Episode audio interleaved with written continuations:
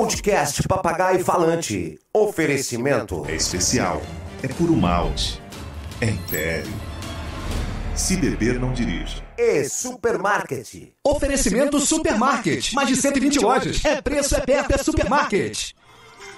Está entrando no ar o papagaio a falante. E aí, galera? Abaixa aí o som. Abaixa se eu quiser, se eu quiser Abaixa deixo o alto, som. qual o problema? Porra, você Se eu quiser, vai- eu deixo alto. Mas aí vai pegar o, aqui o que a gente tá falando, vai aparecer É duas pra vezes. pegar mesmo, meu é irmão, pra quero te pegar pegar o quê? Você tá pegando... Tu tá Agora- faltando o programa porque tu tá fazendo aquele mamamia. Ah, mas A eu tô- Andréa Veiga tá, fa- tá fazendo no teu lugar. Eu sei. E, e- e fica dando mole. Ah, tá mole. tá bom, tá bom. Você ficou casado com ela há quatro anos. Ih, já vai- voltou. Certo. Já voltou esse papo. E aí Você ficou aquele negócio, disso, né? é, você tinha que dividir os bens com ela É, e tal. pois é. Não dividiu. Não. Agora veio dividir o programa contigo. Somos amigos há 30 anos. É. Sempre tá aqui junto. Tudo sacanagem. Ô, ô Rabelo, Oi. Mamma Mia é um sucesso. cara- Primeira coisa pra dizer, tá lotado já o mês de março Tá- inteiro. graças a Deus, pô. Mas eu acho que, graças a Deus, também acho que vai É, entrar em abril aí. Graças a Deus, eu quero ir lá Graças assistir. Vê se arruma uma, uma, uma vaguinha lá pra gente, pra gente arranjar assistir. uma cadeirinha Eu domingo extra. fui ver o Antônio Fagundes, pô, Ó. maravilhosa a peça Muito terapia, bom. terapia baixa, baixa, Baixa terapia. terapia. É, depois a gente, eu fui lá tirar foto com ele, com a minha mãe, Legal. levei minha mãe e tal. Bacana. Ô, Rabelo, o negócio. Hum. é o seguinte, Rabelo, esse cara que tá aí, bicho, Opa, esse é fera, hein, velho? eu- você sabe que eu ia na praia em homenagem a ele. A praia, a praia, ele Ah. tem nome de praia. Ah, tem nome Ele de praia? Ah, E foi- sim, de foi uma rua famosa. Foi o melhor pico do Rio de Janeiro. Sim. E foi em homenagem a ele. Ah, foi? Porque ele já fazia sucesso nessa Porra. época. Aí depois, Sabia que ele era tão velho, mas depois eu vou enfim. até perguntar pra ele, porque essa- o nome dessa rua, É. dessa praia, tiraram. Tiraram e botaram o nome de um poeta. Botaram, eu- mas eu, aí eu sou eu tô contra, porque eu acho que tinha que manter o nome dele, porque Ah, é? esse foi o cara. Aham. Ele é responsável por todos os artistas da Rede Globo. A Rede Globo Ele só é. faz sucesso por causa dele. anuncia ele, anuncia ele. cara. Ah, pois é. E ser artista no nosso convívio. Cazuza! Ter inferno e céu de todo dia. Para o sucesso, qual é o segredo? Vamos conversar com meu amigo Marcos Montenegro. Isso. Aê! Marquinhos! Marco Montenegro. Porra. Montenegro, por que que tiraram o nome da praia? que eu Nossa. ia, que era Praia Montenegro, Ipanema, e agora virou Vinícius de Moraes. Quem eu morei na esquina da Rua Montenegro. Olha Quem aí. me dera, né? Que eu fosse o grande homenageado da Rua Montenegro. Mas deixa eu te falar uma coisa antes, assim, que eu tava falando com a Mary. Você sabe que eu sou apaixonado pela Mary Malandro, né? Porra, é, casa, Apaixonado. casa com ela, então, Casa pô. com ela. Casa Apaixonado. com ela e vai ter filho com ela, que eu E- quero ver. vai- Renato, meu amigo da vida inteira. Opa. E eu também te conheci muito garoto. Né? Eu tô com 54 anos. A sensação que eu tô vivendo hoje aqui é uma coisa que eu tô- parece que eu tô vivendo em 1989. Quando eu comecei com todo mundo, que era uma coisa maravilhosa. Enquanto todo mundo achava que a gente era um bando de doidos, a gente era careta. É verdade. Ninguém se drogava, a gente jogava cartas, a gente saía pra dançar, ninguém tinha telefone, ninguém tinha nada. Era uma juventude tão saudável. A gente. Máximo uma cervejinha à noite É. que a gente tomava. uma de lá. cervejinha e eu tô sentindo esse clima hoje aqui. Então, assim, é muito gratificante estar aqui com vocês todos, porque a vida é feita de legado, de propósitos, de amizade. É verdade. Eu acho que o mundo tá faltando isso. Então, eu tô em casa, mas Tá eu tô em casa, feliz. tá em casa, Queria dizer tá que eu em tô feliz. E já que vocês estão também minha tá em bola, casa, Montenegro tá em casa. eu vou começar aqui te dando Ih, meu ó. livro de presente. Ih, eu quero saber esse livro aí. Eu quero que você leia. Esse, ah, mas já me, já me deram Eu os spoilers Ó, aqui. Tem e um te monte de artista aqui dentro, meu A minha irmão. caneca do meu podcast Ser Ah, Artista, aí- que eu também vou ter um podcast. Ah, tu vai ter um podcast Vou, também? vou estrear em maio. Convida Já a gente vai, pra ó. lá, bicho.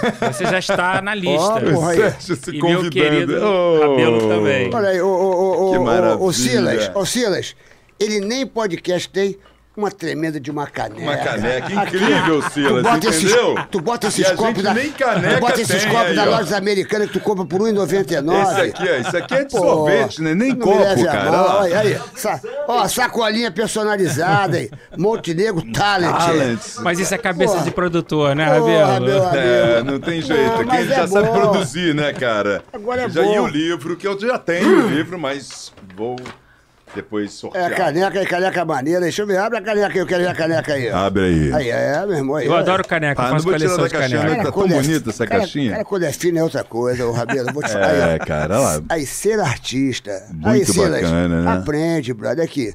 Será? Tu tem que fazer um do papagaio falante, uma Pois caneca do é, papagaio cara. falante. Porra, o- a- aqui a produtora aqui, podcast. Essa- Mas a gente vai ter. Essa produtora podcast também, que o Beto Guimarães tira essa A onda. GR. Não tem uma caneca, bicho. Pois é, tinha que ter uma caneca da GR Tem também, doze- Beto. Tem 12, Cadê? tem 12 câmeras.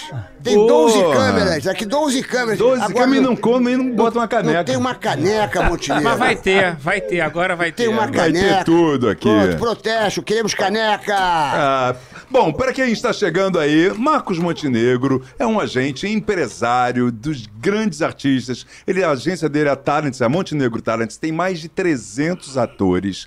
Entre eles, vamos lá, Irene Ravache, Gianissete Bruno, Rosa Maria Mortinho, Sueli Franco, teve Marília Pera, é, Paulo Gustavo, teve, já passaram muitos Paulo atores. Gustavo foi da tua agência? Foi, Paulo Gustavo, na Caramba, verdade, brother. ele veio e aconteceu com a gente quando eu levei ele para Iafa Brits, investir no cinema. O Bruno Vine comprou Da o nosso Downtown? projeto da Downtown. Depois eu levei o Paulo Gustavo pro Multishow. Você que levou ele pro eu que levei o show? Multishow. Com aquele Essa história é 220? maravilhosa. Ah, então, conta aí. vamos começar a contar a história que o Brasil não sabe. Opa! E essa é maravilhosa. Eu liguei pro diretor da época, tô falando de 2014, e falei: olha, eu tô com um Multishow, o diretor? Multishow. Deve ser o Ah. Christian. Era o Christian Machado.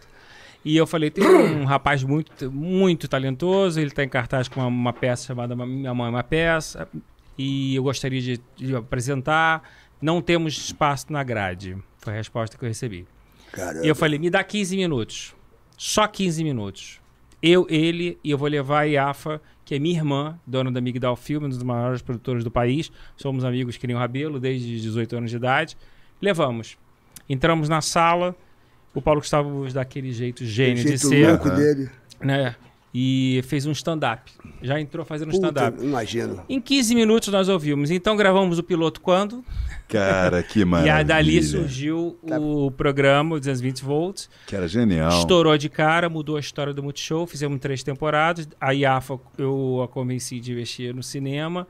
Tinha um certo receio no começo, porque ninguém acreditava que um homem vestido de mulher pudesse fazer tanto, tanto Aham. sucesso no cinema. Por mais que a, que a peça né? já tivesse consagrada. Por mais que a peça. Só que as pessoas olhavam o Paulo no- na tela e viam uma mulher. Isso apareceu na pesquisa. Olha só. IAFA foi muito cuidadosa, alugou um cinema só para fazer teste de caracterização. Foi, a IAFA é uma grande produtora. E aí estourou. Depois o Paulo foi seguir a vida dele, nós temos uma- mantivemos uma amizade linda. E eu sou grande amigo da mãe dele, da Deia. A gente se fala sempre, da Penha também, que é madrasta. E é uma história que eu me orgulho muito. Mas eu quero fazer uma analogia com você. Posso? Claro, pô, você tá aqui. aqui é- Eu produzi mais de 100 peças, né? Até 2015, até a morte da Marília Pera. Eu acho que eu tenho a sensação que eu fui o produtor que mais produziu no Brasil. Depois que eu fiz o meu livro, eu dizia para todo mundo que era 50. No dia que eu fui obrigado a parar para fazer o livro na pandemia, eu fui contar, eram 100 peças. Ser artista. Eu Caramba. cresci com elas, né? Depois do sucesso do Blue Jeans, eu cresci com as grandes damas, com todas praticamente. Elas me formaram, elas trouxeram toda a essência e o meu legado, e o meu propósito da formação em cultura e educação que eu quero para o Brasil. Quando eu me mudei para Barra, e olha que eu frequentava a casa da Mary, festinhas, mas a gente nunca tinha intimidade. Quando eu me mudei para Barra em 2010, eu adoro jogar vôlei. Aí eu resolvi me inscrever na escolinha do Riviera, Hilário, já coroa, com 44 anos. Você, é o tio. Cheguei Vai, lá, tio! a idade média é 20 anos. É. né? Aí tu fingiu a idade, mentiu a idade. E eu não quis contar o que, que eu fazia. Eles perguntaram, o que, que você faz? Eu falei, sou gerente de banco. Ponto. e o papo, sabe qual era? Você. Eu? Você estava lotando o teatro dos grandes atores. Pessoas, é. Quem já viu o Sérgio Malandro? Quem já... E eu me toquei no primeiro dia de aula que eu nunca tinha te visto no palco. Eu falei, cara, eu tenho que ver o Sérgio Malandro. Né? Porque a minha formação é uma formação muito clássica, acadêmica. Tanto da faculdade quanto da vida que eu produzi com tuas grandes atrizes. Passou um tempo, eu fui te ver no Teatro Fashion Mall. No Fashion Wall. Fui lá, comprei meu ingresso, fila C, fiquei em pânico de você me reconhecer e querer falar comigo, que você chama as pessoas no palco. Fiquei tenso, toda vez que você via, ficava tenso. Ele vai me chamar. Só que você me proporcionou um momento ímpar na minha vida que eu nunca tinha visto.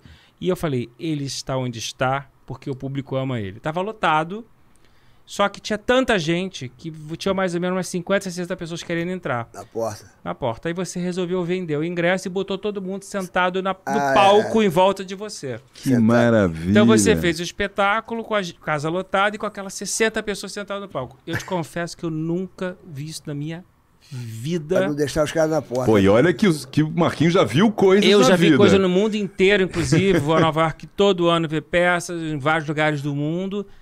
E a sua comunicabilidade durante duas horas, né, ininterruptas, onde você também não contou. Eu tinha uma imagem, olha como é que é. Preconceito é uma coisa horrorosa. Eu achei que até o teu show você pudesse apelar às vezes palavrão. Pelo contrário, você é um showman com domínio absoluto. Todas as gerações estavam reunidas. Você tem uma coisa que eu acho que é impressionante, que é você leva o homem ao teatro. Você sabe que é a mulher que vai ao teatro, 90%, né? Ou ela vai na é. na viúva. As minhas peças, então, com Natália Tiber, com Tônia Carreiro, com Marília Pera, com Eva Vilma, com Sete Bruno, o público era muito feminino na sua maioria. O seu público não. O seu público, eu vi todas as idades, muitos homens com as namoradas, né? E acho que isso é um feito, Sérgio. E de verdade, por isso que eu acredito muito que o teu filme, que está chegando aí, O malandro errado que deu né? certo. com a Glaucia Camargo, minha grande amiga, minha parceira. Melodrama. Fiz um grande filme com ela, com a Fabiana Carla. Eu adoro ela. Eu me dou bem com todo mundo, né? Eu, É, eu você trabalho sempre foi- com tem- esse todo é um- mundo. Mas eu Uma acredito qualidade. no teu filme. É o- Acho que você vai fazer sucesso. Cara, eu tive o E prazer nós- de e ter nós- vários e atores nós lá. pegamos Incrível. vários atores da tua. Da tua Pegaram da- vários da- da- atores. pegamos o, o, o que faz o papel de Gilberto. O- Puxa vida, tô com, com eles aqui. sei. Gilberto? Ele fez o Gilberto. Eu ele fez tive o Marino do Rocha cana- é, fazendo. ele fez o diretor do canal lá. Eu já pô. não me lembro mais os nomes de, de todo Eu vou mundo. te falar os nomes aqui. A direção foi do Marco Antônio Carvalho, ele ficou muito feliz com os artistas que você, que você mandou. Até estava conversando com ele hoje, ele falou assim, pô, vocês vão entrevistar o Montenegro, né? Adoro o Montenegro, ele tem sempre os melhores artistas. Serginho, os Ai, artistas Renato, que é, participaram... eu tô lá, tô lá, eu tô os lá. artistas que participaram lá da- da- do nosso filme, tem muita gente lá da, da tua agência lá. E eu vou, eu vou te falar aqui quem foi lá pá, e tal. Mas eu acho que o teu filme tem uma coisa que você vai resgatar. Eu tenho, posso estar errado, mas eu acho que você vai resgatar a coisa do family show. Aquela coisa da família e ao cinema. sabe? Exatamente. Que é uma coisa que a gente não tem mais. Porque você é um cara que realmente atravessou a quarta parede e agrada todas as idades. E marcou uma geração e conseguiu se manter de geração para geração. Que é difícil, né, Sérgio? É, É muito difícil atravessar todas as gerações. é tem que Né? inventar. É um é. estilo de carreira estilo bem de carreira. diferente, bem peculiar, peculiar né? da mesma Porque- maneira que o, o, o Rabelo tá fazendo Mamma Mia. Eu vi Mamma Mia na Broadway. Quando acabou o espetáculo, eu falei pra ele: teu espetáculo é melhor, tua montagem é melhor que a da Broadway. Aí liguei pro Charles, né? Sim, que é sim. o diretor. E falei pra ele, cara, você conseguiu fazer uma montagem, na minha visão, muito superior. E fui fazendo as minhas análises. Ele falou, vocês captou exatamente o que eu achei. Gente, é um orgulho pro Brasil hoje produzir um musical que a gente pode dizer que é Opa. melhor do que da Broadway. É. Isso é de um significado absurdo. Né? É Ainda verdade. mais eu que produzi o Abre Alas com a Rosa Maria Murtinho contando a vida dos Ken Gonzaga em 1998, onde eu lancei, outra história que pouca gente sabe, É, eu Charles sei. Miri e Cláudio Botelho estavam dirigindo uma peça chamada As Malvadas. As Malvadas, na época do Carreirinhas. Ficar, né, no É. teatrinho pequenininho. É. Eu fui assistir os dois. A Rosa Maria Murtinho, que era, era minha produtora associada, ela falou assim: vamos lançar uma dupla, assim, um jovem promissor. E eu chamei o Charles e o Cláudio para dirigir, sendo com uma proposta muito mais difícil. Era meio que um teste. Eu falei: olha, eu preciso que vocês me apresentem uma proposta artística. Eles apresentaram humildemente e dirigiram o primeiro grande musical e ali tudo aconteceu. Caramba, daí Hoje eu tenho a honra. maiores são os maiores, os diretores maiores. de musicais. E que hoje eu temos tenho que a honra- aqui também, o Charles E Miller sabe quem vai fazer Botelho. minha vida no teatro? Quem vai fazer o Montenegro? Quem o Charles Miller. Pô, ele é fera, bravo. Estreia Mas- em janeiro no Teatro dos Quatro. Aqui, ó, os artistas que, lá da tua agência que fizeram o filme com a gente, ó, Marino Rocha, que Marino fez o Gilberto, Rocha. diretor do canal. Claro, Marino mesmo. O, o, Jos- a, a Josie... a- Josi, a- Ca- Jos- Josi Antelo, Antelo, Antelo, Josi Antelo. Josi. Ela fez a, fo- a fornuca... a forno... Fonodióloga. Fonoaudióloga. Fonodióloga. É. O Rabelo fez o Rabelo, Rabelo o- fez o Rabelo, é, André fez- Veiga. A Silvia Mas, Massa, Mas- Silvia Massari. Silvia Massari. Ah, eu não sabia fez que a a- Silvia Massari tinha feito. É, ela Foi fez uma a- turma. Ela fez, É, uma, uma é, turma, ela fez é. uma. O Zico participou, o Zico, a, a Xuxa, o. o, o, o Lucinho a- Mauro, o o Caruso. Lucinho Mauro, o Caruso. Vamos o- todos a jogar Nani, a. Nani People, a, o- Nani o, People, o Marrom, Marrom, a- uma aquele maluco, o André Matos, André Matos. André, meu querido. É, o- André, meu querido. a dupla lá que eu sempre esqueço o nome. Agora, me diz uma coisa aqui. Você fez uma. Você, você, você produziu uma peça que, que foi uma. Um, pô, foi uma, Um acontecimento, Um né? acontecimento de, de vários atores que se lançaram ali. Um Uhum. sucesso louco. Era uma gritaria, ninguém conseguia ingresso. É. As mulheres desmaiavam, as mulheres agarravam os caras. Era uma loucura. Pô, tem, tem até, depois a Amélia até deu aqui um episódio que o Alexandre Frota usava minhas cuecas. Porra. Quase isso. É. Vou te contar. Chamado Blue Jeans. Blue Blue Jeans, então. Que o Wolf Maia teve aí onde você está sentado. Meu grande amigo. Pô, falou que era uma loucura. Outra coisa que pouca gente sabe. Eu comecei a minha carreira, na verdade, num programa que está no ar até hoje na TV Globo, Pequenas Empresas e Grandes Negócios. Olha só. Domingo de manhã. Sim, ainda existe esse programa? Ainda existe. Eu Nossa. fui o primeiro produtor executivo do programa. Entrei como estagiário e um ano eu era o produtor executivo. Ali eu fiz uma carreira de televisão. Quando acabou meu contrato, a TV Globo me propôs, o Guilherme Bocchio, na época, que era meu chefe Uhum. da Globotech, me propôs me levar para emissora e me introduzir no mundo das novelas para produzir novela. Sim. E eu falei, não, eu vou seguir minha firma de teatro firme, queria produzir teatro. Aí entrou o Blue Jeans na minha vida. Um presente do Wolf Maia, eu montei a Companhia do Lobo, eu era o diretor de produção do Blue Jeans. Para minha felicidade, eu ganhei o prêmio de melhor produtor do ano ali. Pô, né? As duas montagens que eu fiz pela Companhia do Lobo com o Wolf, tanto o Alibaba quanto o Blue Jeans, eu ganhei o prêmio de melhor produtor do ano.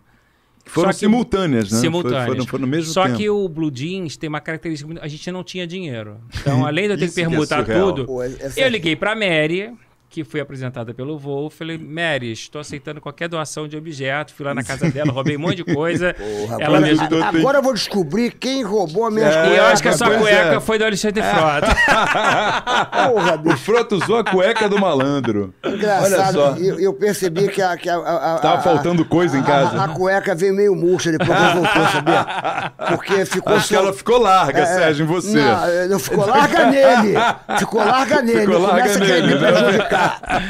Ela, ficou, ficou larga nele. Não, acho que. Que que é E cueca? aí nós pegamos o Maurício Matar. Maurício estava no auge, fazendo protagonista Maurício da novela. tava, Alexandre Frota Frota também. estava aqui também. O Fabinho Assunção estava Tava na começando. segunda novela É. dele. E o Carlos Lofres era um ator conceituado de teatro. Só que nós estouramos no Teatro Galeria, o Wolf fez uma montagem antológica, Antológica. realmente. Era uma época que ninguém estava acostumado com superprodução, com motos, microfone sem fio. E eu não me lembro nem como é que a gente... produ- Eu, não- eu produzi sozinho como assistente. A gente não tinha telefone, não tinha nada. Quando o Wolf foi a Nova York, comprou o fax. O dia que Aham. chegou o fax, fax. a gente chorou. Porque a gente não precisava mais datilografar 500 mil documentos. Aham, né? A gente, a gente não passar, lembra como é que fez isso. Mas foi um marco absoluto. Até a Glória, nossa saudosa Glória Maria, fez uma matéria para o Fantástico. Cara, explodiu. Né? Pelo Porque fenômeno que o foi, fenômeno- né? Eram oito sessões por semana. O público enlouquecia, um público feminino na sua É maioria. verdade. porque era um grande show. Né? E ali, É. depois eu E saí tinha uma dali- história contundente, Tinha uma história né? contundente História- porque não se falava no Brasil sobre garoto de programa. Exatamente. Tanto que eu fui procurar a Benfam, que é um órgão da beneficência familiar. Eu trouxe, que, que apoia os garotos de programa, com camisinha, com prevenção de doenças. Eu trouxe uma equipe para debater com o elenco. Nós fizemos um trabalho de pesquisa na época. A Glória Pérez, quando eu fui ver a peça, Uhum. ela pegou o tema e colocou numa novela.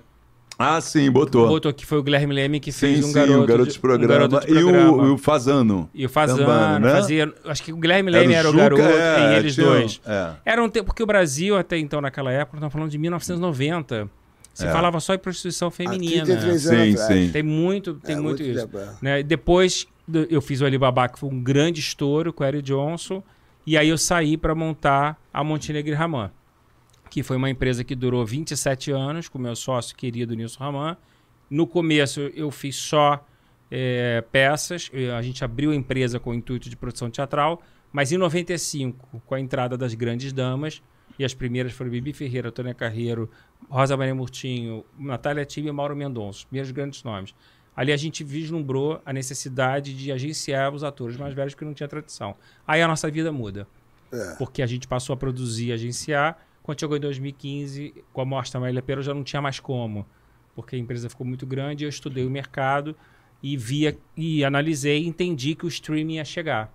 Aí eu busquei os autores, os diretores para criar uma empresa Você ampliou. 360. Ampliei Para e todas, todas as áreas. do, Hoje do, o meu da- foco, além de agenciar, é criar conteúdo e tive a sorte de virar autor também. E estou muito feliz com isso. Porque você mudou tá, você tá um sucesso. Agora, me diz uma coisa aqui, no, no Blue Jeans, o, o, o- quem fazia mais sucesso lá no Blue Jeans? Porque eu me lembro que a mulherada agarrava os caras. E os caras caras depois, Olha. depois os caras saíram. Espero que ninguém me bata. E tinha, um- e tinha uns que eram da maldade. Sabe quem era meu elenco de apoio? Nelson Opa, Freitas. Nelson Porra, meu de Cristo. Ricardo. Nelson, o Ricardo Max já é a segunda Ah, é versão a que eu segunda não tava. versão, é verdade. Mas Nelsinho entrou. Quem que era o Freitas, pegador? O pegador, porque, porra, meu. Alexandre Ah, Frota. o Frota pegador. concurso. pegador máximo sempre. Inclusive, a gente se deu muito bem. Agora é óbvio que assim, o Fábio já Fábio Assunção. estava numa ascensão, Porra, mas Fábio o Assunção. Maurício e o Alexandre eram dois os grandes ícones do espetáculo de sucesso, Sim. né? Já estavam consagrados, pela Consagrados. televisão. E um elenco jovem, é, muito bonito, muito talentosos. Começando. Infelizmente, tivemos a, a presença do Guilherme de Pádua. Porra, Sim. né? O Guilherme de Pádua trabalhava também nesse grupo. O Guilherme de Trabalhava. Pádua trabalhava no Blue Jeans. Trabalhava. Ele foi, na verdade, ele, ele, eu nem sabia que ele tinha sido Leopardo. Nós abrimos um teste, foram 300 candidatos no Teatro Galeria. Ele foi um dos candidatos, ele foi aprovado. É, eu fiquei no espetáculo mais ou menos uns 10 meses até montar a Montenegro Raman. Durante o espetáculo, a gente não teve diretamente, eu, um problema direto ali. As coisas aconteceram depois, né? O, o- inclusive, não sei se você assistiu no, o nosso documentário que está na HBO, O Pacto Brutal. Pacto Brutal. Eu falo nosso porque eu participo. Pô, e- eu- Sim, você tem o seu eu tenho depoimento meu lá, depoimento na parte do Blue Jeans. com o E ajudei muito a Guilherme. Glória Pérez, que é minha grande amiga. Eu tenho um carinho enorme por ela. Cara, a mulher é forte né? E demais. ajudei ela a relembrar as histórias, porque é, eu vou contar uma história que não está no documentário e vou contar aqui para vocês em primeira mão uma parte, infelizmente, que a gente presenciou. Quando a minha empresa fez um ano, a Montenegro Raman, eu já não estava mais na Companhia do Lobo, nós resolvemos fazer uma festa e nessa festa alguma pessoa ia ser homenageada. E a primeira homenageada ia ser a Glória Pérez. Até então eu só era produzir teatro. Eu estava produzindo Fábio Assunção e a Cristiano Oliveira numa peça chamada Adulta, adulta é, Bate Outra Vez, e um infantil com Adão Vagabundo, que era Adriana Esteves com Marcos Breda, depois entrou o Celto Mello. E nós fizemos uma festa. Na época, só eu e o Raman e mais quatro pessoas tinham celular no Rio de Janeiro. O celular estava sendo experimentado. Sim, é. Na noite em que eh, a Dani foi assassinada, eu estava no teatro ensaiando a peça com o Fábio Assunção e a Cristiano Oliveira. Por acaso, a gente ensaiava no Galeria, onde foi feito o Blue Jeans. E o Raman, meu sócio querido, meu ex-sócio, estava na casa da Glória Pérez, confirmando o elenco da Caramba, novela por telefone para a festa do dia seguinte.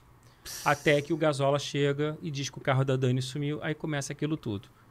E Que aí nós coisa, viemos para Barra, eu, a Glória e o Raman no mesmo carro, fomos para essa delegacia, e, infelizmente fomos diante do corpo, e aí tudo, tudo que vocês já sabem começou. Foi uma, um- uma Pô, coisa... tu viveu isso, cara? Vivi tu tudo tava isso, presença- estava presente, Caramba. Aquilo foi surreal na surreal, época, né? e Tipo, o Guilherme ali o tempo todo, quando ele apareceu ainda no... no Da delegacia, foi consolar na delegacia- delegacia. chorando. no, no ML. Chorando, né? consolar. né? chorando. E depois por isso que a Glória Pérez lançou a lei para mudar o Código Crimes Penal. hediondos. Né, de crimes hediondos, porque é uma loucura, né? Você Loucura. 24 anos de você ganha uma condenação, com um terço você é solto. É muito cruel. Sim, Aquilo sim, foi- foi, foi. E a gente, na época, ajudamos a- muito a Glória a recolher um milhão de assinaturas, numa época que não tinha computador. É. Então nós fazíamos disso. fichas e colocávamos na porta dos teatros.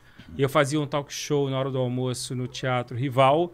E ali a gente recolhia, a Glória recolhia. E a Glória, guerreira como ela é, conseguiu Ela um conseguiu. milhão de assinaturas Sim. e conseguiu alterar a lei, né? Mas não há lei que suporte, que conforte uma dor dessa, né? E o Guilherme É. E também a pena acho saiu com seis anos, né? Saiu seis, com sete anos, sete a Paula tá solta. É. E, E acho que também o Guilherme agora, com a- o sucesso do, do, Do documentário. do documentário, que é, um- é acho que é o mais visto, sem dúvida nenhuma, no Brasil, acho que o mais visto na América Latina. Né? E muito engraçado que eu era muito jovem, então as pessoas não associavam eu àquela, àquela pessoa. E até hoje as pessoas me param na rua, curiosas, para saber como, como foi, como é que aquilo tudo aconteceu. Mas é um documentário muito importante, porque a gente não pode esquecer essa história. Não, Né? Claro que para a Glória é muito difícil. A Tatiana Issa e o Guto Barra foram gênios. O documentário é muito bem construído. A Tatiana é, É. demais. A Tatiana é, É, a Tatiana incrível. Issa Já é- tinha paixão por adoro. ela no documentário de Zicroquete. Ela é minha amiga. Ah, da- eu assisti em primeira mão em Nova York com ela, na Exatamente, casa do. porque ela do- tem uma produtora lá. Sim, essa que eu assisti E lá. ela foi na festa de lançamento da Montenegro e Ramã. A gente tem coisas que a gente nem, nem lembra, né? Aham. Porque a gente tinha muito isso no passado que eu te falei. A gente se A encontrava. gente se encontrava em Hum, tudo quanto é tudo é lugar, lugar. é verdade. A gente Né? estava em todo A gente era feliz e né? sabia. É, eu, eu, exatamente. eu- eu não vi o documentário, mas afinal, quem matou a a Os Daniela dois. Pérez? Os dois. Os dois. É um pacto. Eles fizeram um pacto, é, É um isso? pacto. é. É um pacto. E tem uma coisa. Eles, fizeram juntos, então. é, aquilo, eu vou aquela te contar uma história aquela que eu história contei no documentário que não foi ao ar. que Tem alguma coisa naquela história que Ah. eu acho que ainda tem por trás. É, eu fui fazer um baile de debutante com o Fábio Assunção durante o processo. Ele gravava novela com o Guilherme de Pádua. E eu estava ensaiando com o Fábio Assunção o Bate Outra Vez. E eu fui fazer um baile com o Fábio. Eu não era empresário do Fábio, eu nem me lembro por que que eu viajei com o Fábio para Cuiabá. Por incrível que pareça, nós, na, na volta de Cuiabá, nós encontramos o Guilherme de Pádua 4 horas da manhã no aeroporto em Cuiabá, dormindo na cadeira. Eu, hein? Ele estava com uma tiara de couro, como se fosse uma coisa indígena. Ah, Eu não, não, não, não vi o Guilherme há muito tempo. O Fábio encontra com ele nos bastidores da novela. Perguntei pro Guilherme: Guilherme, o que, que você está fazendo em Cuiabá? Ele falou: vim fazer um baile debutante. Eu falei: nós também. Só que só tinha um clube. E aí ficou aquela coisa meio para, mal parada, mas entramos no avião e voltamos. A gente achou estranho, né? O cara tá dormindo 4 horas da manhã no saguão com uma tiara de couro, uma coisa meio esquisita. Então, eu acho que tem tudo que tá ali do documentário é muito bem apresentado, Se linka, é real, né? mas tem um link ainda um que link pode aí. ser pior ainda por trás. Agora, você, você falou no documentário que ele sempre dava problema, que sempre onde ele estava rolava Sim. problemas. Como é que Mas isso era uma coisa que a gente jamais poderia lidar, achar que Aham. a gente tá- ele estava lidando com problema porque ele era um assassino. Ah, sim. Ele tinha uma energia imaginar. truncada. Energia. Então tinha a cena da moto, né? Teve um- Uhum. um, dia que ele resolveu fazer uma manobra nova. Ele acabou Uhum. ferindo um cara em cena, porque ele tinha esse ímpeto de ser novo. É, a gente tinha um cuidado muito grande em tirar o fio dos canivetes, porque tinha muito canivetes em cena. Um dia ele falou pra mim, ô Montenegro, na verdade ele que inventou um apelido que eu adoro, que é Black Mountain. Que eu não uso porque foi ele que inventou né? Mas muita gente na época me chamava de Black Sim, Mountain, sim, né? sim. Mas eu não me sinto confortável em que me chamem por Porque causa ele dele, porque ele criou. E eu adorava na época o Black Mountain, que achava engraçado, né? O Monte Negro. E ele um dia ele falou: "Não, não, hoje eu tiro os fios do canivete pra você, os contra Eu falei: "Mas eu tenho os contra Não, vou, vou fazer isso". Ele fez, ele tirou de todos, um ele não tirou. E o, foi o canivete que foi usado numa cena que cortou realmente o ator. Caramba. E eh, ele machucou o Fábio Assunção em cena com um soco. Com soco, Então, eu lembro disso. Aonde tinha confusão, ele estava metido. Energeticamente, ele era um cara muito ambicioso, né? Um cara que realmente é, a gente Uhum. Ele queria o Ele sucesso, queria o né? sucesso. Tava Ele atrás, tava... Chegou muito mineiro, muito comendo pelas beiradas, muito simpático, né? Eu também não dou muita abertura. Mas cumpriu o dever dele, mas a gente foi sentindo a ambição de um cara que queria um espaço Cara, a todo E no- custo. e no- rolou um negócio, só um minuto, Sérgio, que eu que tenho uma curiosidade aqui, que, que rolou... Rolou uma parada que ele tomou uns tiros, que ele tomou uns dois tiros, isso aí, Teve, não é, teve isso? tem que uma que história Que eu lembro que- disso. Tomou tiro Durante os ensaios, Dizendo- teve uma história que a gente não sabe detalhes até hoje, mas teve um assalto É. e ele estava dentro do carro e ele avançou numa blitz E levou- e, e levou uns tiros, mas ninguém sabe detalhes do, do fato. O fato é, é uma nuvem preta. É uma nuvenzinha negra que Cinza, fica em né? Uma cima, nuvem né? Agora, Cinza o o, o- o documentário diz a, a razão por que eles mataram a, a, a nossa querida Daniele. É, existiu, uma, existiu um ciúmes da, da, da mulher dele por ele contracenar com ela, existiu uma desconfiança. Por que que... Qual, qual foi a razão Não, que, que foi o- deduzida O da... documentário, na verdade, ele mostra o, com- a cria- a- o compasso do crime, mas esses detalhes A gente né? nunca a gente saberá. Nunca Nunca, saberá. nunca vai, vai saber. É, até tem uma pessoa em Nova York que fez a peça e eu consegui localizar esse ator, que era muito próximo a ele, e consegui botar a Glória em contato com ele. Mas esse ator não quis falar. Era o ator mais próximo dele do espetáculo. É, eu sei quem é. Então, talvez essa pessoa soubesse ele A razão. a razão, ou talvez ele ajudasse a elucidar o caso. De repente o cara tinha uma paixão é, platônica pela Daniele, coisas. e, pô, E- né? É, Mas gente, eu acho que foi são muita- especulações que É. a gente nunca vai saber disso. É, A agora, coisa do papel que estava diminuindo na novela, também Tem- teve tem muitas várias questões, várias né? questões que é assim, que triste, ficaram no ar. né, que obviamente Covardia, a né? covardia, Ah, né? tá e, louco, a isso é e, e as leis dão uma sensação de impunidade, Porra. né? Você matar uma pessoa e depois de sete anos Ficar sentado tá- num bar tomando chopp. é muito Porra. cruel, é muito duro. A gente ficou muito chocado, Né? né? Porque foi muito próximo da gente. E nós éramos ali. todos muito A gente jovens. saía, viajava, é, fazia coisas. Na nossa era cabeça, muito louco, num uma outro coisa que mundo, não- isso não passa. O Blue Jeans, por incrível que pareça, com todo aquele universo, com tudo que a gente pudesse passar de modernidade, de revolução, nós tínhamos uma coisa leve entre a gente, nas turmas que a gente se misturava entre os amigos. Eu falo, era uma juventude muito diferente de hoje. Como eu não tinha a tecnologia, a gente É. procurava uma ocupação né, com diversões de, de- as- vamos sair para dançar. A gente saía para dançar mesmo. Todo E mundo. todo mundo dançava, fazendo as coreografias a madrugada toda. E não era pó. Era, era uma alegria. Tinha o TT Vasconcelos, tinha? TT Vasconcelos. Fazia, Bludinho. TT fazia. é. Raul Gutierrez, que virou um produtor. Raul. Raul hoje é produtor em Hollywood, É, né? Raul Gazola fez também, Raul Gazola? Não, Raul? Gazola não. não. O Raul Gutierrez era do, era do couro também. Não, e hoje é um produtor em Hollywood. Um Que, era- que era o mais engraçado, o mais maluco? Carlos Loffer, mais Carlinhos engraçado. Lopes. Esse era mais tá aí. engraçado. Que é o neto do Oscarito. Das Porra, caretas, então uma esse- figura, ele fazia É, um o personagem Neto ótimo. Já tá no né, sangue, cara, né? Esse era o mais engraçado. Esse era, Esse é muito. Ele é engraçado até hoje, ele é um talento. Era um astral, na verdade, muito divertido. Né? Porque era tudo muito novo pro mercado. Podia virar uma série esse Blue Jeans, né? Você nunca pensou em, de repente, fazer... Os direitos não são nossos, né? O Vanderlei Bragança. Morreu, né? Não, quem morreu foi o Foi o Zeno Zeno Wild. E o Vanderlei Bragança, que é o outro autor, é muito meu amigo Pô, até podia hoje. Virar um, É. Podia É. virar um, uma Um série. roteiro, né? Porra, um filme, é, pode Um tudo. Não, pô, É, o Blue Jeans é uma marca, mas depois que eu me afastei do Blue Jeans é, para montar a Multicama, o Blue Jeans teve uma continuidade. Então eu não sei como é que fica é, essa relação se deu depois dessa continuidade. Eu acho que vale a pena um dia retomar, sim, de alguma maneira. É, é um tema muito vasto, né? É, e ainda atual, hoje. né? Até muito hoje atual, e completamente atual. E vem cá, e aí vamos começar agora com os atores. Como é que é lidar com a cabeça desses loucos maravilhosos? Pô, só fera brava Porque aqui, somos né, bicho? atores, sabemos que somos loucos, mas somos pessoas maravilhosas. Como é que é administrar 300 pessoas? Essa é a 300? pergunta que não quer calar, né? É, que, pois que é. todo mundo 300 faz. atores. né? Mais de São 300. 314 atores, Pois 28 é. autores e 8 diretores. E segurar o ego desses Não, atores todos, é. irmão, porque, porra... Sérgio, tem vários pontos que eu Porra. acho que eu respondo a pergunta de- do Rabelo. Primeiro, a gente gostar do que a gente faz. Hein? né? Gostar do que faz. Claro. Eu gosto do office, eu gosto do escritório, eu viajei o Brasil inteiro infinitas vezes. Comecei viajando do Época Chuí por causa do Pequenas Empresas, depois com as turnês. E só que essas grandes damas, elas me trouxeram a verdadeira paixão pelo ofício. né? São mulheres que me levaram para o mundo. O meu sócio produziu a Bibi Ferreira em Nova York cantando com a Liza Minelli, em Paris cantando no Teatro des com os autores da Piaf na plateia, eu com a Marília Pera em Portugal fazendo Chanel, em Miami fazendo Carmen Miranda, em Viana do Castelo, a cidade que a Carmen Miranda nasceu, fazendo o show da Carmen Miranda, o teatro que a Carmen Miranda frequentava. Olha só. Quer dizer, eu vivi emoções muito privilegiadas com essas pessoas. Essas pessoas, elas me ensinaram realmente a ter amor ao ofício. O dia que eu fui com a Natália Timber, na Rua do Lavradio, oito e meia da manhã, ver móveis para uma produção, o cara que vendia na época não acreditou que a Natália Timber estava lá oito e meia da manhã. Eu falei, o que ela está fazendo aqui? Eu falei, está fazendo produção. Então, elas, na verdade, desmistificaram muito o mundo do glamour, ensinaram que a paixão era o exercício diário das atividades.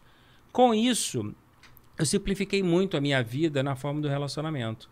Né? Eu hoje eu não tenho problema de quantidade, o meu problema é qualidade. Né? Como a minha vida, né, o meu casamento e a minha estrutura de vida me permite Agora eu tenho uma neta linda, mas eu não tenho filhos. Me permite uma dedicação integral de 8 da manhã à meia-noite e eu gosto do que eu faço. Né? Eu não tenho problema em trabalhar. Eu sou o famoso workaholic. Isso me alimenta a minha alma. O que eu tenho dificuldade de lidar é com caráter ruim. Né? E é o que eu falo sempre. O problema não é o temperamento em si, porque às vezes eu, tenho- eu conheço milhares de loucos do bem. Sim, né? sim. e o tem artista muito. tem que ter uma loucura para ele ter um diferencial. É. O, né, que é o famoso carisma, que você tem ou não tem. Você pode ter o maior talento, uma maior técnica, uma maior vocação, mas às vezes você não tem o carisma. É. Tem atrizes que já fizeram 15 novelas e não imprimem. Sim. Né? Então, lidar com essas pessoas, é óbvio que você quebra uma parede de relacionamento. Você vira um psicólogo, você vira um. Tem que ter um jogo de cintura, né? jogo de cintura. E existe uma coisa chamada ética que você tem que saber para poder você não, não, não ser um leve trás, você respeitar a vida de todo mundo. Tanto que na pandemia, uma das coisas tragicamente enfim, aconteceu, nós perdemos 700 mil pessoas. E eu tive um ano que até fiz uma cirurgia no coração, muita gente não sabe, no final do ano passado, Nossa. por É tristeza. É, Meu- eu tive Sabia. Covid por tristeza, porque um ano eu perdi Lissete Bruno, Daisy Lucid, Eva Vilma, Camila Amado e Françoise Forton. Essas mulheres. Eduardo Galvão também, né? que nós Fo- mas o Galvão não era do meu cast. Ah, tá, Fora tá, tá. Paulo Gustavo, que já não Ah, estava você tá falando comigo. do, teu cast. Fora todos os amigos. Certo, Mas essas certo. cinco mulheres foram cinco pilares muito fortes da minha vida e eu não tinha tempo de me recuperar. A Camila Amado falou um dia pra mim assim, e ela foi uma das maiores divulgadoras do meu livro. Ela falou, Montenegro, você escreveu um livro que eu queria ter escrito. Eu não tive competência para fazer. Meu livro foi feito, eu e o Arnaldo Bloch, que era um, um jornalista muito forte do, do Jornal Globo. Eu devo muito a ele, porque ele gravou muitas horas comigo e ele me ajudou a organizar tudo isso. Obviamente que eu não fiz nada sozinho, Ser artista. e também a editora Happy College que apostou em mim. Então, eh, essas perdas todas me exigiram um amadurecimento muito grande e eu passei. Olha como é maluco isso. Quando você perde muita gente que você ama, você passa a amadurecer a relação do próximo. Eu passei a valorizar muito mais as relações que eu tinha e a dobrar minha paciência. Porque a gente ficou com a sensação de como nós somos frágeis e efêmeros É. e como tudo pode acabar. A gente pode estar Pode aqui acabar em um segundo. e acab- pôs esse podcast delicioso, É. um de nós pode não mais existir. Então, isso me deu uma, uma segurança e me deu uma, um ânimo diferente, né? Para poder me preparar para lidar com essas pessoas cada vez mais. Agora, é óbvio, assim, eu- tem gente que está há 30 anos, tem gente que está há 20 anos. É, esse ano eu estou brincando que é a volta do- do- dos que não foram. Voltaram 12. 12 atores que. que- que- E Voltaram para o pra- escritório. E eu falo, se o cara sai bem, ele volta bem. Claro. É, a É, porta tem que ficar bom tem sempre que ficar aberta, volta, aberta, o bom é. E a a gente- casa eu- volta. É, a E casa né, não há torna, né? contrato É, a que casa segure torna. uma relação, né? É, o que vale é o relacionamento. O contrato é para lembrar números, né? E eu não tenho esse lado meu do rancor, do ódio, do que não. Eu pelo contrário, eu sou um cara solar e eu e se a pessoa se posiciona com verdade e eu acredito naquela verdade, tá tudo certo. Eu quero todo mundo feliz. Agora, é, eu acho que eu dei muito certo e com muita gente, com fila de 300 querendo entrar. É porque eu acho que a gente tem uma coisa que falta no mundo, modestamente falando: humanidade. Né? Que nem eu falei meus funcionários, você sabe Aham, bem disso. Sei, sei. né? Eu Você- poderia, na pandemia, ter mandado metade embora, Você porque eu mantive todo um mundo boy, ali, continua a mesma galera lá mesma no teu galera. escritório. Tive três funcionários que ficaram um ano e meio em casa, carteira assinada, sem trabalhar. E eu não tinha coragem de mandar embora porque 17 anos comigo, 15 anos comigo, eu planto o espírito da família. Né? É da minha essência, está no meu DNA da minha família, dos meus pais, dos meus avós, é, da forma como meu casamento, meus amigos, por isso que eu tenho, sou padrinho de um monte de criança, né?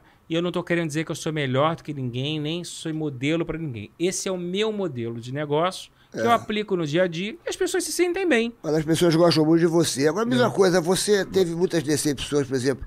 Às vezes o artista. de- a gente conhece vários artistas que na televisão é uma coisa, sai da televisão é outra. e Até decepciona os fãs, né? É verdade. Tem artista que não dá autógrafo, tem artista que não tira Tem, foto, tem. artista que grita com, com as pessoas.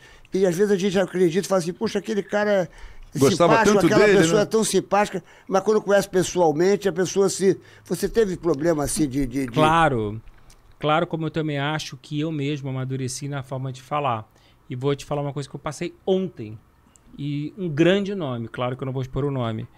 Eu não estava feliz com o relacionamento dessa pessoa porque eu não estava achando que ele estava lidando com o escritório da maneira transparente e, e gostosa de lidar. E eu deixei um recado muito claro, abrindo meu coração e deixando as portas, e gost... mas sempre conciliatório, querendo sentar para conversar. E bateu muito bem na pessoa e a pessoa não estava fazendo de uma fé, era uma questão de resolver. Né? Então, a vida me ensinou que toda decepção você não faz, você não resolve nada com ataque. Você tem que se posicionar e se a pessoa tiver que ir embora, que vá. Né? Claro que a dor, quando você é muito jovem, muitas vezes você responde isso o quê? com agressividade. Você É. já foi jovem, né? É, claro. É difícil o cara fazer sucesso. Hoje eu tenho uma filosofia de vida. Por que, que eu não trabalho mais com criança nem menor de idade? Eu não quero me relacionar com os pais. Quando você trabalha com menor de idade com, e, com, com e com criança, você é obrigado a relacionar com os pais. Muitas vezes o sonho não é da criança nem do jovem, é dos pais. É dos pais que tá Na maioria das criança, vezes. Então, é isso eu adotei que eu não quero mais. Né? E é hoje. complicado, porque a- as Paquitas, por exemplo, os pais eram proibidos de, de ir lá porque se intrometiam, E eu falavam e tal. entendo que é muito difícil quando um jovem faz um sucesso, ele não tem maturidade emocional. Eu fui muito, claro que eu fui muito peculiar na minha carreira, porque eu com 19 anos, já produzindo pequenas empresas e grandes negócios, viajando o Brasil inteiro, já administrava uma equipe de 20 pessoas para a Rede Globo de televisão na Globotech. Eu tinha o DNA da maturidade que eu trouxe comigo desde Uhum. Você muito sempre foi maduro, desde jovem. Você e Renato sabe, eu sempre mantive uma distância Sempre, de é. todo mundo, que era uma maneira que eu tinha de me proteger para você ter respeito sempre, por- eh, não misturo, não misturo o trabalho eh, com relacionamento, que é uma coisa que eu acho importante. Agora, com o tempo, as decepções elas vão diminuindo a dor. No começo, eu já fiquei de cama, porque não tem nada pior para uma pessoa que você gosta ser dispensado por e-mail, né? Eu acho Não entendi a sua frase.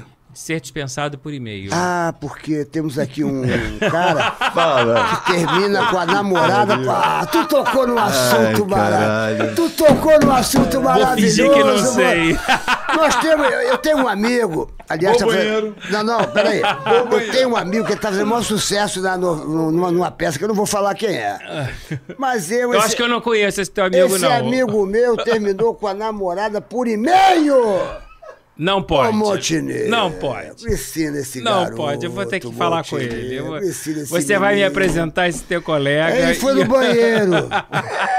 eu não vou falar nada, mas ele foi no banheiro. Ele vai me matar hoje. Ele terminou com o André Veiga. Vou dar uma fofoquinha aqui que ele tá no banheiro. Ele namorou André Veiga há quatro anos. Na hora que foi terminar, mandou um e-mail, Montenegro. Ô, Montenegro. Não pode, não pode. Ensina pra esse menino. Mas ele aprendeu? Ele fica louco, meu irmão, quando fala desse assunto. Ele foi até no banheiro. Fica maluco, bicho. Ele, eu fico brincando, mas, porra, mas a André Mas é isso. Falou na cara dele aqui, você terminou comigo por e-mail. Mas hoje Porra. eles estão amigos, eles estão bem Não, resolvidos. Eles, eles se adoram, eles se adoram. O importante Eu fa- é que eu- teve uma conversa Eu depois. falo de onda, mas, porra, ele fica louco, ele fica louco. Mas ele, você há de convir que não é um bom caminho, concorda? Não, tá Tem maluco? que sentar e ter um papo franco, Claro. honesto, com maturidade, com respeito. respeito. Quando você tem respeito e educação. Tá faltando respeito nas pessoas. Tá né, faltando bicho? Outro dia eu respeito. falei assim, ó, no colégio, no colégio tinha que ter uma matéria. Respeito. Ih, tá voltando. É, existe Ó, uma coisa, Sérgio, Montenegro, que. tá voltando. Tá voltando, tá voltando. É porque não tinha um WhatsApp. Já contei tudo pra ele. É, ele sabe Ele de ficou tudo, chocado. ele conhece a história Ele ficou toda. chocado, ficou assim, de Não é boca aberta assim. Ele, falou Ele "Não ainda foi meu acredito." vizinho aqui na Barra. vizinho dele, a gente se encontrava toda hora, ele sabe da história toda. Ajudei muito, viu? É, Ajudei. ajudou, aliviei, E aliviei. é amigo Sério? também Isso dela. é bom né? caráter, isso é- Porra, é. cara. Não, o caráter é bom mesmo, é bom caráter. eu- veja bem, isso não é mas um- ele foi covarde não é terminar covarde nada, ela não não é falar, Eu um- acho covarde. Isso não é um julgamento, né? Eu, durante a pandemia, eu fui obrigado a estudar compliance, porque o mundo mudou completamente. Meus funcionários em casa e eu na linha de frente. E aí fui estudar todo esse esse novo mundo, né? Racismo, sustentabilidade, assédio moral, assédio sexual, né? atendimento, confidencialidade, é, tudo que você precisa ter numa empresa, diversidade, né? Para que as pessoas lidem, se sintam confortáveis e respeitadas, independente de cor, de sexo, de qualquer coisa. E é, é a estrutura da minha empresa, é a estrutura do meu negócio. Quando os meus funcionários voltaram, eles assinaram um compliance de 40 páginas que meu RH preparou.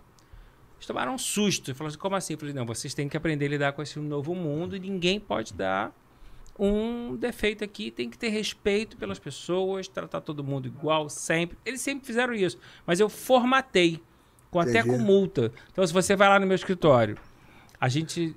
Deus me livre igual. Tem uma discussão. Ninguém pode comentar isso. Tem uma- um termo de confidencialidade. Entendi. Isso chama-se respeito e regras. né? Então, eu acho que hoje o mundo mudou nesse sentido.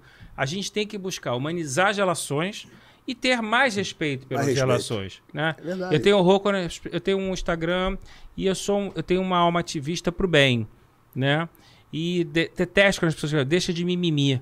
Não é mimimi. A gente tem que realmente combater e proteger o outro. Né? Eu tenho a Zezé Mota, que trabalha comigo, que é precursora né, de mil questões, que a Zezé Mota já me contou histórias antológicas para o bem e para o mal.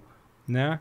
Porque que é coisas que ela passou com racismo e coisas maravilhosas que ela é a grande estrela, a maior. Mota. Ela abriu é portas, né? Ela abriu portas. é- Ela, foi ela uma fez um site um, chamado Sidan, cadastrando os atores pretos para dar voz a eles. É uma mulher seríssima que está sempre ajudando os outros. É né? presidente do Retiro, não é? Presidente do Retiro, vice-presidente. Vice-presidente o presidente é o, o o Stepan. Stepan ainda. Stepan teve Né? aqui, pô. É. E, e eu hoje, graças a Deus, com essa diversidade, com essa maravilha dos atores pretos sendo escalados, né, em quantidade, eu mesmo ampliei muito o meu cast. Eu quero mais é dar Cresceu bastante, cresceu né, bastante. cara? E é muito É bom você dar essa voz. Claro. Eu contratei a Diva Manner, que foi minha primeira trans, é, uma trans preta linda, talentosíssima, tá fazendo o Wicked, vai fazer um filme comigo agora. É muito legal, né? Você dar voz às pessoas que vêm batalhando. e não todo tem- mundo é igual, todo mundo tem Agora, não dá igual. pra gente ficar nesse meio sem entender como as coisas funcionam. É. né? Que é o que eu acho que falta muito isso, essa consciência. E a humani- essa humanização das relações, ela é fundamental, porque o celular tirou isso da gente. Opa, Né? muito. É, o- é o grande. É, o O grande problema, o Serginho. vilão, né? Meu irmão é monge. É o vilão. Meu irmão é monge budista, Kadampa. É mesmo? É, É, ele tem um centro budista incrível em Cambriúva. E ele era um executivo muito bem de vida e ele mudou de vida. Ele hoje vive uma vida simples, com voto de pobreza, de castidade e tudo mais. E uma das coisas, eticamente eu não posso entrar em detalhes, mas assim, que eu tive acesso à informação, é o número de suicídios de, de pessoas jovens. Pô, tá acontecendo muito, no mundo grande, todo. No mundo todo. né? Infelizmente é verdade. E a gente, então, não pode fechar os olhos porque está acontecendo, né? A gente...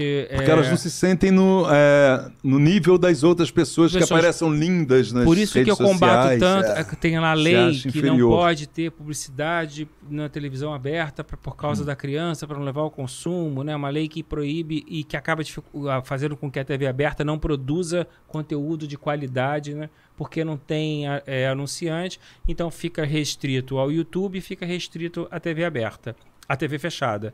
Eu fui criado vendo Sítio Copa Amarelo, fui criado com muita, muita história, muito romantismo nesse sentido, com muita fantasia. E a criança hoje, com acesso à internet, ela tem um acesso ao que é de pior, porque ela pode se- ter o vício à pornografia que está acontecendo muito Ah, cedo. é, é, Sim. Tem de Né? tudo, tem de tudo. Então a a sociedade mudou de uma maneira que não dá pra gente ficar fazendo discurso hipócrita. Eu quero dizer isso, a gente não pode ser hipócrita. É. Não pode fingir o que está acontecendo. Falar, ah, não, tem- por que não volta a TV aberta assim a produzir conteúdo de qualidade para as crianças, atrair o público de outra maneira? Por isso que eu sou, sou tão um defensor do teatro. Porque eu tive a sorte de ter um irmão que, fora o teatro da minha escola, que eu pude ver a Lupe Gigliotti fazendo teatro infantil lá. É, foi a primeira que me ajudou, me deu na, na carreira Mal eu também. sabia que aos 10 anos de idade ia empresariar a Cirinha de Paula, a filha É. dela. e depois eu tive o meu irmão que, foi, que é monge, que, que me deu toda a construção, me levando para ver Ritmo Renault fazendo Ensina-me Viver, Bibi Ferreira fazendo Piaf, e fez a paixão pelo teatro. E mudou a minha vida.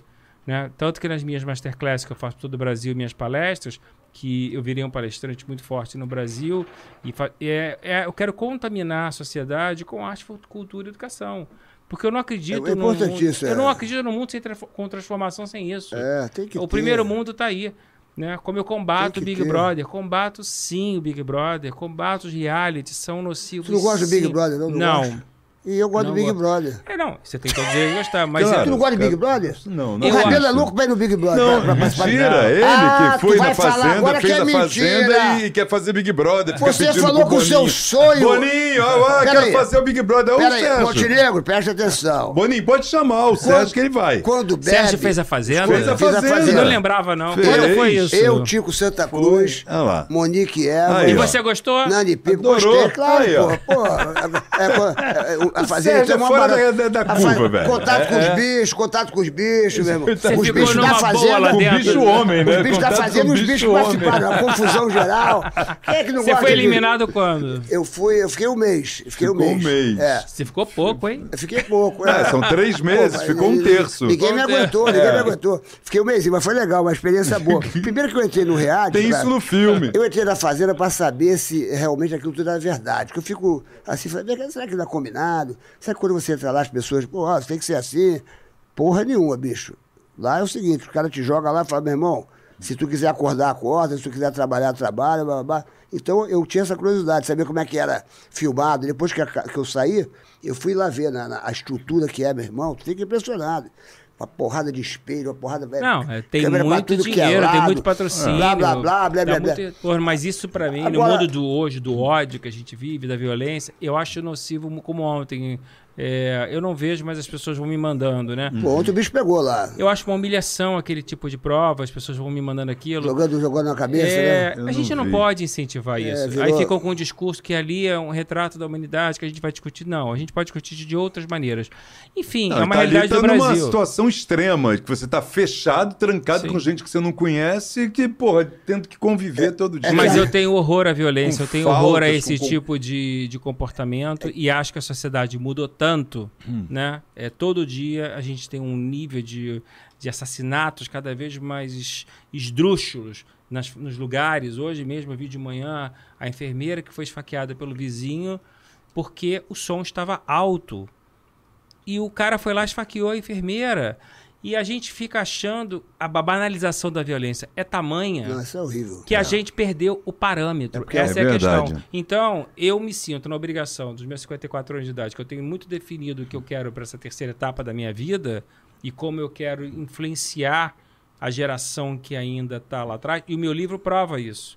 Quando eu lancei o livro, eu não achei que eu ia ter esse legado e esse reconhecimento de diversas classes.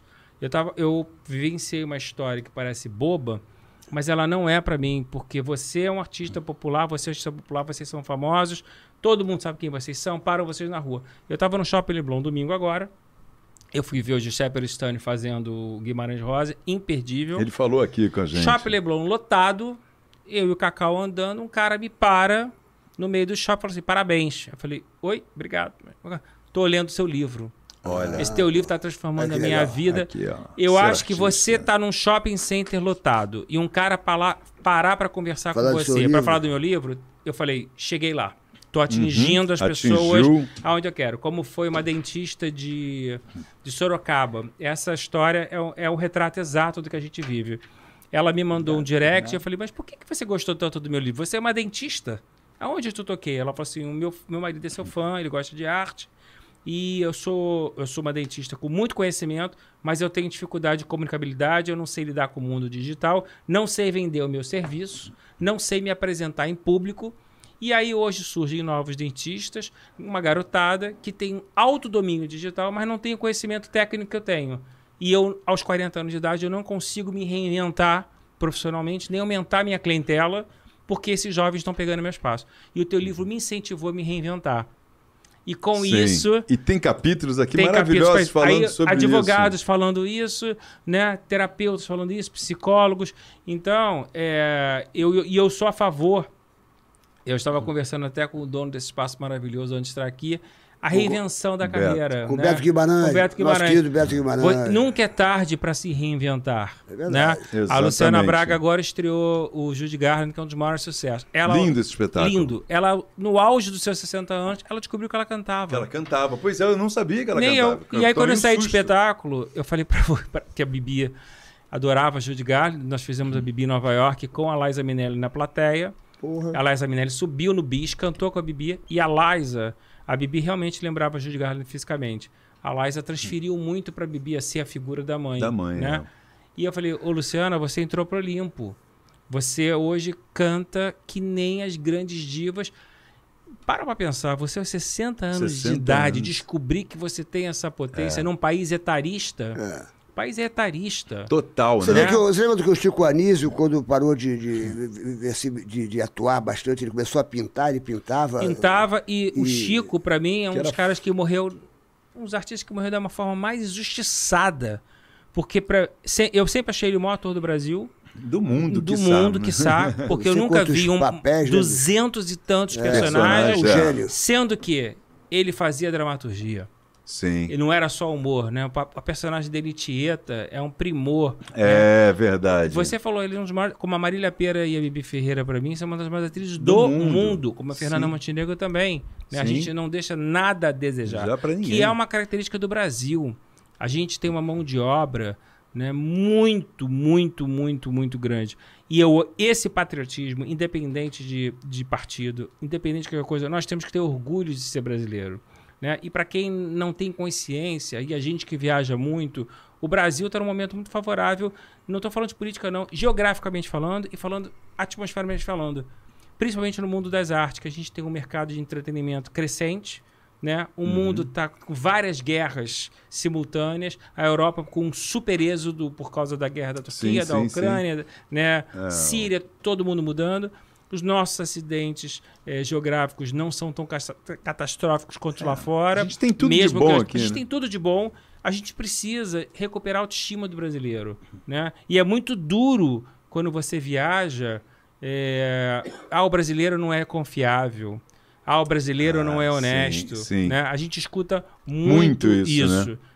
Eu, por Portugal, vou todos os anos, trabalho muito lá. Graças a Deus, agora sou um cidadão português, tirei meu passaporte português, adoro eles, empresaria atores portugueses. Eh, minha peça vai ser feita no Brasil, depois vai ser feita em Portugal e na Espanha, né? E depois vai vir uma série que eu estou escrevendo também, a série Ser Artista. Depois do meu podcast, a peça e a série. E eu adoro os portugueses, mas assim, Portugal é um país de 10 milhões de habitantes. Sim. Né? Também de um, de um Nós somos estado nosso. 210 milhões, é um país continental com uma diversidade absoluta, com uma riqueza cultural e de talentos absoluta, um país com alta potencialidade para tudo.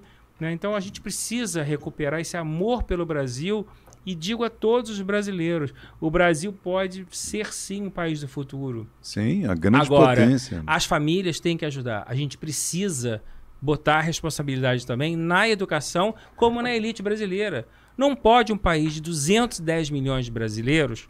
Na última pesquisa que foi feita, o último censo, que acho que tem dois, três anos, o Brasil tinha 300 mil famílias ricas. É uma das maiores concentrações de riquezas do mundo. Sendo que a elite lá de fora, ela tem um investimento no social, no educacional muito grande. A prova disso são as universidades americanas, né? que- onde são financiadas por dinheiro privado. A gente precisa que a elite brasileira, que é tão rica, porque a as famílias tenham um compromisso muito maior e um legado com o povo, que não é só do governo. Tem que trabalhar todo mundo junto. Agora, Fazer isso é a uma, sua parte, Fazer a sua né? parte. Agora, essa união, esse espírito, nesse país dividido, que eu espero que a gente se recupere e se respeite. É, tá muito dividido, muito- né, A gente tem que acabar com isso de uma Muito maneira. né? Não podemos mais Tem viver papos assim. que não dá pra aguentar. Serginho, você foi. é, eu lembro de você em todos os programas possíveis e imaginários, né? E você, de repente, coisas que você falava antigamente, você não pode falar hoje em dia. Com certeza. Você vai ser mal interpretado, é, né? Não dá, Sim, não dá pra sim. falar. E não- você sempre foi querido por todo mundo. É. Você sempre agradou de A a Z, né? É claro que a gente aprende amadurece, tem certas coisas que a gente não Claro. pode fazer mais piada mesmo, Claro. né? Mas a gente até naquela época, no passado, tinha uma coisa até por- mais ingênua. Era ingênua, Não era uma não piada era- de mau gosto, não. né? Não era na maldade, Não era na né? Era pra- maldade, era pra não era uma brincar, ofensa. era uma- Mas é claro que a gente tem que evoluir, a gente Tem tem, que que, evoluir. respeitar, Respeitar, é. tem que respeitar desde as músicas, de tudo. E a coisa tá séria, meu Só que a gente tem que voltar a resgatar também esse amor do, do povo com o artista. Né? Não é o artista momentâneo do, do. Você é o artista de palco. Né? Você mantém o teu público fiel ali. Isso é muito lindo. Essa cumplicidade do público com você é uma coisa rara. Né? É que nem o Rabelo tá fazendo lá um musical que eu considero uma montagem melhor da. Broadway. É. Lotar, Tá, também, lotado meio, esgotou esgotou meio na frente. Março todo. Quando você Já.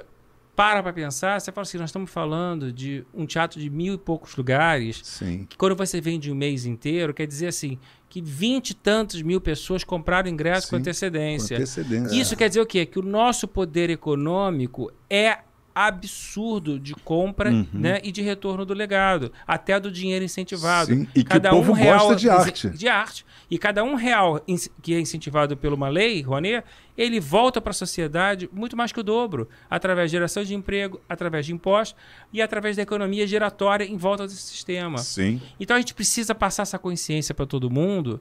E eu falo muito isso não por uma publicidade barata do meu livro, porque assim, o meu livro gerou uma consciência. E eu mesmo entrei nesse espaço do educador. Quando eu, com essa coisa da palestra e do, do masterclass, é, eu quero plantar sementes. Eu quero plantar. Eu fui dar uma palestra recentemente na escola americana. Foi uma experiência muito interessante, porque eu vi uma escola que eu não tinha noção do que era lá dentro, é um outro mundo bem diferente. Ninguém sabia das referências que eu estava falando, porque eram pessoas que. Muitos filhos de embaixadores, muita gente de fora, então eles não. Mas eles estavam fora. super atentos à minha palestra. Mas tinha uma menina de 13 anos que ela tinha lido meu livro. E ela sentou na primeira fila. Eu me apeguei nela, grudei nela, falei, ela é meu amuleto. Fiz a palestra para ela, mas todo mundo foi, aos poucos, foi se envolvendo. Foi entrando. Mas é difícil você fazer uma palestra onde você fala de referências e as pessoas não sabem quem são. É, claro que o processo de identidade não é outro. Mas é encantador a forma do ensino, da educação, do conceito, né? E a gente quer o quê? Acesso. A gente quer que todas as crianças tenham acesso a uma boa escola, né? E, a- e para isso, eu acho que todos nós, cada um na sua profissão, tem que ter esse comprometimento de alguma maneira com a educação, né? Da mesma maneira que eu tenho a palestra paga, eu também tenho a palestra gratuita. Eu também tenho os dois lados. É óbvio que eu tenho. Semana retrasada eu recebi uma, uma homenagem num projeto chamado Nos Palcos da Vida. E eu passei o dia inteiro lá, fiz meu aniversário lá, no meio da maré. Não conhecia ninguém, só o dono do projeto. Resolvi comemorar o meu aniversário, é, é, Complexo do Alemão. Ah, eu vi, eu vi, né? eu vi. com uma criançada genial. Fiquei oito horas lá dentro. Eles fizeram uma exposição da minha vida, fizeram apresentação para mim. Eu comprei 100 livros, levei para todo mundo, banquei uma festa de aniversário. Por que, que eu fiz isso? Porque eu quero transformar essas pessoas com sonho. Sim. Eu quero plantar o sonho nessas pessoas. Claro. Né? E nós temos que fazer, que nem o retiro dos artistas. Aham. Olha como o retiro acolhe as pessoas e quanto apoio precisa, e muita gente não sabe nem da existência do Opa! retiro. Nós temos lá hoje Leni Andrade, Rui Rezende, Rui Rezende. Ellen de Lima, Ellen de Lima. pessoas que já foram ícones na nossa carreira. O Pereio. São ícones ainda. Pereio. O Pereio, mas foram ícones ativos, né? Hoje não estão tanto. Uhum. E a gente precisa ajudar essas pessoas. Então a sociedade precisa se reconectar com a classe Tá sendo- artística de novo. Está sendo bastante elogiado aqui, a Lucy Galvão falando, sou apaixonada por ele, no bom sentido, cara inteligente, aqui fisioterapeuta frade, amando esse convidado, todo mundo falando aqui, Saturno falando 5 milhões para a Cláudia Raia, o que, que significa isso? Eu vou Ah, explicar. Não, isso é bobagem. É, É uma um negócio da, da lei. Então, vamos falar disso que eu quero Vamos falar. falar. Vamos falar disso. Que as pessoas não entendem. A gente já explicou várias vezes esse negócio da a lei gente já explicou várias vezes. Mas enfim, não custa nada. Vamos lá, uma pessoa Inclusive, que é produtora. É, eu pode trabalho com a Cláudia bem. Raia, eu não produzo as peças dela. A Cláudia Raia, eu vou falar Uhum. o que eu falei no meu vídeo. Eu conheço a Cláudia Raia desde os meus 17 anos de idade, onde a Cláudia Raia, os três primeiros musicais dela, os quatro, ela produzia com o dinheirinho dela. O Uhum. dinheiro que ela ganhava, ralando, não ganhando nada, Uhum. foi criando o nome dela. Ela é super séria, é uma empreendedora, ela é uma pessoa que gera empregos. E captaram, uma produtora captou via lei de incentivo fiscal de uma maneira legal 5 milhões para produzir, eu não sei se são dois ou um, um ou dois espetáculos. E as pessoas deturpam dizendo que o dinheiro foi para a mão da Cláudia Raia. É pura ignorância, é pura falta de conhecimento. Né? E qualquer espetáculo que a Cláudia Raia faça, além de ser um acontecimento, um alto índice de legado educacional, é, de retorno econômico, né? ele é formador de plateia, ele é dentro de uma planilha que é aprovada no Ministério da Cultura, de item por item, onde são todos os itens são aprovados dentro de uma lei e é tudo cumprido e cada cachê Você tem que prestar, prestar conta, conta. daquilo ali certinho, e a prestação centavo de por centavo. conta de uma lei Rouanet, ela sofre auditoria e as pessoas não têm noção do que se passa por uma prestação de conta. Não, não. Qualquer muito coisa rigor- volta. Qualquer é coisa volta para você Então, isso é prestar. pura Não pode fazer nada errado que, que, que, que né? que Sim, é renúncia fiscal. Renúncia São 4% fiscal, é, só. né? É um dinheiro que você deixa de investir no, no- do governo, que é um imposto que você vai pagar de qualquer maneira e que vai para a cultura e a cultura dá retorno imediato. Só 4%. Até 4%, Até né? 4%. Então, assim, eu que não produzo mais, eu não me lembro nem os detalhes de números, mas Sim. assim, é um retorno imediato, porque investir em educação e cultura é retorno para a sociedade. Cara, olha quantas pessoas estão no Mamma Mia ali trabalhando É. Quantas comigo pessoas. aqui. É e, tudo... e o Mamamia não é todo captado, tem uma parte não que é, é, todo bilheteria. É. tem parte de bilheteria, mas são milhões de pessoas, com Quantos 300 pessoas trabalhando estão ali no palco atrás. hoje em dia, inclusive? E todos nós pagamos impostos. Todos nós, porque você recebe e você ainda continua A gerando gente emprego. paga, a gente emite recebe, nota mas a gente fiscal. emite nota fiscal É, pagando imposto. Então, é o que eu falo, cada dinheiro incentivado de um real retorna para a sociedade cinco vezes mais. Então, é uma besteira tamanha. E falar da Cláudia Raia com a, a mulher que ela é, com a importância Pô, que ela Cláudia tem, Raia é um barato, grande com a atriz, seriedade, pô, ela é a- pessoa uma das maiores atrizes de talentos desse país. É apaixonada por Tem música. Apaixonada pelo que faz, precursora E faz do que bem, faz, né, cara? faz bem. Ela implementou a cultura do musical no Brasil. Sim. Ela poderia ter se acomodado num salário de televisão, que ela é uma grande estrela, dos maiores grandes do país. Não. Ela está sempre fazendo o trabalho dela de televisão, teatro, cinema, amada no Brasil inteiro, amada no mundo inteiro. Eu estive em Portugal assistindo um espetáculo dela, Concerto para Dois, com Jabas Homem de Melo, que é um gênio. O teatro português lotado. E ela foi para Portugal sem patrocínio, no risco. Teve que sair de Portugal no meio da pandemia. As pessoas ainda não avaliam, inclusive, os riscos que se correm. Né, e os prejuízos que você Ó. pode tomar numa temporada. Né? Aqui, ó, a Cecília de, de, de Oliveira está falando aqui, os espetáculos da Cláudia Raia deveriam receber mais de 5 milhões de tão maravilhosos que é. Parem de falar asneira. Cara, respeita a cultura do país, pessoal. Obrigado, O pessoal Cecília. fica aqui. Claro, E mas é isso. E tem aqui, ó, Priscila Teixeira. Já trabalhei com, com um monte, empresário incrível, gente do bem. O pessoal gosta de tudo, né, bicho? É, Tem que Gabriel Montenegro é seu presente? Gabriel Montenegro é um jovem comediante, mágico e ator que eu contratei, mas ele não é o meu parente, é um, Ah. garoto com muito futuro, vocês Bot- ainda vão ouvir falar muito nele. Botou Montenegro é incrível, um ser humano espetacular. Ele é demais esse cara. Agora, me diz uma coisa, o, o Montenegro, eu estava outro dia numa mesa e as pessoas hoje em dia estão muito divididas, né? Estão divididas, fica essa coisa de, porra, essa maluquice, ah, eu gosto do fulano, gosto do ciclano, babá. E surgiu o nome da Regina Duarte, que para mim é uma tremenda de uma atriz, uma coisa assim, que eu acho a Regina Duarte fantástica, eu acho, novelas que ela já fez e tal. E aí alguém chegou e falou assim, ah, Regina Duarte no, no meu filme não botaria, na minha peça não botaria. Você é uma pessoa que você vê, vê a atriz, é, por exemplo, a Regina Duarte foi ministra da, da, da, da, da Cultura. E aí ficou essa coisa toda. Como é que você enxerga a Regina Duarte hoje? Você é uma Serginho, pessoa. vou fazer uma teria retrospectiva- Ela, teria ela no, no teu cast? Você é uma pessoa que você vê a atriz con- ou você vê a posição, às vezes? Vou fazer uma retrospectiva um pouquinho antes disso. Posso? Claro, pô. É, e até quero esclarecer, porque muita gente acha que eu sou PT. Eu não sou PT. Eu sempre votei na direita, sempre votei no Fernando Henrique Cardoso.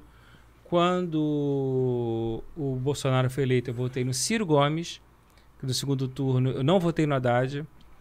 E nós somos fruto. O Bolsonaro foi eleito porque o PT elegeu ele por, por, por um governo ruim.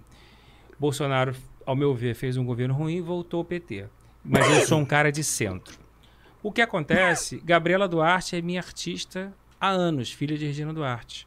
E é uma pessoa que sabe separar a mãe Regina e a Gabriela artista. Regina é minha amiga, gosto dela, já frequentou muito a minha casa, já almoçou muito com a minha mãe, tenho muito carinho e eu sei separar a amiga e a personalidade. Né? O que eu acho é que o grande problema, não, e eu tenho no meu escritório artistas de esquerda, artistas de direita e artistas que não são nem direita nem esquerda, são de centro. Como eu conheço muita gente que votou no PT, não porque não queria o Bolsonaro, porque é da área de cultura e a cultura foi muito penalizada. Então, a questão não é, é, não trabalhar com a Regina, porque a Regina é, não, não é do Bolsonaro, é, é da direita, ou da extrema direita. A questão é que nós que vivemos da cultura de uma certa maneira, eu não mais tanto, porque o meu business hoje é entretenimento, mas produzi muito e tem um, leque vasto, os meus atores são muito consistentes. São pessoas que fazem televisão e alternam com teatro, como o Renato Rabelo. E a cultura foi dilacerada nos quatro anos. Não só na perda de incentivo, do fiscal, na- na- no estímulo do empresário brasileiro. E eu tenho um episódio de uma amiga que ela- o empresário que investia em peças, ele sofria uma quase que um assédio para não investir. Não tivemos nenhum plano de ação, nenhuma lei. A própria lei do Paulo Gustavo foi aprovada, o dinheiro não saiu até hoje. A lei Aldir Blanc e várias outras questões. Então, a cultura foi totalmente demonizada. Inclusive, a sociedade foi jogada muito aos contra os artistas por não entender a questão da lei O'Reilly foi dito de uma maneira errada. Então, eu acho que a Regina, hoje, no meu, ao meu ver, é difícil eu poder pensar em trabalhar com ela, não porque eu não gosto dela como pessoa, não. Eu adoro ela. Ela é mãe de uma artista minha. É porque o pensamento. E ela é dela- uma grande atriz. e ela é né? uma grande atriz. Pô, Só que o tem- pensamento dela não é mais o pensamento que eu vivo como eu visualizo o melhor para o Brasil. Ok? Então, assim, é óbvio que na hora de trabalhar a gente tem que ter afinidade de pensamento.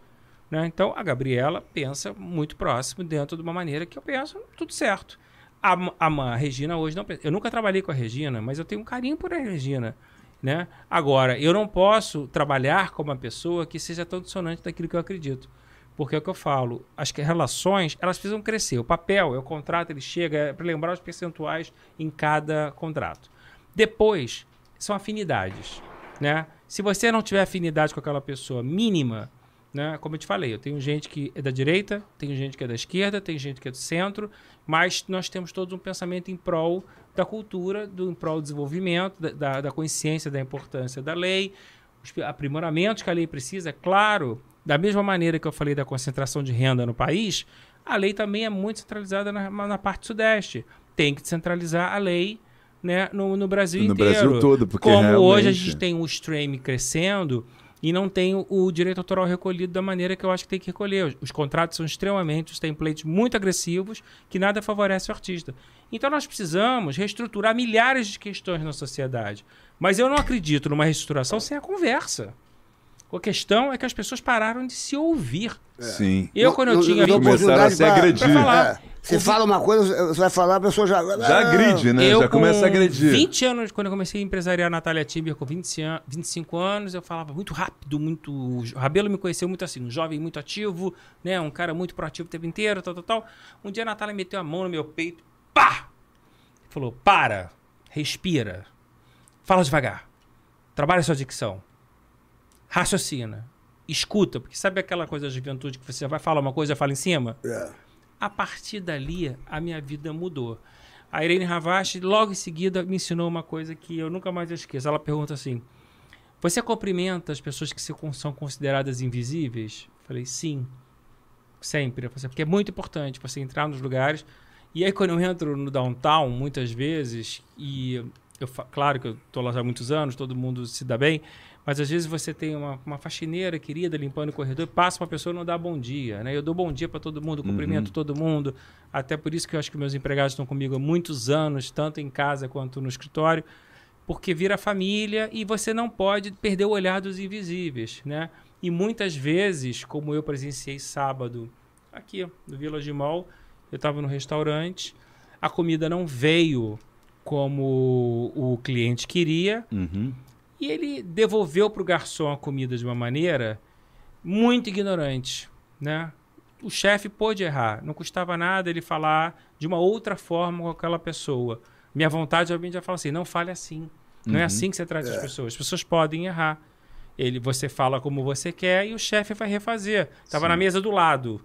Então isso me incomoda muito. grosseria, né? A grosseria. Então Achar acho que tá hoje pagando. o trabalhar ou não trabalhar é uma questão, não é política, mas tem uma afinidade de cabeça, né? Que é o você precisa disso porque é muito hard o nosso dia a dia.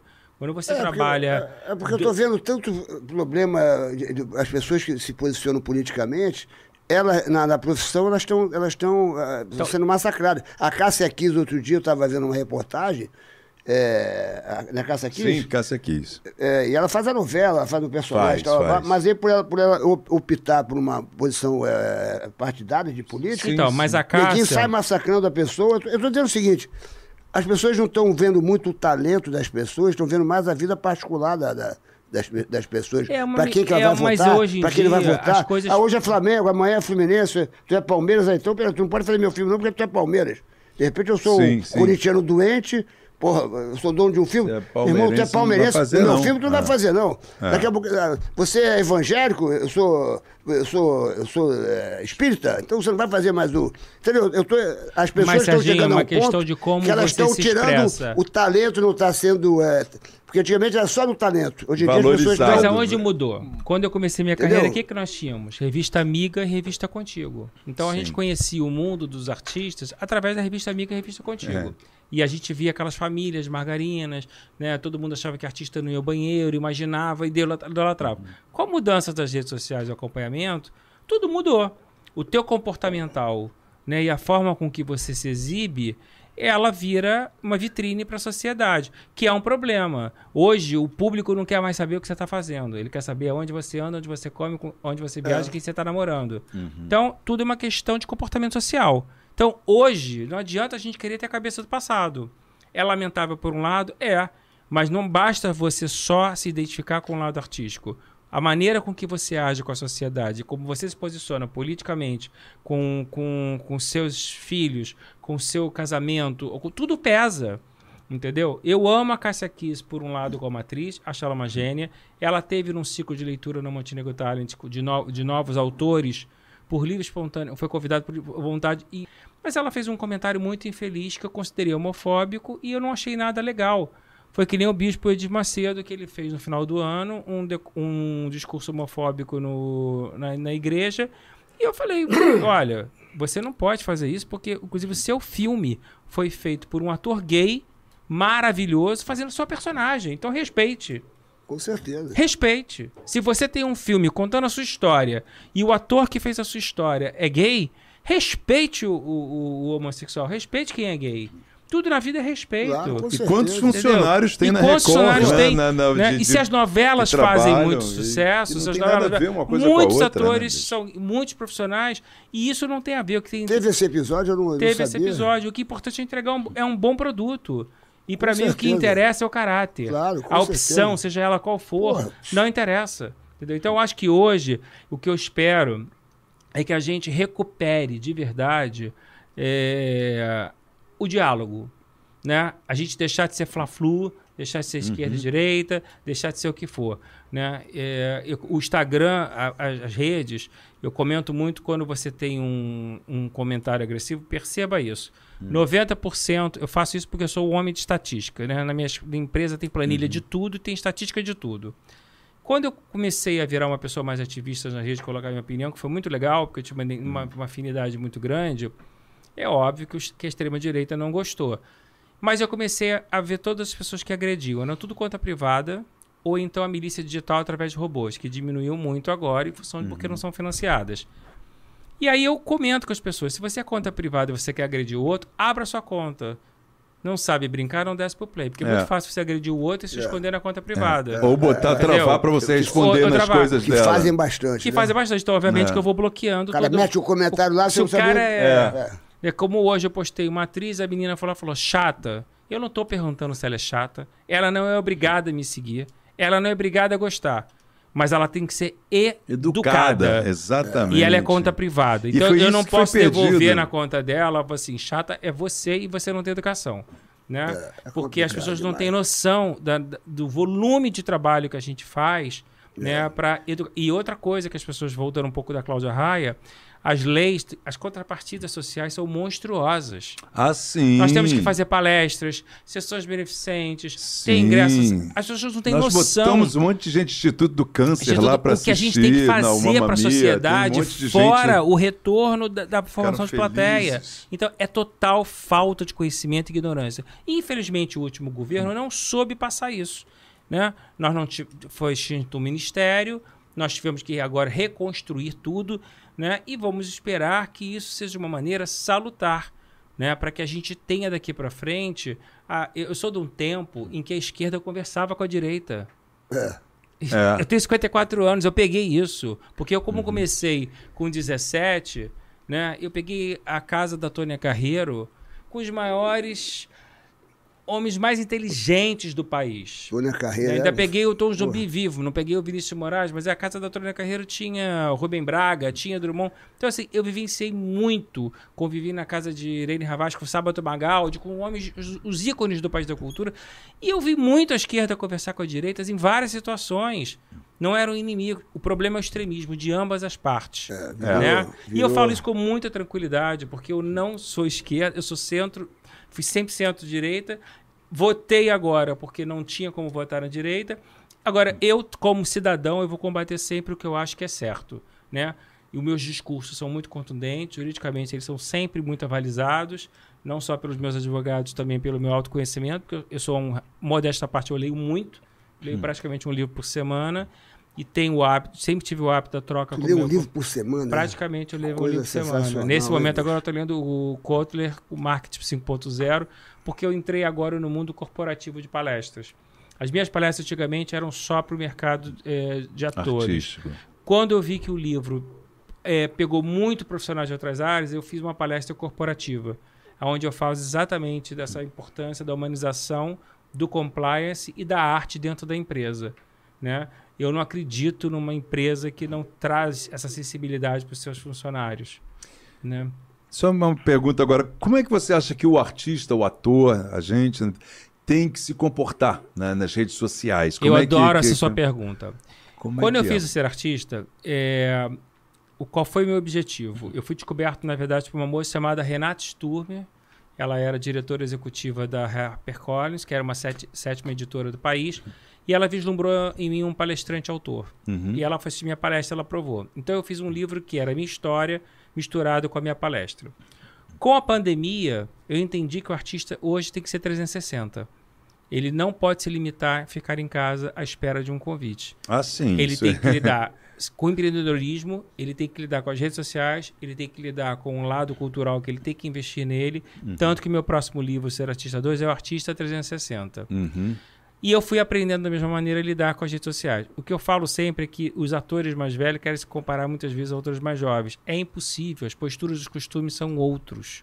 Né? Não dar para ator Outra mais bagagem, velho né? querer Outra- fazer TikTok dançando. Pô, fica ridículo, né? né? Fica ridículo. Ari Nós, Fontoura tá É arrebentando. o hein? Ari, Mas o Ari- é diferente. Não, mas o o Ari Ari... já eu é um- adoro Ari Fontoura. Eu meu adoro irmão. Ari Fontoura. Ari Fontoura. Quantos anos tem Ari Fontoura? Oito. 90. 90. Fez Meu agora. irmão, 90, ele é um 90 fenômeno da Eu internet. amo Ari Fontoura, mas o Ari Fontoura já está acima do bem e do mal e ele se Exatamente. reinventou na pandemia. Ele É um começou com gênio. uma brincadeira, uma maneira dele manter o link com o público. Né? Exatamente. E ele tem. E foi ca- autêntico, e foi porque é da autêntico, personalidade natural. dele. ele é orgânico, brincalhão, é orgânico. é Ele, orgânico. ele não fez aquilo né? pra se dar bem, pra Então, ganhar dinheiro. Pra... Eu acho que de uma geração de 40 para cima, a gente tem obrigatoriedade de deixar um legado de ser um influencer com conteúdo. Né? Uhum. E num país de terceiro mundo, temos que parar de ostentar.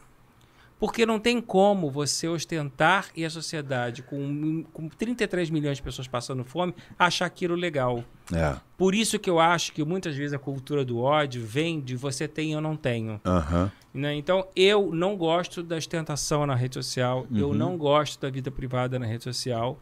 Eu acho que a re- a rede social tem que ter legado. Mas não é isso que eles querem, é isso que, que, que eles a gente querem consumir. trabalhar- é- Mas a gente dá o que também a gente, dá quer o que a gente que, quer, que, que né? consumam. Se né? você quer se banalizar e se vender no mercado para você se entregar para o mercado, para você ganhar dinheiro, Uhum. aquilo é um direito que te assiste. Eu, como empresário, que foquei a minha carreira inteira em construção através de estudo e formação, nunca vou apoiar isso. Uhum. Tanto que agora Tamassá, eu lancei nesse ano 11 livros dos meus atores, já lancei 60 livros. Uhum. E eu fui mostrando para as pessoas que as pessoas podem crescer na carreira através de algum tipo de conhecimento. Então, por exemplo, a Dani Valente, que é o, é o livro do mês, ela teve fibromialgia. E ela foi para os Estados Unidos, uma doença. Pô, Dani Valente é minha, minha amiga. Fazia, amigona, fazia um multishow comigo. tem que vir aqui.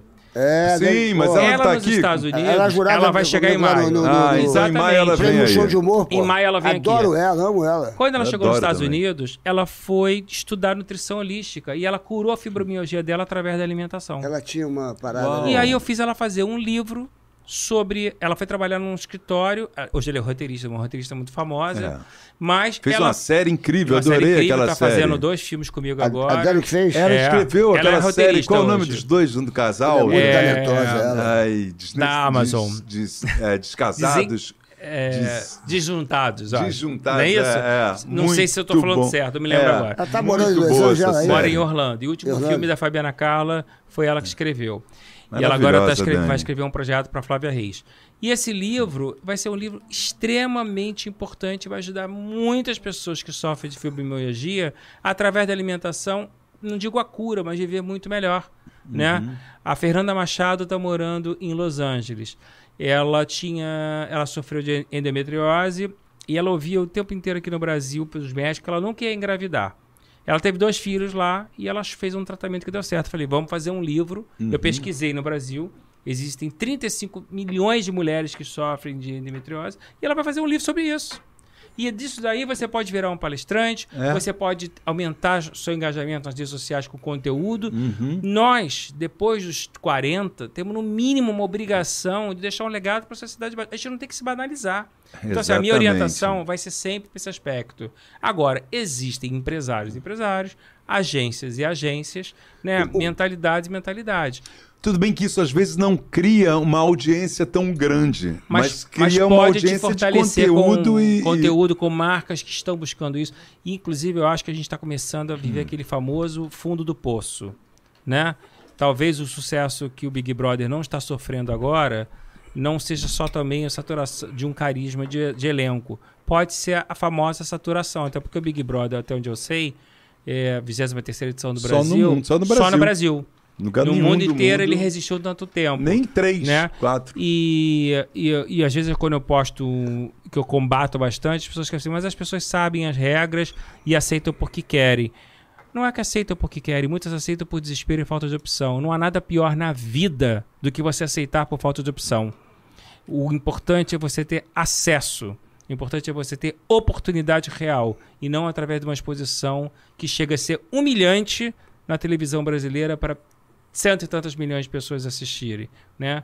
Tem pais que veem os filhos dizendo coisas que eles não gostariam de ouvir. Então assim, eu não acho, eu não acho que é por aí, né? Ó, Não quer. O Boninho tá aqui, peraí, um minuto. Boninho tá Pode, aqui. à O Boninho tá- vontade. Tá, fazendo um comentário aqui. quer ver? O Boninho entrou aqui. ó. Boninho Fala. entrou ao vivo Boninho aqui. entrou, Sérgio? Boninho entrou aqui, ó. Para de falar mal do BBB. Teu sonho era entrar no BBB. Não é não. Aqui. Isso eu te garanto, Boninho. Vou te falar uma coisa, fala pra ele. Ele que- tá falando aqui, teu sonho era entrar no BBB. mano, Falar aqui. pra ele que- Então fala pra ele, tá aqui, ó, te ouvindo aí, ó. ó. Boninho, vai, É. câmera, fecha no Boninho aí. Fala aí. Eles acabaram com um programa que eu adoro, que é o The Voice Mais, porque o país é etarista, né? Tem o The Voice Kids, Sim. tem o The Voice normal e, E o tinha o The mais, que era Voice mais Mais. 60 anos. E parece que não continuou. Não vai ter mais, é? Não, já não tem há um tempo, parece que é por falta de patrocínio por, pra esse, esse segmento. Não interessa. Eu lamento isso. A Pois gente tem é. que pensar sim nos mais velhos, a gente tem que pensar nos jovens e tem que ter comprometimento com conteúdo de qualidade, pensando em legado, sim. Nós não podemos ser tão rasos e banais e nos acostumar com isso. Ó, a Anastácia Você- tá perguntando aqui, vo- você eh, levaria a Juliette pra tua agência?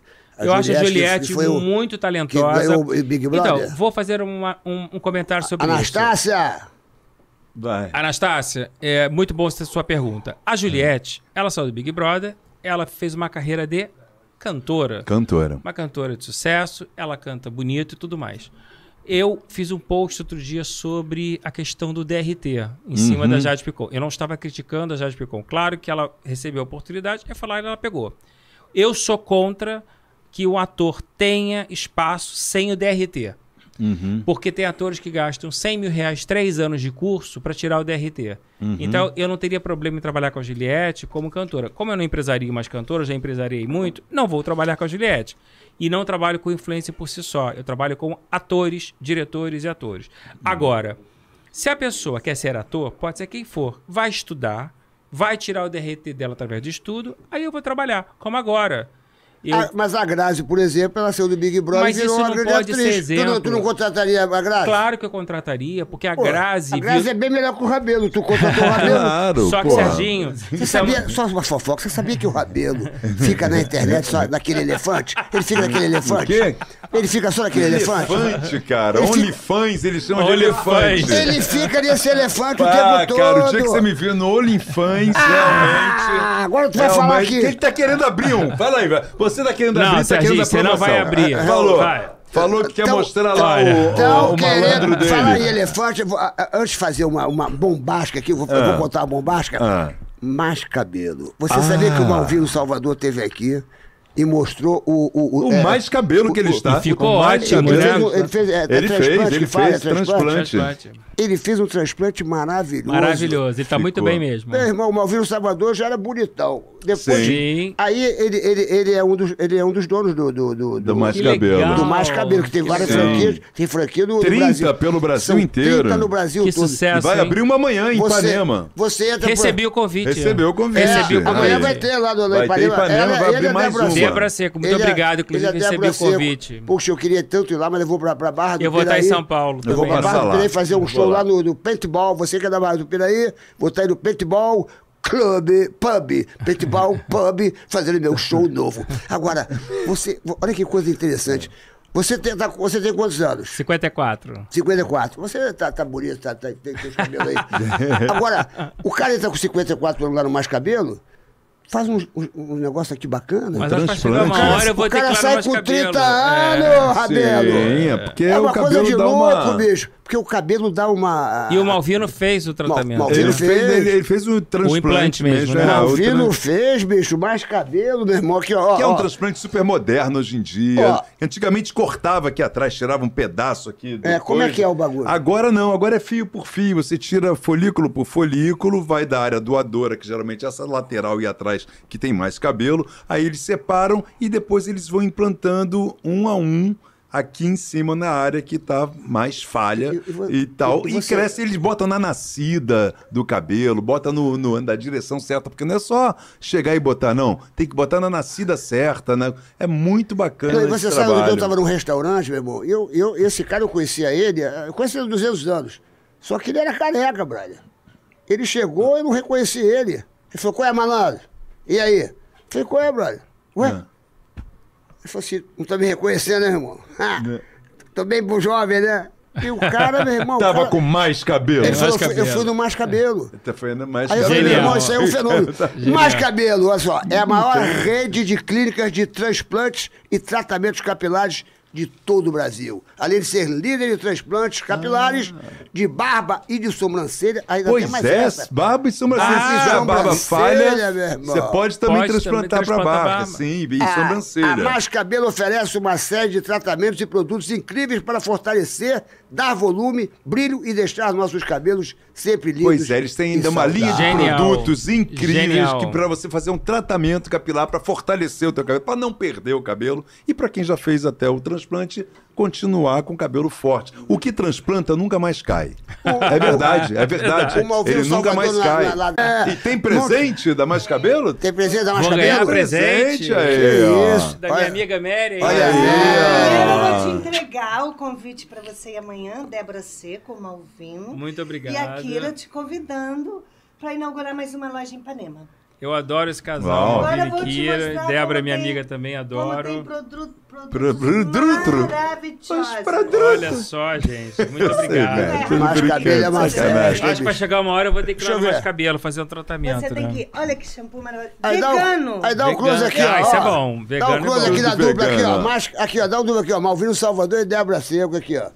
Aí, São segura os aí, garotos aí. propaganda Eles vão estar lá da amanhã. Mais Cabelo. Eles estar lá Olha, amanhã. fizeram um convite Aonde- personalizado. Aonde é o endereço que vai? Onde é que é o endereço? É lá em. Ipanema, ô Lê- lê- Sérgio. Lá tem o endereço aí? É na Farm. Seguindo Farm. na Farm de Farm Amoedo. de Amoedo, Ipanema. Que horas vai ser lá? Ipanema, vai ser amanhã às 6 inauguração. horas. 6 horas 18 amanhã. horas, 18 horas. Tô Vou lá sabendo. um dia, com certeza. Malvino É isso Salvador. aí. Obrigado pelo carinho. Você Mais cabelo. Tem cabelo? Esse daqui é para te dar um brilho nas pontas. Ó, um, Ó, um brilho nas pontas do cabelo do Montenegro. Não tem muito cabelo ainda não, você mas pode tudo dar bem. pro seu marido também. Já que- passa que já o Vou dar cabelo pro já Cacau. brilha. Cacau. O Assim. Cacau tem mais cabelo que eu. Cacau, ah, tá bem enorme o cabelo do Cacau vocês estão também. casados há quanto tempo? 28. Porra, 28 anos, hein, bicho? 28 Entra aqui, Cacau, chega aqui. Esse amigo de infância. Esse aqui é um irmão de, de infância aí, ó. Aqui, ó. Garoto. Esse cara aqui Esse dançava aqui é- thriller. Pô, dançava thriller na minha vila. Eu via do quando meu eu era garoto e ele via do apartamento. Ele Todo morava- mundo tijucano. Todo mundo Aqui é todo tijucano. mundo é tijucano. Tijuca? Tudo é Tijuca. aí abafa o caso, né? foi mulher? bom falar da Tijuca. Calma, Foi calma. bom falar da Tijuca. que eu vou fazer só uma pergunta pra Eu vocês comecei aqui. teatro por isso. Antes de fazer a pergunta, olha, o pessoal tá perguntando aqui onde é que vai ser a inauguração amanhã. Vai ser amanhã na rua Fábio de Amoedo, 106, em 106, Ipanema. Malvino Ipanema. Salvador, Débora Seco estará lá no Mais Cabelo, inaugura sua primeira É isso. unidade na versão Prime. E você é o nosso convidado. Ô, ô, ô, Cacau, você é da Tijuca? E você também é da Tijuca? Também. Você também é da Tijuca? Tô, todo mundo chucando aqui. Vocês conhecem na Tijuca, só pra fazer aqui, ele vai, ele vai ficar todo. ó. Vocês conhecem um cara chamado Tato? Tá, eu Tato. Nunca ouviu falar Nunca do ouvi Tato? falar. Nunca ouviu falar do Tato? não. Nunca. Porque o Tato foi bem famoso na Tijuca. É, mesmo? É, eu também É, nunca ouvi O que, que ele fazia, esse Tato? Não sei, cara. Sei lá. Ah, aí é que tá. Pergunta pro Rabelo. Enfim, é isso aí. Depois você vai me contar, Depois eu né? conto. Então tá Ele, ele vai, tipo, até o final do programa ele vai. Ele vai. Ele conheceu Não vou muito o contar Tato. nada, pô. Ele conheceu Vai, muito vai, o Tato. Depois eu te conto. Eu vou escrever aqui o que, que ele fazia. Eu quero saber. Ó, eu vou te contar o que, que ele escrevia. Rabelo, Ó. você hoje tá Oi. polêmico pra caramba. É eu, pô. Olha, eu você polêmico, tá polêmico. cara. hein? É, pois é. O Serginho aprontou toda a vida inteira e Pois tá é. botando toda a Se eu polêmica em começar você. a falar dele, aí É. eu vou. Bom, não vou falar não, Ó, o porque. que, que o Tato fazia. É cedo. É mesmo? É. Mas É. devia ser arte. Devia ser em forma de arte. É, era arte. Olha Era- aqui, o Serginho nem lembra. Um dia ele me ligou, Ele fica louco. uns três anos atrás. Ele nem lembra É. disso. É Ele me- mesmo? É. Tava namorando não sei quem. Quem, quem, quem? Não lembro Ah, umas três, quatro É. diferentes, Sim, falei- normal, Aí vai. você me ligou e eh, falou, Montenegro, eu quero te indicar fulano de tal. Eu sabia, Porra, Montenegro. Porra, você vê, você me prejudicou. eu queria ter deu te nada, ajudado, eu aí, gosto nem de aí, você. nem aqui. Não deu em nada, nem ali, nem aqui. Eu Mas eu vou, lembro eu vou, eu não lembro lembra da- também, da... juro por Deus que eu não lembro. E era cedo, tu me ligou de manhã cedo, tu acorda cedo? Acordo nada, mas Nada, pedido, tava né? acordado, Que que tava gente- acordado Ah, ainda. Ô, Montenegro, o que que Isso aí que- dorme de Você manhã, me ligou cara. O que, cedo, que a gente não faz, meu amor, pra de repente conseguir um glu-glu? Ó. É, é, é. Isso ele Porra, estava tentando naquela hora, era a hora que ele ia ele tentar dar uma chegada e falou, vou ligar pro Montenegro ligar pro. Montenegro. Mas a gente vai divulgar muito teu filme. Você vai bombar nesse filme. Porra, aí. malandro errado que deu certo. Você vai bombar muito nesse filme. Muita gente do, teu elenco tá lá no Sim, filme. e a. Glaucia, minha amiga, a gente vai bombar esse Glaucia, filme. a Glaucia, porra, esse filme ela tá. Ela tá ela- Ótima produtora. E esse filme que eu fiz, o, o pessoal chora, se emociona, ri. O A ideia é o- tua? O, Bruno vai. Não, eu, eu fiz, é uma, são histórias da minha vida. E aí o, o, o Silvio também, o Silvio, Ulisses e o, e o Pedro Antônio também foram redatores. E todo mundo escreveu o filme. E o Marco Antônio também Carvalho, que é o diretor, também escreveu o filme. E são fatos que aconteceram na minha vida. E a gente incorporou no filme e também tem uma ficção. Que, é- que tem uma fantasia. Dá um brilhinho É, ali, né? É, dá um brilho, mas são fatos que aconteceram na minha vida. E, Que e- legal. E, você vai se emocionar, porque. Mas 90% as é o pessoas- que aconteceu na tua 90% vida. é o que aconteceu na minha Tipo, vida. É- é- Muito pouca Foi uma ficção. passagem da minha vida, tem muito pouca ficção e. E você vai se emocionar, você vai rir. É incrível. Eu, li- recebi eu- um eu recado o aqui do, do Bruno Vaz, que é da Daltal, falou. Bruno velho, Weiner. É, do Bru- Bruno Vaz, Vaz, eu conheço o Bruno já, porra. Ele é incrível. É, Ele é filho, um filho da Danusa Leão, a, mãe dele era a melhor amiga da mãe do meu amigo Caquinho. Ah. Então, eh, to- foi todo mundo criado juntos. E o Bruno muito inteligente, né, meu irmão? Muito, o Bruno é um, muito. pô, É um o- grande é, investidor, é o né? Um águia, grande é- empresário. É o águia do cinema. E ele gostar do seu filme já é É, meio e ele caminho falou, andado. Serginho, eu chorei, ri, me emocionei, o filme vai bombar. Ele conhece muito. É, e nós vamos lá para Campos de Jordão em maio. Em maio Ah, nós porque vamos... tem um fórum É, de tem um- apresentação é. para todos os distribuidores. Dia 31 nós estamos lá, Ah, meu irmão, com o muito malandro bom. é raro que Você deu tá com tudo, certo. hein? É Tá raro que deu tudo, certo. Vai ser lançado no segundo semestre. Preste atenção, malandro, o errado que deu certo, o filme. Vamos lá, vamos continuar com o Montenegro. Montenegro, me fala uma coisa, a, a questão do etarismo, como a gente, você estava falando. A televisão não se fechou um pouco para os 60 a mais, para os Então. atores que têm a mais de 60? Não tá difícil de, Um de ter pouco papel, é, é personagem? bondade sua, completamente. Existe um livro chamado Memória da Telenovela Brasileira, do Ismael Fernandes, Hum. e eu tive o prazer de lançar a segunda ou terceira edição, estou falando disso de 25 anos atrás. Aham. Quando você pega o livro e Hum. você vê a estrutura de uma novela, antigamente as novelas tinham 40, 50 personagens. Sim. É só você ver a novela no Viva. Então você sim. tinha 80% de um elenco acima de 40 anos e o casal principal. É verdade. Com o passar do tempo, isso foi jovializando, jovializando, jovializando, jovializando, até que um dia eu vi uma atriz de 35 anos fazendo mãe de um cara de 28. Caramba. Então hoje a geração dos autores também foi trocando, os autores Uhum. que escreviam para os gigantes, como eu chamo. né? Infelizmente as novelas, nem todas, obviamente, não estou generalizando, mas na sua grande maioria, os grandes personagens eles vão até 50 anos. Né? E depois disso são personagens extremamente periféricos e sem a qualidade que a gente sempre teve das grandes atrizes, dos grandes atores. Né? O que eu espero, Renato, sinceramente, é que já que a gente tá num, a gente copia muito o americano e as séries americanas são acontecem com os grandes atores, e o streaming brasileiro está se profissionalizando cada vez mais e ainda não se achou nas séries em quantidade. É. As nossas séries brasileiras ainda não fazem tanto sucesso. Eu espero que pelo menos esse stream salve as séries com os nossos grandes atores. E vou te dar um modelo de um exemplo que acabou de acontecer. Você a, a Boate Kiss, Sim. que é um grande estouro. Eu tenho o Paulo Gorgulho, que é um gigante, e o Leonardo Medeiros, que é outro gigante. Sim. Você tem oito atores de frente, tem a Débora Lan, tem o. Telmo Fernandes, né? Não são atores extremamente midiáticos, são grandes atores, mas tem uma boa história, uma excelente direção, uma excelente produção e a série é um sucesso. Sim. Então essa é a prova de que uma história bem contada, bem dirigida, bem feita, Uhum. com bons atores, ela vai acontecer independente daquele ator ter sucesso ou não. Eu acho que a televisão não só se banalizou, como ela se rebaixou muito ao mundo digital. Uhum. Esse é o grande problema. E o público que fez a história da televisão brasileira, que fez a TV Globo ir para 200 países diferentes, né? E eu já tive em países, é, eu, eu tenho, uma, tenho uma história com a Beth Faria, nós fomos receber, ela foi receber uma homenagem em Los Angeles, num prêmio muito importante.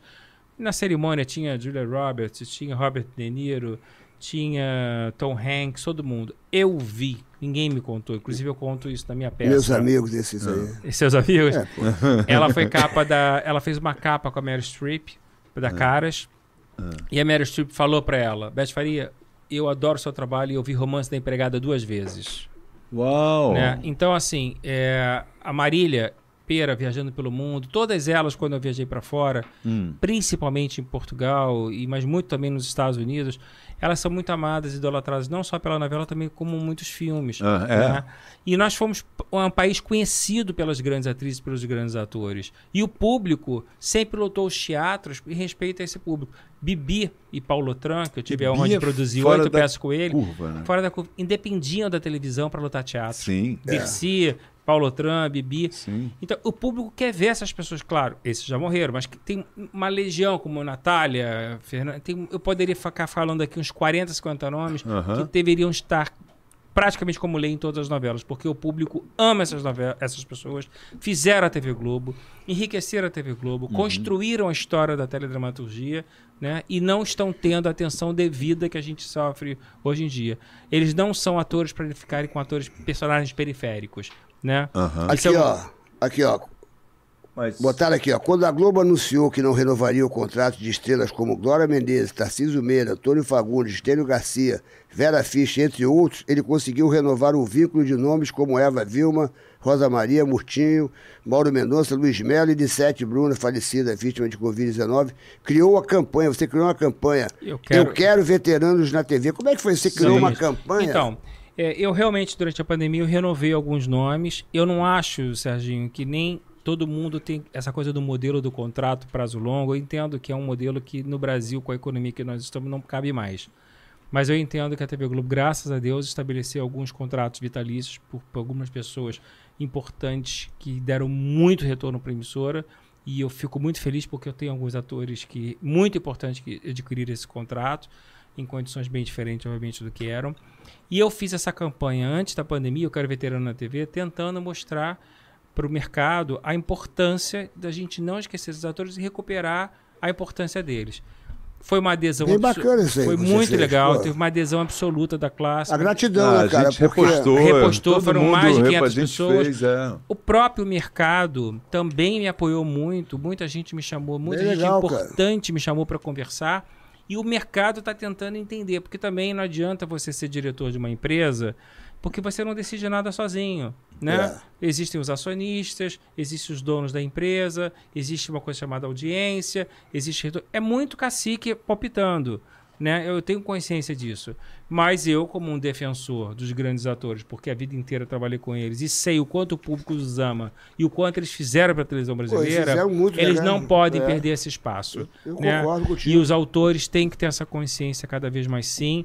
Ao escrever uma história, pode ter o jovem. Antigamente era assim: você tinha uma mocinha, um mocinho, o amigo, amiga, e depois E a história era adulta, né? adulta. Você, É, mas os, núcleos, os núcleos, ninguém era personagem periférico depois de 40, os personagens eram importantes. Parece que a velhice agora é uma doença, né? E Parece o que é- etarismo entrou e a gente tem que assumir isso. É que nem o Brasil diz que não é um país racista. É um país racista, claro que é. Uhum. Né? É um país com alto índice de homicídio, é um país, é um país que, de uma misoginia monstruosa, é um país de feminicídio monstruoso. Existem mil defeitos horrorosos que a gente tem que acabar com esse país. Uhum. E o etarismo é um, até porque a base da pirâmide hoje você vive cada vez mais. Uhum, Uma é pessoa verdade. hoje com 60 anos, ela é É jovem, é verdade. né? Com 54 anos, quantas pessoas no passado já morriam? Eu estou no É, auge da minha idade, é, trabalhando é. 12 horas por dia, é. viajando que nem um louco e me sentindo um garoto, É. né? Então, assim, o mundo mudou, a cultura mudou, a cabeça mudou e a gente tem que acompanhar. Eu tenho muita esperança que essa campanha tome vulto cada vez mais. a minha peça, ela vai mostrar para o Brasil não só quem são as grandes atrizes, como ela vai mostrar a consciência do pensamento dessas grandes atrizes. Eu tenho certeza que a Leona Cavalli que vai fazer essas 11 mulheres que eu vou homenagear. Maravilhosa. Ela vai fazer as 11, Eu eh, todas as com 11. É a. Beth Goulart que vai dirigir. E meu intuito com a peça é um Beth. grito da minha história com essas mulheres de 30, a 35 anos convivendo com elas, do que elas pensam realmente sobre todos os aspectos, mas para ser lidar com a velhice, lidar com a maturidade e lidar Uhum. com a carreira. Tem uma atriz que vai falar só sobre a velhice. A velhice chega para todo mundo. Então ela vai falar sobre a- as plásticas. A Ah, outra sobre sim, alimentação. sim, sim. É, uma, é tudo baseado em depoimentos reais. Eu não vou Bem fantasiar legal, nada. Bem É. legal. Marcelo Pinheiro Ferreira aqui perguntou: Montenegro, você acha que os artistas negros hoje estão tendo mais oportunidades? Muito mais oportunidade. Eu mesmo ampliei 35% no escritório. Né? Quando eu contratei a Diva Manner, que foi a primeira Uhum. trans preta do escritório, eu, hoje eu tenho. Eu tinha quatro atores eh, pretos, eu tenho acho que 25.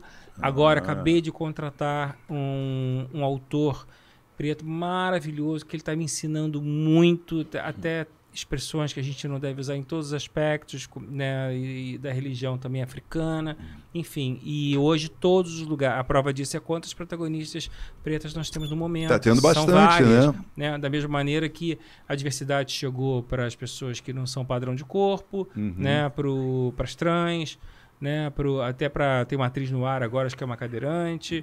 É, tem, uma, tem um streaming que está investindo num autor autista, né? Então tem um outro deficiente físico. É muito importante a gente trabalhar a autoestima através da arte. E aí é que o povo brasileiro tem que entender que depois do que nós passamos nesses três anos, que foram três anos onde nós não melhoramos, infelizmente, o que segurou as pessoas em casa foi o quê? Foi a arte. Porque se você Opa! lê um livro, é a arte. Se você escuta uma música, é a arte. Se você vê uma o novela, é foi a arte. consumido. Se vê a série, é a arte. Foi o boom do streaming. Foi bom do Né? streaming. E- Foi Então, mesmo, bicho. que foi. A gente viu de série, meu Foi, amigo. Eu nunca nem é. tinha visto uma série, bicho, quando eu ficava em casa, porque série você tem que ficar, né? Aquela coisa, aquela maratona. Só que é eu o quê? fazia show e nunca é ficava em casa. Na pandemia eu Então, vi várias séries Foi o que salvou a gente. Quando Foi a o minha que salvou editora, todo mundo. o meu livro ficou pronto em maio de 2020, no auge da pandemia, a minha editora me liga e fala: "Vamos lançar em setembro". Eu falei: "Mas como? As pessoas estão morrendo, ninguém vai ler". Ela falou: "Tá todo mundo em casa lendo, vendo TV, Uhum. escutando música". E foi ótimo nesse sentido, as pessoas tiveram tempo de ler. Aham. Que ele talvez tivesse lançado com todo mundo na correria, não teria tido tanto tempo. Então, voltando à tua pergunta, é o melhor momento que eu já vi para o ator preto. E a gente Uhum. tem que valorizar a arte como nunca. E eles, inclusive, é, eu brinco quase com a reparação histórica. Estava na hora deles brilhar e abrir o espaço para eles, porque eles têm É verdade. muita gente talentosa precisando desse espaço. Cá, você, qual foi o momento que você se assustou com aquelas demissões todas da Globo? Você, você por exemplo, eu, eu, Serginho, quando eu comecei hoje- a ver uns nomes assim. Isso não me assusta. No sentido Você não se assustou quando ele Não, falou, pô, Miguel porque Falabella foi demitido. Eu falei, porra, Demitiram pessoas Fulano já, foi- mas demitiram pessoas que já estavam muitos anos e muito bem de vida, né? A questão não é esta. A questão não é demitir a pessoa. Ninguém pode manter salários elevados a vida inteira sem produtividade. Eu não concordo com isso, você ficar em casa eh, ganhando um salário importante, alto e sem trabalhar. Eu acho que as pessoas têm que trabalhar. O que me, o que me entristece, o que me assusta é o, a falta de olhar da televisão brasileira hoje para os grandes talentos. Isso é que me assusta, porque você pode ser contratado por temporada. Nós não podemos agora numa novela, vamos pegar a novela da minha querida amiga Glória Pérez, que eu amo de paixão. Se você for ver, tem a Cássia Kiss e a Ana Lúcia Torre. A Ana Lúcia Torre é minha. É, agora entrou Xaxá. É, antigamente você tinha 10, 20 medalhões por novela. Né? Os atores que são os. A gente precisa recuperar isso de novo. E até aquelas mais jovens que protagonizaram, que hoje que estão com 50 anos, que também estão com dificuldade de retorno, porque a indústria da cara nova é muito rápida. Você perguntou para mim, você trabalharia com a Grazi? Claro, a Grazi além de ser uma estrela um talento, mas ela é uma exceção. A gente não pode banalizar o, recado, o mercado pela exceção. A gente tem que lutar pelas regras. Se um advogado tem que fazer faculdade para ser advogado, o médico não tem que fazer, o ator tem que estudar para tirar o seu DRT. Cada, né, cada um no seu quadrado. a Jade Picou, por exemplo... Ela não tem o DRT, ela tirou o DRT provisório para trabalhar. Eu Eu que- sou contra o DRT provisório.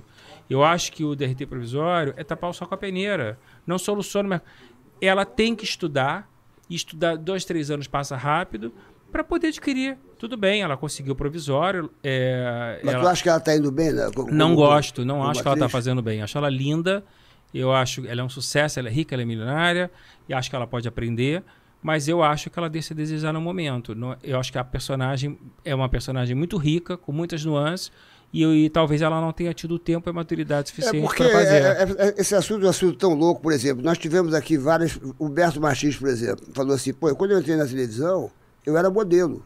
A maioria, não é o, o- o- os amigos que tiveram aqui, a maioria era modelo antes de entrar na, na- na televisão. Tiveram oportunidade Alguns. de. Sabe como. Então, Alguns. alguns. Então, e, e- você acha que isso. Não acho certo. Isso era uma Acha coisa errada, errada engraçada. Mas deu certo, pô. Deu Era certo pô, alguns. Nasceu um Humberto. O- Nasceu. Olha, eu quem? Marcos Pasquim também, dessa história? O Pasquim também. Pasquim era Então, modelo. Mas isso, Mas foram- são mas pessoas isso que- são coisas do passado que, da mesma maneira que as coisas vão mudando e amadurecendo, a gente tem que amadurecer também esse processo. Isso é um processo hoje que tem que se respeitar. O mundo não é igual o tempo inteiro. Ele está num processo evolutivo. Eu conheci o Humberto, e ele sabe bem disso, em 1900, em 1986, quando eu produzia, antes do Pequenas Empresas e Grandes Negócios, ele morava na rua Riachuelo, começando a carreira dele, ele era meu apresentador de vídeo institucional. Porque, na verdade, eu começo a minha carreira mesmo com 17 anos, no meu primeiro período da faculdade, uma empresa de vídeo institucional. Mas a gente tem que batalhar porque é o certo. Né? Então, estudar, estudar o- tirar o DRT. Eu sou a favor também de estudar. Não quer dizer estudar, que mas às vezes uma pessoa já DRT. nasce com talento nato, bicho. Concordo, mas existem regras e existe uma regulamentação da profissão. Isso é uma coisa que existe, se ela existe, ela tem que ser cumprida. E o talento você vai aprimorando com o tempo. Você não, até porque eu acho que é importante você passar o processo do estudo da formação, até para quando você cair no set, você ter uma consciência da profissão, porque às vezes você pode ter talento e não pode ter vocação. É, tem isso. Tem isso. Eu sou neurótico com horário. Hoje eu fui o primeiro a chegar aqui. Encontrei você lá embaixo, porque eu fui criado com Marília Pera e Ferreira. Ensaio 4 da tarde. Não é chegar às 4 da tarde. O Fagundes não deixa ninguém entrar. É chegar tá- às 3 e 15. Chegar às 3 e 15. Quando a atriz chega para ensaiar, tá tudo pronto. Por que, que minhas atrizes amavam quando eu produzia? Porque quando ela entrava no teatro, estava tudo organizado, camarim cheiroso, tudo. E eu entendi uma atriz chegar três horas antes. Ela precisa se concentrar, ela precisa passar texto, ela tem que fazer exercício do corpo. Né? Às vezes ela pode não estar num bom dia, né? ela pode não ter acordado muito bem, o que é muito normal. As pessoas não entendem. Ah, hoje eu não estou legal. Não é chegar no teatro e fazer uma peça. Você sabe disso. Né? Paulo e Nicetti, que eram espíritas, cansaram de sair do palco e me olhavam e falavam: Poxa, a plateia hoje estava pesado. A gente sentiu uma energia, a gente não saiu bem. E hoje a plateia está maravilhosa. Quando a gente fala isso, né? Opa, várias hoje a vezes. plateia trouxe É. pra gente. Nossa, que energia que somos tá seres hoje, hein? Hoje tá humanos. Nós né? Tem vezes que a, a plateia ri de qualquer coisa. Você Não, entra, não- a pessoa ri. Nós não somos máquina. Né? Eu lembro É. da Tônia Carreiro no, no Renaissance, um cara na primeira fila, ele dormiu, apagou. A Tônia não conseguiu seguir com ele dormindo. É mesmo. Ela parou o espetáculo e falou: Olha, Acordar acorda ele. Acordaram ele, ele tomou um susto. E a Tânia falou: Eu não tô seguindo. Você pode dormir lá fora, mas não dá pra fazer você comer na fila. Claro Caramba. que ele ficou muito sem graça, pediu É. muitas desculpas. Às vezes a né? pessoa tá cansada Tá cansado. também. tá? Tomou um Mas, Rivotril, mas de é um- repente. estamos falando de uma diva, é um ser humano. Isso pode acontecer. É, pode. Entendeu? né? E é que nem quando eu dou uma palestra. Se eu realmente tô olhando pra todo mundo, e se alguém, sei lá, ou tá mexendo no celular, ou pode estar. de- isso te desconecta. É, a gente se sente desrespeitado. É que nem o barulho do celular, né? Você tá no palco, a gente pede pra desligar o telefone e alguém esquece. No meio da peça toca o celular. É claro que você segue o show, mas você fica mexido. Eu conheci a Natália Timber e no, antes de eu trabalhar com ela, no dia que eu fui, eu era amigo da produtora dela, fui pegar um microfone emprestado no Teatro Copacabana Palace. Ah, essa história tá no Viagem livro, é Fora- maravilhosa, Tá no livro. você- Quando acabou o espetáculo, eu peguei o microfone, eu falei, gente, é, a Natália demora um pouco, e depois eu falo com ela. Aí a produtora falou, não, ela gostaria de cumprimentar você. Eu esperei, esperei, ela falou, não, pode ir no camarim. Ok, quando eu entrei no camarim, a Natália estava sentada penteando a peruca dela. Tomei um susto. A Natália tinha penteando a peruca dela. Eu falei, ela penteia as perucas. É ela que cuida das perucas dela. Ela que bota pra lavar, ela que. Ninguém toca. E aí ela tava muito triste nesse dia. Eu falei, Natália, é, conver- conversando, ela falou, é, perdi meu melhor amigo hoje, de tarde. Aí eu falei, e você veio fazer a peça? Ela falou, o show não pode parar. Caramba. O público não tem nada a ver com isso. E ela fez a peça essa- impecavelmente. Então, é, a gente sofre isso, a gente passa por isso, e se você não tiver um certo convívio com a profissão, você não suporta as críticas e nem o lado negativo. Por isso que eu falo que todo mundo tem que estudar. Na minha palestra, qual é o primeiro recado que eu dou para qualquer ser humano? Todo mundo tem que passar pelo estágio. Porque no- quando você estagia numa- no mundo que você está vivenciando, você pode de repente olhar, eu não, eu queria ser isso, mas eu aprendi a ser aquilo. Eu passei por isso. Eu ia fazer medicina, fiz, passei para vassouras, não foi faculdade que eu queria passar. Fui para comunicação, não sabia onde eu ia me encaixar. Fui para uma, uma empresa estagiar. Passei pela parte técnica de edição, na época tinha telecinagem, direção, roteiro, produção. Falei, vou virar um produtor. Então, hoje eu falo para um ator, você tem que trabalhar numa produção em todos os aspectos. Assistente de direção, pode assistente de figurino. sei lá. Por que, que tem tanto ator que virou autor? Por que tem tanto ator que virou diretor? Por que tem tanto ator que hoje virou empreendedor? Que aprendeu a fazer Só várias coisas. aprendendo a porque- fazenda e o tempo. É. Então, eu sou contra você ter apenas o talento, mas não ter a vocação e entrar no mercado como um paraquedas. Até porque você não tem nem estômago para suportar. Porque enquanto você é elogiado e é maravilhoso, tá tudo certo. Mas na hora que você começa a receber as críticas e você deixa de ser novidade, vem o outro substitui, você não tem preparo emocional para suportar. E aí só o tempo, a experiência, o estudo te permite isso. Que não te abala, né? Porque quando lembro você quando tem eu- uma carreira consistente, não te eu abala. ganhei o primeiro Ah, prêmio lá no Municipal. Você estava naquela noite, né? Qual? Do Jeans. Quando eu ganhei o prêmio, foi muito lindo, uma noite no, no Municipal. Eu, no dia seguinte, eu andando no Rio Sul, Glória Pires fala, me parabeniza. Minha mãe olhou pra mim e falou assim, ó, não acostuma com isso não, porque você vai ter que sempre se superar. É isso. Você pode ganhar um prêmio uma vez, pode ficar a vida inteira, depois você ganha nunca mais. Você viu, é, tem umas coisas que a gente fica, a gente, fica- a gente se surpreende. A Letícia, nossa Paquita da Xuxa, virou a Letícia Spiller, né? De de uma, uma atriz maravilhosa. né? Maravilhosa. E quem diria que aquela Paquita que estava ali ia virar aquela, É isso. aquela atriz, né? E algumas paquitas viraram diretoras. Pô, é a. Ana Paula. Outras a, a Paula Mariana, que era da metralha. A Mariana. a E a irmã Mariana, também, a Roberta. Mari- São, um- são grandes A diretoras. Roberta assessor- Mariana. Uma ou outra Pô. é assessora de imprensa. A né? da Tatiana Maranhão. Tatiana, então, A assim, Tati é assessora de A imprensa da Xuxa. faz com que Isso. você, às vezes, descubra que aquilo não é. O que tem de ator deixando de ser ator para fazer outras coisas ligadas à arte, não tá no gibi. Você pode ser um profissional da arte. Você não precisa ser ator necessariamente. Porque a carreira é muito glamurosa a princípio. Ela fascina muito. Né? Mas o dia a dia, ele é um ofício duro como qualquer outro. Tu acredita no que já está escrito, está escrito mesmo? Ou você acha que, que às vezes o que está escrito não está escrito? É... E a gente pode mudar. A gente pode mudar. Claro que a gente pode mudar. E eu acho que a nossa evolução é que fa- eu, eu, eu não tenho dúvida disso. Primeiro, porque eu venho de uma formação de uma família ecumênica. Eu sou católico, minha mãe é espírita, meu irmão é budista. Mas a família é cristã. Pô, vocês estão protegidos de todos os lados, né? De todos os lados. Pô, nunca vai acontecer nada, meu irmão. Se dá uma fraquejada ali É, no o já vem o lá, outro ali, vem- já cobre a Nós parada. fomos é, um- cri- é uma equipe, né? Mas sabe, quero ver uma avaliação Se o Buda dormir. Hein? Montenegro. Eles querem que é uma avaliação do Montenegro de você, ator. Querem ver uma avaliação do Montenegro do, do Ah, ator? boa. Tudo bem, Montenegro. Então, é, é, você vai ver agora o meu lado de ator. Por gentileza, roda o Bet, o ponteou, e vamos ver qual é a avaliação que ele vai me dar se eu fui bem nesse, nesse comercial. Roda o BetPix aqui para Montenegro, ver se eu, se eu, se eu seria convocado para... correto com o Serginho? Você pergunta qualquer coisa para mim, eu respondo o que eu quiser para você. Bora lá, Bruno! Serginho, BetPix dá futuro. O que não dá futuro é você ficar esperando cair do céu, meu iê iê. Petpix, é iê iê, é iê iê. Ha! Malandro, quantas vezes por semana você faz a fezinha na BetPix? Ah, se eu pudesse todo dia, mas quando meu time de coração entra em campo, é 100% na Cezinha. É a Cezinha, vai nascer, meu Glu-Glu. Serginho, é verdade que estão tentando copiar a BetPix? Muitos tentam, meu amigo, mas é incopiável. Aqui é zero pegadinha. Acertou é Betpix. Betpix. Betpix. E aí é? Só na jogadinha. Deixa de mimimix. Vai pra Betpix. Betpix. Betpix. Corre pra Betpix. Faz aí iê na Betpix. Faz gugu na Betpix. Betpix, só a original. Betpix. Hi. Aí, ó. Serginho, você é uma estrela, querido. Ai, BetPix. Você tem carisma. Você Isso tem é um talento. carisma, você tem né? vocação, porque você faz teatro. Seria contratado lá Entendeu? Montenegro. Claro, e você tem organicidade. você tem verdade do que você faz. Eu tava aqui tenso, meu. Eu falei, pô, ele vai falar, olha, você tem que Agora, estudar, é, é você uma tem que coisa estudar bem mais. única, né? O Sérgio é, uma, é, uma, um Singular. caso singular, Sérgio é um né? é É singular. uma coisa... É um...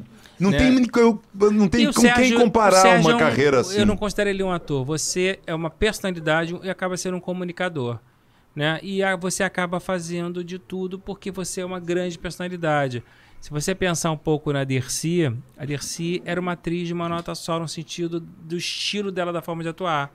Né? E ela viveu a vida inteira fazendo shows dela. Engraçado. da bicho. gênia, né? E eu tive a honra de conhecê-la, a honra de participar do processo da série dela da Globo, da Maria Dela de Amaral, que a Fafici Quereminha que fez. Tive a honra de, de, de, inclusive, de fazer o trâmite daqueles, daqueles direitos do livro, de ajudar no processo com a Dirce e com a família. Então, assim, vocês são de uma geração, inclusive, que a gente tem dificuldade hoje de ver, por mais que tenha o digital influência, né, que veio substituir um pouco essa coisa da comunicabilidade e tudo mais, vocês têm uma coisa que eu considero que a gente perdeu muito, que é a coisa naive. É a coisa da ingenuidade. Acho que é por isso que vocês fazem tanto sucesso com as crianças e com os adultos, sabe? Vocês agradam a igreja. e. E vocês são de uma época que não tinha acesso a vocês de outra maneira a não ser pela É pela TV. tele- TV. É verdade. Só que você tinha uma coisa chamada vocação. Você nunca abandonou o teu teatro. Tem muito ator preguiçoso que não quer ralar. Vambora. De pegar um avião e fazer teatro em- lá em Vambora. Belém, em Roraima. em São- Isso é vocação. É. O Sérgio Você- tem essa Isso é vocação. vocação. E ele gosta, né, Sérgio? Tem muita Você gente que se acomoda com um salário e não quer, e não quer ter acesso ao seu público, não quer, ter, não, não quer a troca com o seu público. Tem coisa mais gostosa que ter a troca com o Não. público? Não tem. Nesse perguntando aqui, tô realmente perguntando qual é o teu time de futebol. Você tem time de futebol? Olha, eu sou vascaíno, mas assim, não tá Vascaíno, então pela, pela minha influência de família. Preste atenção, amanhã tem Fla-Flu. Amanhã tem Fla-Flu. Atenção, atenção. Amanhã tem Fla-Flu. Quando tem um Fla-Flu, você pensa o quê? Vou ganhar um din-din din-din. na BetPix. Ponto e Ponto um. um, Ah. a original. É, original. Então preste atenção, porque você pode ganhar muito din-din se você tiver. Vai na sua É fezinha. verdade. Vai na sua fezinha. Vai na fé, porque é Pix na hora. É saque rápido. Opa. É saque rápido. E as melhores Melhor- cotações. Opa! Montenegro, as melhores cotações. Jogo ao aqui, ó. vivo, não Tem é? jogo ao vivo, tem Aviator. Tem Aviator, Aviator, tem eSports E como é que faz também. pra se cadastrar? Como é, É que é a parada? fácil, só chegar lá. Explica pra galera. É só baixar aqui, ó. Tá aqui, não tá Ah, aqui na, na, tá aqui, na- tá aqui, QR tá aqui Code. QR Code. Você vai lá, faz aquele cadastro básico que a gente faz em qualquer lugar que vai baixar um aplicativinho, ou você faz também pela internet, ou, ou, a- ou baixa o aplicativo. E aí você se inscreve e é só apostar, só fazer a sua fezinha, que você pode ganhar uma grana, que nem aquele motorista de Uber que Meu ganhou irmão, outro motorista de 18 Uber, mil, da o- Betpix. ganhou. Ele, Ganhou. ele comprou o carro na- eh, por causa da- do, do, do, Do- do, do- din-din do Bet- Olha Betpix. que legal. Ele ganhou, ele ganhou 18 mil É. na- na- no Betpix, aí deu entrada no carro. Foi, e tal. foi, foi. E, E começou a trabalhar e foi pagando. E ele o- amarradão, eu o falei, cara meu irmão. Posso fazer um pedido pro Fla-Flu de amanhã? Pode fazer. Galera, vamos fazer um jogo sem violência. O último jogo vocês depredaram sem ônibus. Vamos É, fazer um jogo horrível. de paz. Né? Vamos ter Teve rivalidade com é, a Teve teve. Flamengo e Vasco, teve. Acho, que acho que foi saiu até a não morte. se foi- Não, é, Vasco foi e Flamengo. Saiu até a Vamos morte. fazer um jogo de paz, né? Vamos É. torcer com amor, pelo amor de Deus. Chega de ódio. Amanhã, qu- qual vai ser, quanto você acha que vai ser o jogo amanhã? É, 3x0 Flamengo. Ele é Fluminense. 2x1. Faz eu rir, bicho. Dois a um quem? Fluminense. Aí, aí, garoto, aí, garoto. Bom, Meu a gente pai já era pode botar, Fluminense. gente, a gente já pode botar aqui então na BetPix pra ver o que, que vai dar, pra ver quem vai ganhar. Eu, eu vou fazer minha fezinha da Betpix Então eu vou aí, ó. fazer também Amanhã é 2x0 Fluminense. Fluminense amanhã vai ser campeão Será? da Taça Guarabá. e olha, em final de semana tem jogo pra tudo que é lado. Vai na fezinha, é pix rápido, é saque na hora. Não perca tempo, meu glu-glu. Vai na fezinha. Aqui não tem pegadinha, meu glu-glu. Como é que surgiu o Glu-Glu que eu não sei? O Glu Glu nasceu no- dentro de um avião, eu olhei para a aeromoça, porque eu, eu, eu, eu tava. Eu, eu, era, eu fui da RCA, me convidaram para fazer um disco. Aí era, o disco era, era para fazer uma. Como é que se fala? É, Paródia? não, não. É, não, é quando você. Versão. Versão. É, mais que ideia, era uma música italiana e tal. Você vai fazer mais que ideia. E do outro lado você pode botar a música que quiser. Eu nunca gostei de fazer versão, nunca gostei de, de copiar ninguém. Aí eu falei, ah, vou fazer uma música. Aí entrei no avião, olhei para a moça e falei, vem meu amor, vem meu chuchu. Aí eu olhei para ela e falei, vem bem pertinho. Ela ficou rindo, eu falei, falei glu-glu. Glu-glu pra mim, glu-glu pra tu, vem meu amor, I love you. Ela começou a rir, eu falei, GT, mon amour, merci beaucoup. Ela, ela falou, mas o que, ela falou, mas o que que você quer? Ela falou, mas o que que você quer? Eu falei, eu quero te amar, eu quero beijar. Eu quero apertar o meu coração. Bom, e assim É o quê? nasceu. É o quê? A pergunta. Ah, pergunta do chat, tem pergunta do chat. lá. Do Para chat, Montenegro, pergunta do vamos chat. Montenegro, Montenegro tá Como com 300. funciona? Quantas pessoas tem na tua agência lá? 321. Tem, você não escreveu. 321 atores e atrizes na Autores e diretores. Autores e diretores Ah. na Montenegro Talent. Aqui, Montenegro aqui não é pouca Talent, coisa, é, eu não. sei, Montenegro Talentos aqui. Eu não sei como é que ele te contratou, Rabelo. Eu Pois é, cara. Ele é um talento. Foi que pela- pela- pela- Você sabe que depois que eu fui ver o Mamma Mia, eu falei pra ele no camarim antes de entrar aqui, ó. Rabelo, você tá sensual no palco. Ó, É. viu, Sérgio? Alguém já falou isso pra você, Sérgio? É. Alguém já falou isso pra você, Sérgio? Que Você entra com aquele boné de amban. De, de, de, de, Tu quer se comparar a de mim? Tu tá de E falou, gracinha? você está sensual no pá. Fica em pé, levanta, levanta a camisa aí. Como é que tá não, seu não abdômen? quero, não quero Como é que tá seu ninguém, abdômen? Não quero humilhar ninguém. Como é que tá seu Tá abdômen? bonito, tá bem. Vai lá. Vai lá, chorar. Como é que está Quem o seu? saiu, meu? Cadê? Tá bem, tá Eu acabei de vir de uma cirurgia, onde eu botei prótese no Sérgio. quadril. Ainda Eu tô um mês de recuperação e eu tô parado. O bagulho deu uma inchada. Deu uma inchada. Mas é o seguinte, tu me espera que eu vou voltar a dar um uns tempo, treinos de né? jiu-jitsu. E É, vem cá, vou falou- fazer as perguntas tá- aqui. Ele tava sensual, Rabelo. sensual. Porra, mas Viu, mas cara? O que, que você tá vendo? O que, que você enxerga no Tá, Rabelo? tava charmoso. cara, pois é. Charmoso. Tava e mesmo. sensual. E eu falo pra ele, falo isso com carinho, porque ele é meu irmão. Porra. E eu, eu que eu falo, e ele E ele me conhece desde garoto, E ele pegou um personagem, ele pegou o personagem menos importante e, e faz uma caracterização perfeita e faz o personagem ficar igual pra igual ali, com os mais que tem mais espaço. Eu fiquei Você- bem orgulhoso Você, dele. você vê, todo mundo, todo mundo que faz novela, você é o cara veterano, conhece. Os atores de novela, às vezes, se envolvem com as atrizes. Sim, Que é normal, normal. Se normal. apaixona, né? Pô, você Normal. vê o, o Ângelo, o- enfim, vários atores né, que pô, se envolvem, se apaixonam realmente. Você vê, o Rabelo só teve uma namorada Eu? na televisão. Foi- Não, foi, o Ju- você- foi o Juninho Play. porra, que- que- você vê que, porra, que. Rabelo, É. olha, cê tá- eu, eu sei o Rabelo- currículo do Rabelo, hein? o? Eu sei o currículo do Porra, Rabelo, mas, hein? mas o Rabelo é muito, meu irmão. Ele, Olha. di- ele discute com as mulheres. Não, a mulher, a mulher fala, não. ele discute. Ele tem um currículo Porra, vasto de será, gente, gente Ele- importante. Ele vai nesse passinho. É mesmo, bicho. É. Viu, Sérgio? Tá achando que é ver? É mesmo, mesmo. Tá, ele, tá falando, ele me tá com prestígio, ele tá com Ele já, prestígio. ele já, te, ele já, te, ele já te não, pô. contou quando ele foi fazer o show, tinham vários Ah, atores, várias atrizes, e o É. Cid Moreira estava hospedado no quarto do lado dele. E ele viu o Cid Moreira transando. E eu gostaria que ele fizesse agora. Faz o Cid Moreira pro Montenegro Porra, pra ver. Por favor, faz o Cid Moreira. antiga? Você viu ele no quarto, ele estava fazendo amor, e o Cid ele, ele ouvia, ele ouvia. Por favor, o Cid Moreira fazendo amor. Ah, ah, minha linda, se prepara que hoje eu vou te pegar de jeito. Eu vou dar uma coça nessa miúda e você vai dar um lustre no vermelhão. Você sabe que tem atrizes que Eu falam pra ele que, tem, que morrem de É amor quê? pela voz dele? É. Aqui um rabelo gato aqui. Aí, Viu, Rabelo? aí, ó, eu, obrigado, falei, gente. eu falei pra ele hoje, o tempo tá fazendo bem a ele. Que bem, Porra, que, que bom, que ele é- bom. Ele é da tua agência, bicho. chegou vai o puxar pro momento. lado dele. Se você tivesse que contratar, é, porra, quem você acha mais bonito, o Rabelo ou o Malvino Salvador? Malvino Salvador, Porra, mas aí o Rabelo- o Rabelo ou o. Caô Raymond? O Caô. Raymond. O Rabelo ou o Caio Castro? O Caio Castro. Porra, o Rabelo, Mas vai tá chupa. Rabelo. Porra, meu irmão. Mas eles têm. Ó, o Rabelo ou o príncipe da Xuxa? Não. Rabelo.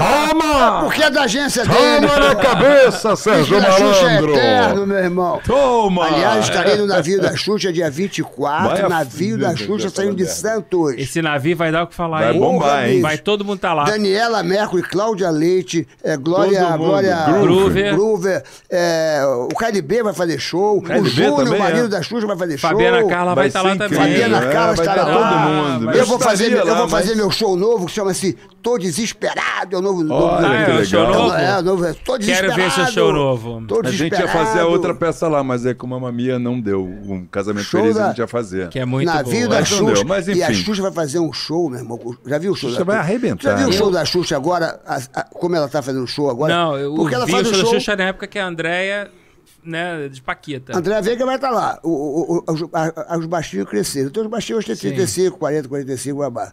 Malandro, eu fui, eu fui no show da Xuxa aqui na- na- no Vivo. Ah. Ela me chamou e falou: Serginho, vai lá, eu quero que você participe lá e tal, babá. E eu fui e fiquei ali atrás vendo, né? Pá, Uma até, emoção, até né? deu entrar, eu entrei de príncipe da Xuxa e tal. Ele cantando Lua de Cristal. Enfim, bicho, quando ela entrou, ela entra com aquela nave. E no navio vai ter a nave. Vai ter, Vai ter a nave, é? Vai ter a nave, vai ser um show completo. Incrível. Irmão, sem brincadeira, quando ela vem descendo naquela nave. Tan, tan, tan, tan, É uma emoção. tan, tan. Quando ela sai da nave, meu irmão, gritaria, aquelas né? pessoas, 40, 45. Todo mundo 30, chora. Malandro, parecia um, um velório. Parecia Mas um velório. chorava de sair um lá. ícone. Eu fiquei. Bicho, a gente ficava assim. E o tempo só fez bem a Xuxa. É né? uma É. coisa, A Xuxa irmão. tá cada vez melhor em posicionamento. Tá plena, plena. né? É verdade. Eu gosto Feliz, muito, feliz, gosto pô, muito merece. dela. Tenho E, muita admiração por E, ela. e vai vir arrebentando que ela fez agora um documentário, fez um. Ela fez uma série na Disney, uma de uma autora Disney. minha. Ah, é? É, a Ana Lee que escreveu, Taran. Vai estrear É, em breve. isso aí. Isso, tá. a autora né? é minha, a minha autora que criou a série. Ela pra fez um ela. reality show também. Fez um de- reality de na drag. Amazon de drag, É. que a Fabiana Carla participa de um episódio E e vem Ela, agora tá- ela fez um documentário que, fez o que, da que, Globoplay que o com o Pedro Bial. é, Bial. E, e vai- e vai E vir tem o o da filme vida dela. E vai vir o filme A Rainha Vai- da E Vida você dela. vê, e ela- ela fez uma participação é no meu filme. série, Um né? grande Uma momento série, né? e ela não precisa É? estar contratada de lugar nenhum. É, mas ela falou que ela, ela quer ser Melhor só co- stream, ela quer fazer stream, ela quer fazer essas O contrato, Tá às vezes, coisas. engessa o profissional, às vezes ele congela e te deixa você numa página só. O Miguel Falabella saiu de lá e agora é é diretor que O faz Miguel eh, tá vários escrevendo streams da, da vários- Disney, arrebentando. E um gênio. É, e fez exato. série na Amazon e vai É. continuar trabalhando.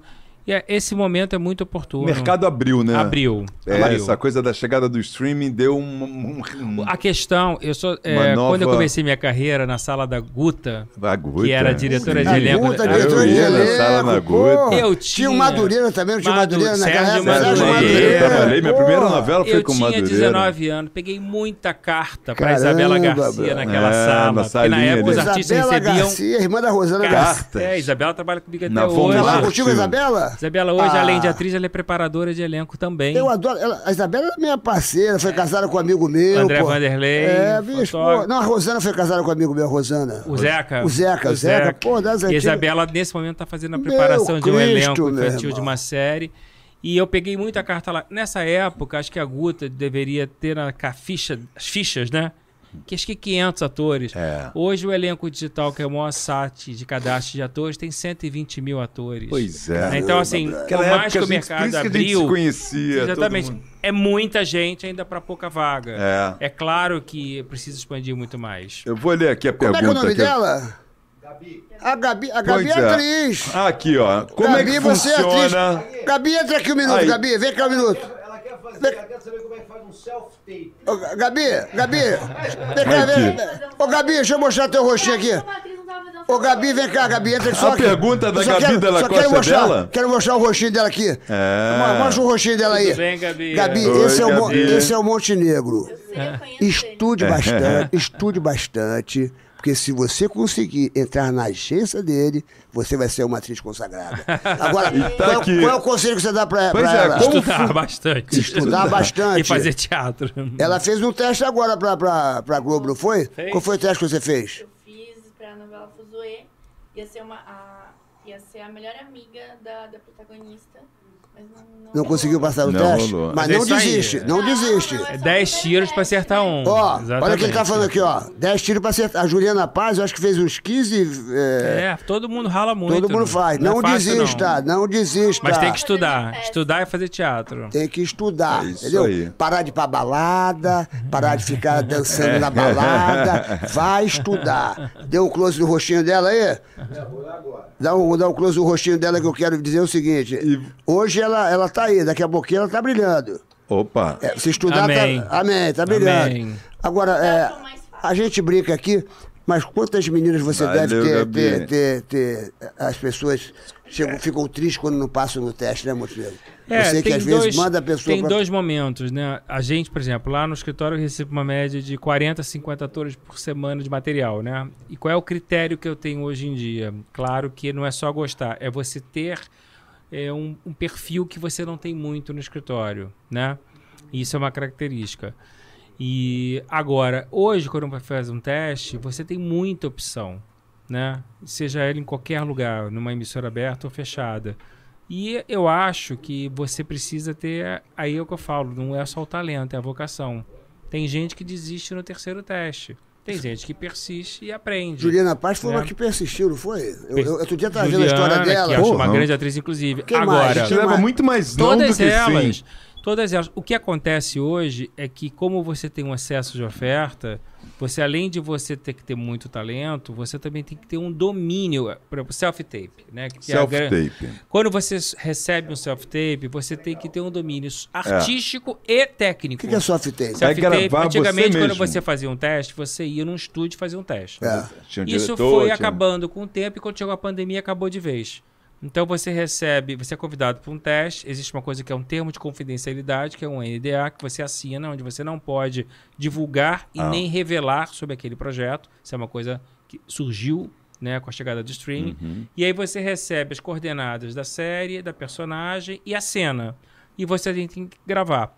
Ao gravar isso, você tem que fazer de uma maneira muito clara. Você tem que se preocupar se você está numa sala que não tenha eco, para que quando você fale, né, não dê eco, que você fale perto da câmera para que o som fique bom, que tenha uma boa iluminação que favoreça a sua fotogenia, né, que a sua interpretação esteja coerente com o que o texto está pedido. Vou te dar um exemplo.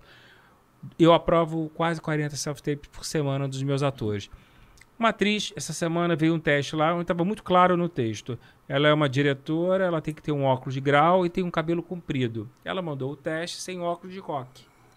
Eu falei, olha, você tem que entender errado, que a né? caracterização tá pedindo que você use um óculos e pelo menos um cabelo comprido. Você pega uma peruca para você poder ficar próxima do que a série te, te proporciona. né? Então, existe uma série. De, e é muito difícil, às vezes, quando você faz uma cena que tem outra pessoa. Então, nem todo mundo tem alguém para dar o texto para você. Então, tem que gravar as vozes e você contracenar com aquelas vozes gravadas. Os jovens, nessa hora, saem muito na frente, porque eles têm um domínio de edição. Sim, né? sim. Há quatro anos atrás, um ator consagrado meu, se eu falasse numa self-tape, ou pro- seria um susto. Como assim? Hoje, muitos fazem. Muitos não, fazem. temos que fazer, numa né? boa. Né? Como os os testes para a língua espanhola, por exemplo, que vai ser uma produção cada vez mais no Brasil. Eu tive uma atriz que ficou no top 5 agora para a série Elite. A próxima O Elite temporada Elite, protagonista. vi Então, a Elite. próxima Aham. temporada protagonista é uma brasileira, já tem o, o André Lamoglia, um dos protagonistas da série. Ela ficou no top 5. Ela brasileiro. fazendo o teste no Brasil e o diretor em Madrid. Caramba, Quando é bicho? que a gente ia Olha, pensar tá que a gente louco. chegaria a esse nível de sof- de sofisticação? Eu tive uma outra atriz que fez uma série, um teste para uma série para Nova York, para Netflix, todo em inglês, por uma produtora que descobriu ela no elenco digital. Né? Então hoje o streaming, por acessar, eh, ter essa, essa distribuição no mundo inteiro, ah, meio caminho andado. Você não precisa fazer aquele sonho de Los Angeles, Hollywood, de investir Caramba, carreira hein? lá. Né? É meio caminho andado. O, o próprio Wagner Moura, o est- estouro dele no mundo veio de Tropa de Elite, um filme brasileiro. Sim, sim, filme brasileiro. Né? E nós temos hoje capacidade de fazer um ótimo audiovisual, seja aí um entretenimento que for, e que atingir o mundo inteiro. Né? Então, acho que o mercado do Brasil hoje permite muito, muito mais do que no passado. Porém, a competitividade é muito maior, então você tem que ter um conhecimento muito maior e ser o mais profissional possível. Por isso que eu tenho um controle em todos os testes, analisar tudo, conhecer o projeto, é, aprovar. le- Domingo é meu dia de leitura, é o dia que eu levo para casa todos os roteiros. Você só pega é, gente já consagrada? Não, ou, ou como é que não. funciona a sua agência? Pois é, Em de repente, que alguém que, esteja, Não. alguém que esteja vendo aqui Em- a gente em- em possa, de em repente, ter oportunidade. Quem você acredito. pega também. O Gabriel Montenegro é um que eu, que eu tô pegando. O Vitor Lamoglia entrou no escritório também. Não era, não era uma pessoa que cresceu. Eu pego em quem eu acredito e quem é o perfil. Não pego criança nem menor de idade, não quero trabalhar. Mas- eu faço masterclass para crianças e com a presença dos pais e menor Uhum. de idade, é, jo- jo- jovens, com a presença dos pais, eu faço as masterclasses. Mas como é que a pessoa pode chegar até você? Por exemplo, de repente tem uma pessoa que está nos Você vendo vai no agora, atendimento. uma, uma atriz está nos vendo agora e fala, puxa, eu queria ter... um-" Atendimento arroba montenegrotalent.com.br. Ah, então peraí, anota aí, pessoal, atendimento... arroba montenegrotalents.com.br. Montenegro- Ela vai mandar o material completo. Né? Como é E que é o material completo? O que, que precisa? Foto, currículo e o showreel, que são as cenas de vídeo né, de, de trabalhos que ela tenha feito, ou ela produz aquele material. E eu vejo todos. E eu sempre... Pode fazer então uma, uma tipo uma self-tape, Pode, uma, pode. se filmar Inclusive é fazendo uma coisa que eu cena. falo muito. Às vezes as pessoas fazem um, um material, uma, uma série que não é boa produção e bota isso como referência. O menos é mais. É preferível ela gravar um monólogo, um monólogo onde ela esteja muito bem dirigida, treinada e aquilo ali vai representá-la. Porque hoje o que indica está acabando cada vez mais. Ele é, graças a Deus, existe uma, essa automatização, né? Você bota lá no computador do site, do elenco, o perfil e ele te dá as opções. Então, o que o ator precisa ter são as páginas no site de elenco, que a gente tem uns 4, 5 CVs, bem atualizadas. Se ele fala inglês, tem um monólogo em inglês apresentando. Se ele fala espanhol, tem. Se ele cantar, ele canta. Se ele dançar, ele dança. Um showreel bem feito, curto, impactante. Se tiver legenda, melhor ainda, faça em legenda em inglês, faça legenda em português. Um roteiro, um, um currículo su- sutil, é, su- sucinto. Às vezes a pessoa bota milhares de cursos que não importa. Botar os principais trabalhos, os prêmios de destaque, uma foto boa, padrão, sem grande produção. A pessoa quer ver você como. Por isso que todo mundo no meu escritório, quando entra, a foto é fundo branco e roupa preta. Em uma boa luz porque o produtor de elenco ele quer ver como a pessoa está com uma boa foto, né? E hoje as meninas, muitas delas exageram em tratamentos estéticos muito cedo, né? erram em preenchimentos, erram em botox. Isso né? que eu ia falar, em essa coisa da harmonização, é, isso, pode isso atrapalha, é, A pessoas falam que harmonização em si, ela pode funcionar sim. Agora, o problema é o exagero. É. né? Um lábio artificial, né, um rosto sem expressão, isso tudo prejudica. Isso, né? Mas elas ficam mais bonitas com essa harmonização agora, Tem- né? eu Elas- acho- botox, Tem umas que né? Vou falar pra você. exagerado. a boca fica da Angelina A Na- Jolie, a Na- né? Natália mas- Outro dia eu dei uma beijoca na boca de uma gata aí, quase- parecia que tá beijando a Angelina Jolie. Mas Falei- aí você falei, quer a beijar uma atriz ou quer beijar uma... É, Não, a gente não consegue beijar a Angelina Jolie, mas só de beijar aquela boca fica parecida com a Angelina. Jolie, você já fica achando que é a Angelina Mas não Jolie. é lindo uma senhora bonita? Claro. Olha que beleza você ter a Natália Timber no auge dos 94 anos. Que senhora Era linda. 94. Maravilhoso. Olha a Pô. Fernanda Montenegro, que senhora 90 bonita, elegante. Pô, A Irene né? Ravaz, né? Eu, a Ana Lúcia Torres. Eu acho que tem que saber dosar para você poder. Estar, o ator tem que estar a serviço da personagem. Isso é básico. E essa é uma consciência que a geração do passado tem. Né? São pessoas que têm 80 espetáculos nas costas, 90 espetáculos nas costas, leem de tudo, estudaram de tudo, falam várias línguas, viajaram o mundo inteiro, pesquisaram. Né? É- é esse amor pelo ofício é, e esse frisson. É, Bibi, quando entrava em cena, ela ficava nervosa, mesmo já com idade. Olha que maravilha. Né? Ah, mas isso nunca perde. a insegurança não. você não pode perder, porque Não, a não. segurança em excesso também O, é uma o- o arrogância. seu apelido, É. o seu apelido tinha que ser, o seu apelido tinha que ser semente, porque tem pessoas que vêm ao mundo para dar oportunidade a outras pessoas. E você é, é desse tipo, é semente, né? É, é a pessoa que de repente lança os atores, Sim, lança sim. as atrizes. E você, às vezes, quando você vê um, um ator brilhando, você se emociona, você fala assim, puxa, começou comigo lá, Claro. foi lá, fez um teste, Claro. falei, puxa, eu acreditei nele, falei, pô, Olha, Serginho, eu vou dizer uma coisa que dizem muito pra mim, sem pretensão, não sou eu que tô dizendo, são muitos atores que me dizem. O Rabelo tem um apelido que eu adoro, que é o Pai Downtown. É, pai Montenegro de Downtown. Pai Monte Downtown. Pai Vamos Montenegro passar de o Pai Downtown. Pra pegar um conselho, É. né, que as Pai pessoas Montenegro gostam de Downtown, disso. que é porque o escritório dele é no Downtown. Downtown. Downtown, eu Downtown. é. E, e a Natália fala uma coisa que eu gosto de ouvir. Ela fala: você tem uma missão.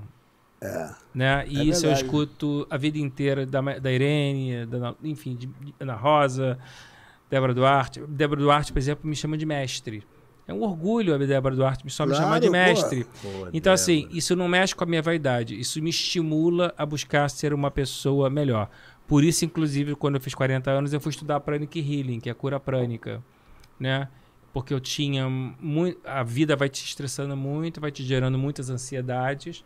E você fez uma pergunta que eu já decepcionei claro e muito. E quando você se decepciona muito na é. vida e você absorve aquilo na sua alma e você não sabe jogar aquilo fora da maneira exata, você pode criar transtornos psíquicos dentro de você. É.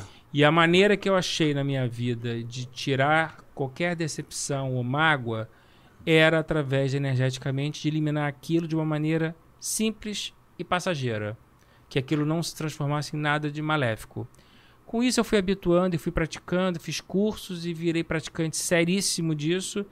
Né? Eu sei prever como, como a energia tá boa, quando não tá. Quando eu falei para vocês que a energia estava aqui, esse papo delicioso, porque a gente sente o ambiente, né? E eu habituei com isso de uma maneira muito séria na minha vida.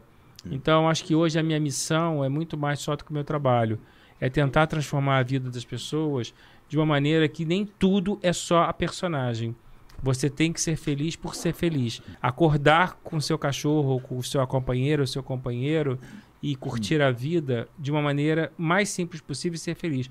A Covid, eu acho que veio com essa, proposta, com essa proposta no começo. As pessoas falaram, nós agora vamos valorizar mais. Não é verdade. Não, é, é. Não é verdade. As pessoas Piorou ficaram... muita gente. Piorou muita gente. Muita gente adoeceu, por, claro, por momentos não só de saúde, por momentos de saúde mental, por crise financeira, mas o, o, o ser humano está cada vez mais individualista. E eu não acredito nisso. Eu acredito na coletividade. Eu, não, eu vo- volto a repetir o, o que o Rabelo perguntou. Qual o segredo para você ter, ter 300 e poucas pessoas volta de você, 20 funcionários? É pensar no coletivo, é dialogar no coletivo, né? Eu, se eu não tiver pessoas ao meu redor que, que complementem o que eu faço, eu sozinho eu não sou ninguém. Né? Você não transforma o mundo sozinho, você precisa de ter os agregados para transformar uma sociedade. E essa é a minha missão. Eu quero tentar plantar isso e tentar contaminar o maior número de pessoas jovens para que elas venham semear as futuras gerações. Me preocupa muito, por exemplo, a geração da minha neta.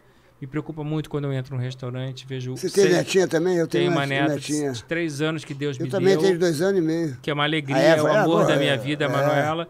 E se eu vejo numa família de restaurante, todo mundo sentado e às vezes oito pessoas segurando o celular, não tem nada mais triste do que isso. Pô, né? olha só Como isso. é muito triste você ver um jovem na televisão ficar horas vendo um programa de troca de figurinha. Né? É, É, tem- tem a gente não, a gente surreais. perdeu a coisa da leitura. Eu fui criado com a leitura da minha mãe passar a leitura, do meu irmão passar o teatro. Por isso que eu falo, a arte é transformadora. Não é um discurso, não é uma balela. Por isso que o primeiro mundo está onde está, porque se você não humaniza as empresas, as empresas né, viram robôs. Né? E, temos agora que lidar com a, a inteligência artificial que está chegando, que é muito sério. Porra, essa que aí isso pode aí ser aí. a substituição absoluta. Tá maluco, né? bicho. Você não fica assustado, não? Claro que eu fico, eu estudo isso 24 horas. Já entrei no Chat GPT, já estou testando. Você tá testando? Estou testando. Como é que é? É- Assustador. É assustador? Te responde tudo? Ei, Silas, ô Silas. Responde tudo. Ele tá falando da, da inteligência Do- artificial. Lembra que você começou a querer fazer um. como é que é o um- nome? Chat Fazer GPT. roteiro. Chat GPT. Ele- o Silas começou a fazer um roteiro da, da inteligência artificial, um roteiro. E ela Você vai faz. fazer um roteiro aqui sobre o. Dá sinopse. É, E uma ela sin- faz, Malandro. ela faz. Ele- ela começou a fazer uma faz. puta de uma sinopse. segredo é você saber colocar as palavras. As palavras-chave. O problema é que você vai substituir, vai entrar numa Porra, questão de bicho, mas- substituição de direito autoral, É. da criatividade do outro.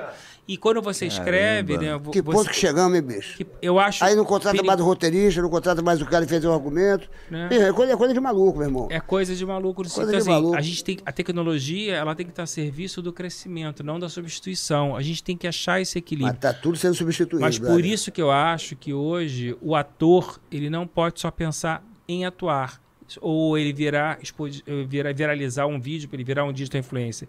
Ele tem que entender um pouco de tudo para que ele construa a carreira dele no formato 360, até para um determinado momento, quando ele achar é, a Cláudia Mauro, que é uma atriz maravilhosa. Maravilhosa. Ela escreveu para mim uma das melhores peças do teatro brasileiro. A vida passou por aqui, que Muito está seis anos em cartaz. Assisti. E se descobrir uma autora incrível, Incrível, já tá escrevendo talvez outros projetos. essa ela tá no ar fazendo travessia muito bem, mas talvez essa autora vire maior que a atriz dela, Sim. né? E É, de é a- repente ela descobre uma coisa que mas isso estava de- escondido demorou e um tá tempo, é a maturidade, é o conhecimento, é o fazer, é a pesquisa, é o estudo.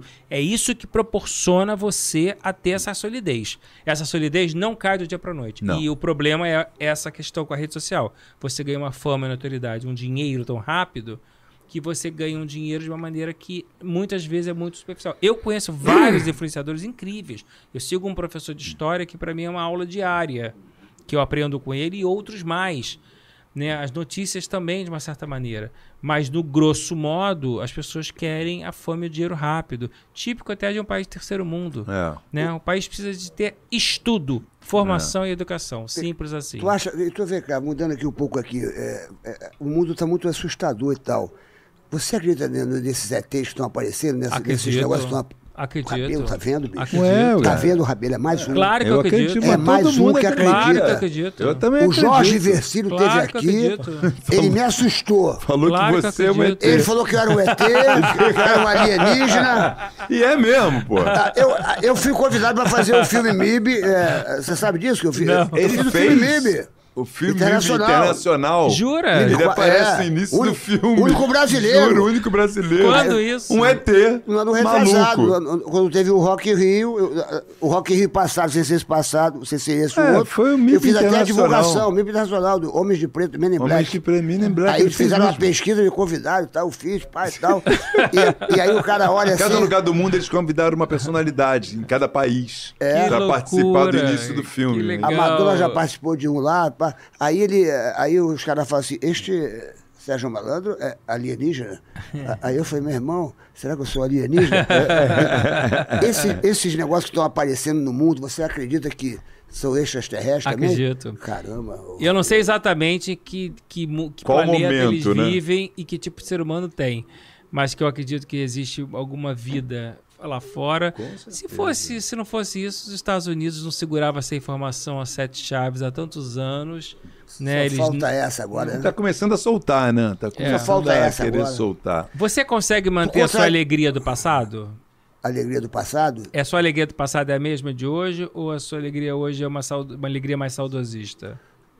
Depende dos momentos. Eu, eu, às vezes, mantenho minha alegria do, do- tô alegre, tô feliz, que nem estava no passado. Mas realmente eu, eu vivi momentos na minha vida, assim, quando eu tinha uns 16 anos, 17, 18, babá, que eu acho que eu era mais eufórico. Aí, mas eu, mas eu tenho minha- minhas alegrias do, do passado. Eu Mas Porque você vivenciou, né? você vivenciou o, o ápice de tudo, né? Com o Silvio Santos, com É. o Chacrinha, com os grandes comunicadores. Você, você fez, faz parte da nossa história, né? E tô apavorado que, que muita gente está indo embora. Sabia disso que eu estava conversando com um amigo meu, que falei assim, puxa vida, pois é, o nosso mundo televisivo, se você parar para pensar, você fala assim, puxa vida, é como se você estivesse numa sala e de repente essa sala vai esvaziando, vai esvaziando. 50% já foi. É, de repente você fala assim, puxa vida, mas eu não vou mais ver essas pessoas na televisão que eu vi tanto na televisão, né? uma série de pessoas, né? Você vai, você vai, você vai enumerando, e você fala assim, caramba, será que está chegando a. Entendeu? Quer dizer, você. E aonde faz sucesso as novelas do passado? Na Globoplay. Na. Globoplay. No, E no Vivo. Vivo também. é. Porque as pessoas As pessoas amam aquelas amam histórias aquelas daqueles novelas, atores. é. E será que isso não é um sinal né, do sucesso das novelas da Globoplay do Vivo para a gente repensar a televisão brasileira? Será que a gente tem que se acomodar com a banalidade e se rastrejar para o mundo digital? Né? Temos que ter um, ter um compromisso social e educativo com o país, sim. Esse, pai, esse país é um país de terceiro mundo, ele precisa de executivos, de, de representantes que pensem não só na parte financeira. Tô É. perguntando aqui, ó. Aqui, ó. Jurandir tá perguntando, você contrataria um ET pra, pra Montenegro Talent? Acho que não. Mas por que Ah. Sérgio, Mas se ele já viesse uma. preparado, pô. Se Mas ele já ele já viesse. viesse estudado. Se ele tivesse estudado na cal, Olha, na cal. Do jeito que o mundo tá mudando, a gente pode até Olha, ser, né? E Mas. vai, e vai dizer não pro ET, vai dizer não, não. É. Você não passou no Gente, a teste. gente tem que incluir, tem que ser. Vamos até fazer compra, né? Vamos fazer compra. Vamos fazer compra? Vamos! Você mora no Rio? Você mora no Rio? Moro no Rio, na Barra da Tijuca. Eu duvido que não tenha um supermarket perto Claro da sua que casa. tem. Eu duvido que o supermarket invadiu o Rio de Tá Janeiro. em tudo quanto é lugar do Rio Se de Janeiro, você tá estiver dominado. no Rio de Janeiro, você olha pra esquerda tem um supermarket. Opa. Você olha pra direita tem um supermarket. Você Opa. olha pra baixo tem um supermarket. Você olha pra cima tem um supermarket. Porque supermarket em tudo que é lugar. Tudo quanto é lugar. Por que, que o supermarket existe muito aqui no Rio de Janeiro? Porque é qualidade. É, É preço, preço. bom. E se você entrar aqui no QR Code, Aí, baixa Você- esse aplicativinho você aqui, vai ó. entrar no Superclube Supermarket. Aí você vai ter o quê? Benefício. Benefícios, descontos. Descontos especiais. Olha, tem até, tem até receitas para comidinha aqui, dando dicas de que fazer de comidas. E assim, tem promoções, ofertas personalizadas para você que faz. Você que tem, tá aqui você com, tem algumas aplicativo. ofertas aí? Você tem algum? Tem, tem oferta aqui. Entra, entra aí pra você ver. Aí, tá Olha, escrito aqui, tem um tópico escrito ofertas. Ofertas. Aí você já vai clicar aqui, ó.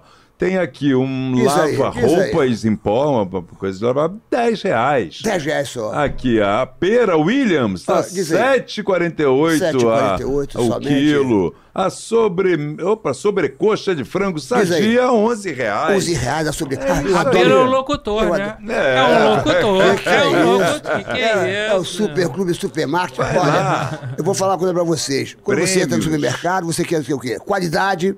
Você quer ser bem tratado e você quer economizar din-din. Todo mundo quer economizar din-din. Então, vai no supermarket, entra aqui no Superclube e você vai ver os benefícios que você vai ter. Porque supermarket é, É preço, é perto, É é supermarket, É preço, é perto, é perto, é supermarket. E depois de cadastrado aqui, só dá o CPF lá no caixa que já tá tudo certo. Você vai Você sabia desconto. que já são 11 e 10 Nós Eita, estamos ao o vivo o Não nosso acredito querido que está horas. três o horas aqui. É. Nós estamos- Nós estamos quase a não três horas tudo, hein? com Montenegro aqui, meu irmão. Sim, sim, eu sabia que ia Eu ser não um tinha percebido. de Vou te botar na É. parede agora. Ih. Quem, quem é o ator... Aqui, jogo da parede aqui. Jogo da parede, isso é novo. Isso aí Quem é o ator hoje. que mais te trouxe retorno na Talent, na Montenegro Talent? Oh. Você sabe que não pergunta, Não pode fugir da não, pergunta, não vou fugir, não. não. rola, não. Eu criei um modelo de negócio que foi uma coisa até para me proteger. Eu não fiz uma empresa calçada em cima de ninguém. Eu fiz uma empresa calçada em cima de um todo, exatamente para que alguém, quando saísse, não pudesse me desestruturar. Entendi. Então, é, a minha diversidade mostra isso. Né? A saída de qualquer ator, seja ele o Paulo Gustavo, nunca me desestruturou, porque eu sempre tive uma base muito sólida para atender o mercado. Essa era uma preocupação que eu tinha. e que eu, eu tinha até uns 10 anos atrás. E isso pode acontecer. Você pode, às vezes, depositar toda a vida em cima de alguém e aquele alguém pode querer mudar a vida, né? E isso pode estruturar você do dia para noite. Então eu montei esse modelo de negócios, mesmo quando eu eh, deixei de produzir, num todo. Então não tenho essa rentabilidade. Ninguém é, ninguém é o carro-chefe. Mas quem fez mais gol, por exemplo? Como se fosse um time, né? Você tem Ah, um todas time... as minhas grandes atrizes sempre, faz- Sempre fazem bons gols. Sempre fazem bons gols. A Irene Ravache acabou de fazer três filmes incríveis. Que maneiro, né? Elas trabalharam a vida inteira e trabalham a vida inteira, né? E isso, o Caco Ciocli tá, emendou seis trabalhos agora, né? A E qual Fabiana- foi o que você mais apostou, por exemplo? Tem- sempre aquele que você fala Eu assim, poxa, que- muita gente às vezes vai contra e fala assim, não, esse aí vai dar certo. Eu não digo nem que eu Esse mais apostei, mas eu acho que o Paulo Gustavo é uma referência de que chegou num nível que eu- nem eu imaginava que ele poderia chegar, Caramba. né? Foi o um fenômeno, né? É um fenômeno. E o Começou meu- contigo, você foi lá no Multishow, né? ele- Aquela é, historinha que você ele já era um ator de teatro, já tinha feito um filme, é, mas não tinha feito nada de importância no audiovisual. E eu fiz a IAF investir nele, fez o Porra. filme e levei ele no Multishow. E aí tudo mudou. Então eu me orgulho muito dessa trajetória que lindamente que ele criou. Ele é um gênio, ele foi um gênio. Mônica Bartelli também você foi A Mônica linha? trabalhou comigo no período junto com ele. Tenho muito carinho por ela, acho ela uma excelente profissional também. Então, assim, eu, eu tenho um time muito forte e eu sei que passou por mim uma legião de pessoas maravilhosas.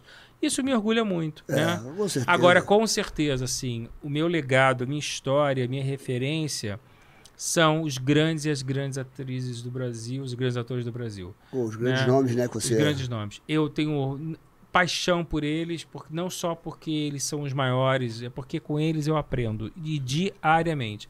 Quando você tem a Natália Timber planejando o próximo ano, que vai fazer 95, isso te mostra incrível. que ator não envelhece. Você Não. pode. É a única profissão no mundo Que dá pra trabalhar que dá para trabalhar idade. até o final da sua vida. É. Então, tem uma beleza na profissão né, que o país tem que ser coerente com a beleza e com a dedicação dessas pessoas. Tem algum Então, arrependimento eu vou- eu da, tua, da tua carreira? Alguma coisa que você se arrepende? Tipo, pô, não, de- isso aqui eu errei, ou isso aqui foi uma aposta errada, ou isso foi uma Não, eu coisa... tenho um uma arrependimento, decepção, não, uma- não numa aposta em si, porque eu já vi muita coisa acontecer na minha vida. Uma pessoa entrar e ela sai e para me, me, me trazer uma outra coisa. Né? O próprio Paulo Gustavo, eu sempre digo, ele deixou três Hum, eu achar. pérolas para mim. Flávia Reis, o Gil Coelho, que está super crescendo, e a Poliana Rocha. Então ele entrou na minha vida, foi cinco anos maravilhosos e me deixou três pérolas. Mas o meu arrependimento, que eu digo comigo, foi talvez eu, eh, eu gostaria de ter amadurecido mais emocionalmente dos 40 em diante, Mais com, cedo. mais cedo. Entendi. Porque eu lidei com muita gente grande muito cedo. Aham. Né? E, E como- criou suas, suas é, barreiras. Barreiras, suas- exatamente. suas- E eu gostaria de estar com a defesas. maturidade dos 40, Sim. dos 50, a vitalidade, aos 30, Uhum. que para muitas vezes, porque a gente aprende a ouvir e a não falar tudo que pensa, até porque sinceridade demais pode ser um erro. Sim, sim. né? Eu lido muito bem com a sinceridade, eu falo abertamente. Mas Uhum. eu aprendi a falar a sinceridade sem magoar, com verdade, com, com vontade de com, com propósito de mudança, de construção, né? E isso é um, talvez é um maior investimento que eu tenha feito em mim. E acho que é o que tem que todo mundo tem que ter. Que é a Mas isso é famosa s- inteligência emocional, é a vida. É só a maturidade. Só a maturidade. Isso aí é só quando Só a a gente maturidade. chega ali naqueles Ó, cinquentinhos. estamos chegando ao final É. da nossa. Você vê o que que é o podcast. O podcast é uma coisa tão legal que a gente acaba conhecendo o raio-x das pessoas, né? E- E, Exatamente. você está sendo uma pessoa muito elogiada Muito aqui elogiado pela, aqui, pela pessoa que você é. Bom. E a gente conversando com você, porque essa coisa de podcast é bom, porque a gente está aqui há três horas você vai conhecendo realmente quem é a pessoa. Porque essas entrevistas de 15 minutos, a pessoa chega lá Não tem falando, "Ah, mas tempo, ninguém né? sabe quem é quem. Não tem tempo. Então agora chegou o momento, preste atenção, chegou o momento que eu vou te jogar agora no paredão, mas vai ser legal esse paredão aqui agora. Vai ser agora o, o, o bate, o bate. É. É o momento Big Brother. Preste atenção. Você- nós vamos fazer uma novela, tá? Tá. Você tem que escolher os pais dessa novela. Papai e mamãe. Aí você vai escolher o casal romântico dessa novela. O galã, ou seja, lá o casal, ou, e, a, e a outra pessoa do casal romântico. E você vai escolher o irmão desse, dessa pessoa e a irmã dessa outra pessoa, o diretor, que seria o diretor da novela, e o autor. Vamos fazer a novela do Montenegro. Vamos fazer a novela acontecer. Eu acho que ele vai se enrolar. Não, é isso Ele tem Bora. 320 atores e atrizes. E pode falar gente que já E morreu. ele tem que escolher. Não, só a gente que tá vivo. Porque quem já morreu não vai reclamar.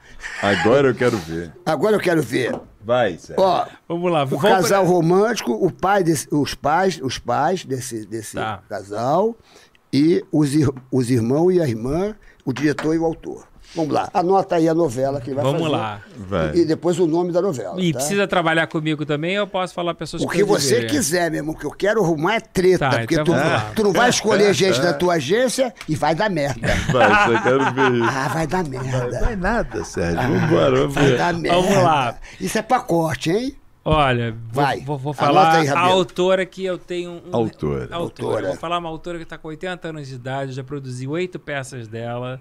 Hum. Eu tenho paixão por ela, que é a Maria Adelaide Amaral. Maria Eu pro- Adelaide. A Maria Adelaide Amaral, Maria. eu fiz Kia Gonzaga, eu fiz Chanel com a Marília Pera, um espetáculo que levou para o mundo. Ela já tá com né? 80 anos. 80 anos. E agora eu estou tendo a honra, inclusive, de agenciar um texto dela para Portugal e outras obras. Né? Caramba. A diretora, Diretora. eu vou falar uma diretora que eu tenho paixão, que é a Cris D'Amato. Cris da Mar. Cris Ela é uma D'Amato. grande diretora de séries de filmes, é uma mulher inteligente e eu tenho um link com ela muito forte. Ela é gente boa, né? Ela é muito gente É. boa. Cris D'Amato. Esse casal, eu Casal- vou botar um pouquinho mais velho, o pai, e a- pode ser um pouquinho mais velho? Se você quiser, a novela é sua. A novela pai, é não, sua. eu vou botar Pai a minha Irene Ravache, que é minha, uma das Irene minhas maiores Ravache. amigas, e o par dela vai ser o Luiz Melo. Luiz Melo, é isso. Que além deles serem amigos, eles têm sintonia. Vai e, anotando tudo aí. E eles Tá falam ali. A mocinha vai ser a Isabelle Drummond. Uma grande atriz. Maravilhosa. Maravilhosa. Drummond, maravilhosa. que trabalha comigo. E o galã vai Galã. ser um cara que eu aposto que o Brasil vai ainda conhecer muito. Ele já protagonizou na Netflix, mas ele ainda vai longe, que é o Vitor Lamoglia. Vitor Lamoglia.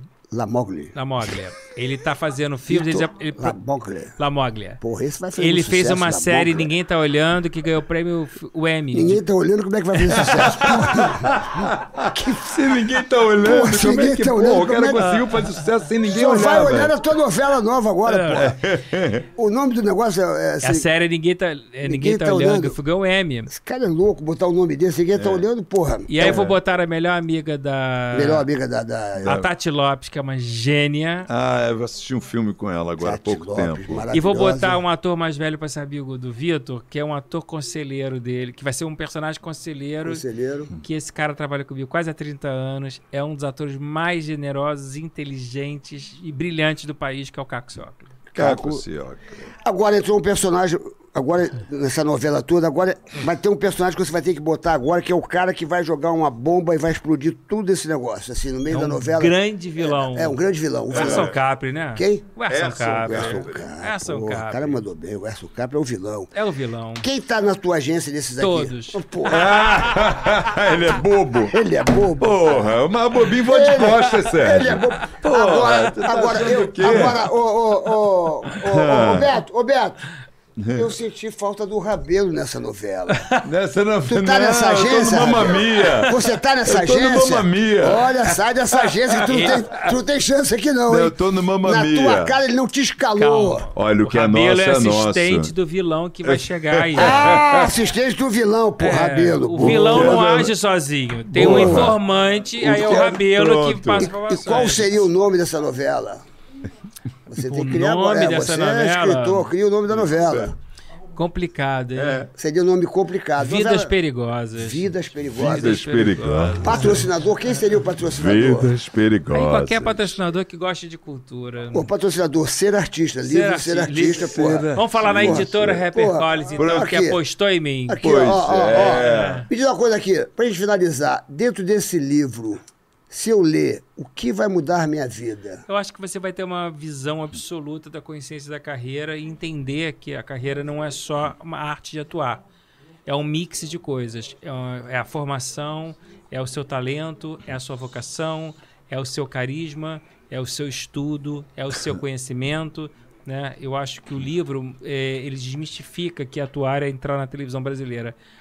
Eu tenho uma, uma história que eu conto, Sérgio, que o brasileiro ele tem que entender não só ter o bom senso, como abordar. Às vezes eu recebo no meu direct, às vezes não, é praticamente todo di- diariamente, essa semana eu recebi uma, uma mensagem que era assim: gostaria de agenciar minha filha. Ela é muito talentosa, ela é linda, seis meses. Seis meses de idade? Seis meses. Ah, né? gente, Então, eu vou falar uma isso? coisa, senhores Porra, pais. seis é, meses você não de pode abordar no Instagram viagem, profissional, velho. né? E muitas crianças têm que tomar muito cuidado e cuidar dos seus filhos nesse meio, principalmente, né? A quem colocar os seus filhos, com quem dialogar com os seus filhos. O mundo é perigoso, sim. O mundo está difícil. Eu zelo muito por isso. Tem- E só que as pessoas não são iguais, então tem que tomar cuidado. E a internet é terra de ninguém. Então você não pode mandar uma foto de um filho de seis meses para dizer que é um bebê Porra, lindo, falar que é um- né? E uma pessoa que você não tem nem intimidade, né? Louco, isso é bem louco isso. E esse Serve de livro tudo. tem Eu gosto desse aqui. Prefácio de Natália Timber, pós-fácio de Carlos Criocler, quarta página de Irene Ravache e 30 depoimentos dos maiores profissionais do mercado. Mas eu gosto aqui dos 15 mandamentos. tu é o eu sinônimo da gosto. cultura. Ai, Ah, Sérgio. isso é bom os ler. 15 mandamentos. Eu Eu, vou ler aqui. Manda pra gente finalizar Sabe aí. Nós é? fizemos os 15 Quando, mandamentos da arte. Porra, Moisés caiu lá. que- Vamos ver quais os mandamentos o Sérgio já Engraçado. cumpriu na Vamos vida ver, os dele. dez- O Rabelo, Vamos tá, lá. o Rabelo que só leu o Pequeno Príncipe. Eu, né? Eu, né? Sei. Eu. Vamos lá. Os 15 mandamentos para o ator, para o artista. Vamos ver Preste qual- atenção, qual- Sérgio. Vamos ver qual Quantos falando. ele cumpriu? Vamos ver. Quantos ele Vamos ver. cumpriu? Quantos ele cumpriu? Segundo Marcos Vamos lá. Montenegro. Vai lá. Amarás a arte sobre todas as coisas. Sim, Sim? sim. Não tomarás o nome das estrelas em vão. Não. Santificarás os espetáculos e teu público. Isso sim. Honrarás teu texto e tua fala. Sim. Não matará o não matarás o talento. Sim. Não cometerás atos mesquinhos. Com certeza, sim. Não roubarás a cena conscientemente. Não. Hum. Não mentirás nas redes sociais. Sim. Não cos... Ah, essa é bonita. Não cobiçarás o papel do próximo. Isso, isso sim. Respeitarás tua vocação. Sim. Adorarás a formação. Sim. Não explorarás teu filho. Mais Domi-. Dominarás teu corpo. Meu filho é meu empresário. Dominarás teu corpo. Não posso ver o teu corpo porque eu fico meio descontrolado. Lutarás por causas. Sim. Sou lutador. E não te compararás. Eu, dizer, Vai, filho. às vezes eu me acho meio Brad Pitt, meio e tal. Amém. Amém. Eu vou gravar no meu podcast você fazendo isso. Ah, é muito- eu vou botar você pra gravar isso. Marcelo, tu tá aí ainda, Marcelo? Agora, ó, divulga o meu podcast em maio. Nós vamos ó. divulgar tudo agora baixar aí que Montenegro. eu- Podcast de maio. Ó, atenção aqui, ó. a partir Esta de ca- maio. A partir de maio, eu, eu- eu imagino quantos artistas você não vai levar lá. em Pô, vai ser Vou levar incrível. não só artistas, você- empresários, É, filósofos, sociólogos, vai- educadores, é, todas vai- as áreas. Não, vai ser muito legal. Ser artista, podcast. É, Seja aqui. Ser artista podcast. É o primeiro, primeiro podcast de formação, educação e cultura do país. No YouTube em breve, em maio, No né? YouTube e em todas as plataformas. Vai ter videocast plataformas, sim, e sim, áudio. audiocast. sentiu? Sim. E vai ser ó, no YouTube a No princípio. YouTube, Então, Na então- sua página, tem a página? no canal Ser Artista. O que eu vou canal. Ser Artista, então, que será Então vamos comemorar tomando um Peraí. império! Ô, Império! Vamos comemorar tomar um império! Aê! Porque o podcast dele vai arrebentar! Vai. Vai arrebentar! Porque império é diferente. Ai, A império! império é por uma. É por uma Se você botar um império nessa caneca, tudo muda. Tudo. Você bebe a império, a sua vida se transforma. Cai bem em qualquer O que é copo. feio fica bonito. É verdade. o que é triste fica alegre. É verdade. De repente fica tudo azul, que nem o céu. Os caminhos vão se abrindo. E se você entrar aqui nesse QR Code, Que que vai você vai ver uma série maravilhosa, Qual uma o nome? A Lei da, Pureza da, cerveja. Você vai conhecer como é que é, o que você está consumindo, como é que é feito. Você fala assim, puxa vida, eu estou consumindo essa, essa, Ah. Essa império cerveja maravilhosa, mara- mas como é feita? Ah. Ela mostra tudo dessa websérie. ganhou É puro prêmio. malte. Ela é puro malte. É água. Ela é levinha. E o lúpulo de Hallertau.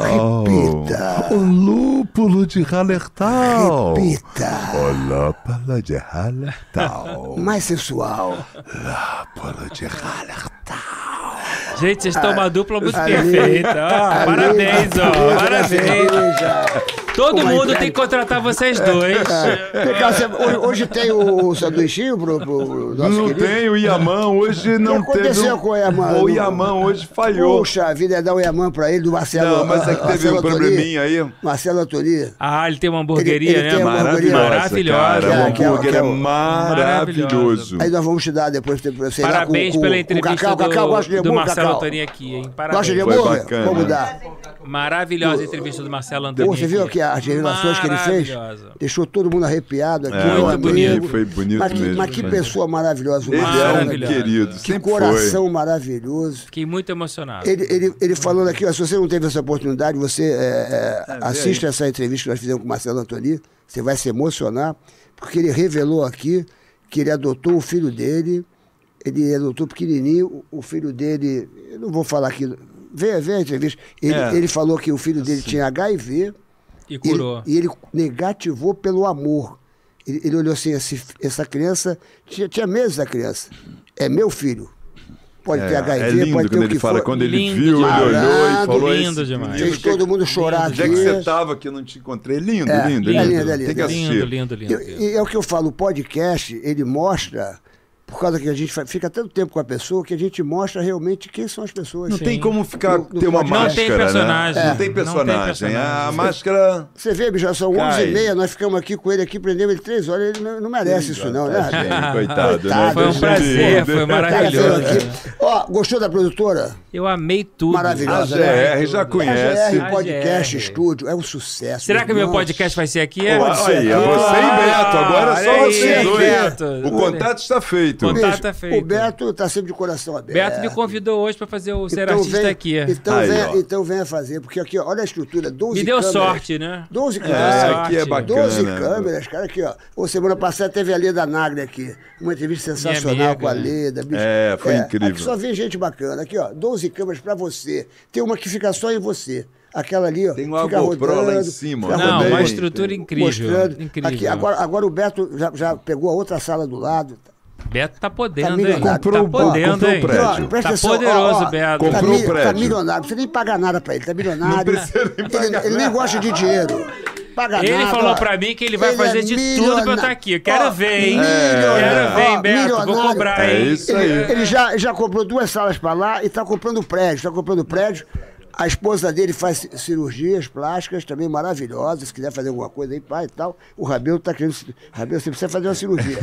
rápida. Tá, filho? Precisa fazer Ó, cirurgia Beto, rápida. meu sonho é ter a eu. escola Ser Artista e o Instituto Ser Artista, hein? Aí, ó. Quem sabe futuramente você não entra, hein? Ó, Ó. quem tá te mandando um beijo aqui e falando que você é uma pessoa maravilhosa, que adorou a entrevista, é a Graça da Cassista, presidente da Cassista, presidente da Cassista. Ô, Graça, Oh, obrigado, um está, beijo. Está falando, puxa, você é talentosíssimo. Você tem carro, tem moto? Você Tenho tem... carro. Ah, então preste atenção. Cuidado pro seu carro não ser roubado. Porque se o carro for roubado, você tem que ter cassista! Ah, Cassista! Estão roubando muito carro, cabelo. 30 segundos a pessoa entra pra e sai com o teu carro. Muita E você moto. tá pagando boleto, olha a dor que dá. É. Você, você vê teu carro sendo roubado. Aí você fala, puxa vida, por que eu não botei cassista? E Presta agora? atenção. Tenha cassista no seu carro, porque se você tem uma moto, a Cassista Montenegro é a maior empresa da América Latina de proteção veicular. Ah, é? Maior empresa, existe quase há 30 anos. E a, a, a, a recuperação, 95% é recuperado. Assistência 24 horas. É o que eu falo para os amigos. Se você tem uma moto, se você tem um carro, tenha cassista. Você vai dormir tranquilo. Você vai. você- que coisa absurda você, você ficar pagando boleto e o ladrão Muitos leva teu anos carro. no mercado, É ou não é? né? É ou não é, Rabelo? É, Falei verdade, bonito? Falou. Preste atenção para a gente finalizar. Todo artista que vem aqui, todo convidado nosso, tem direito a fazer duas perguntas.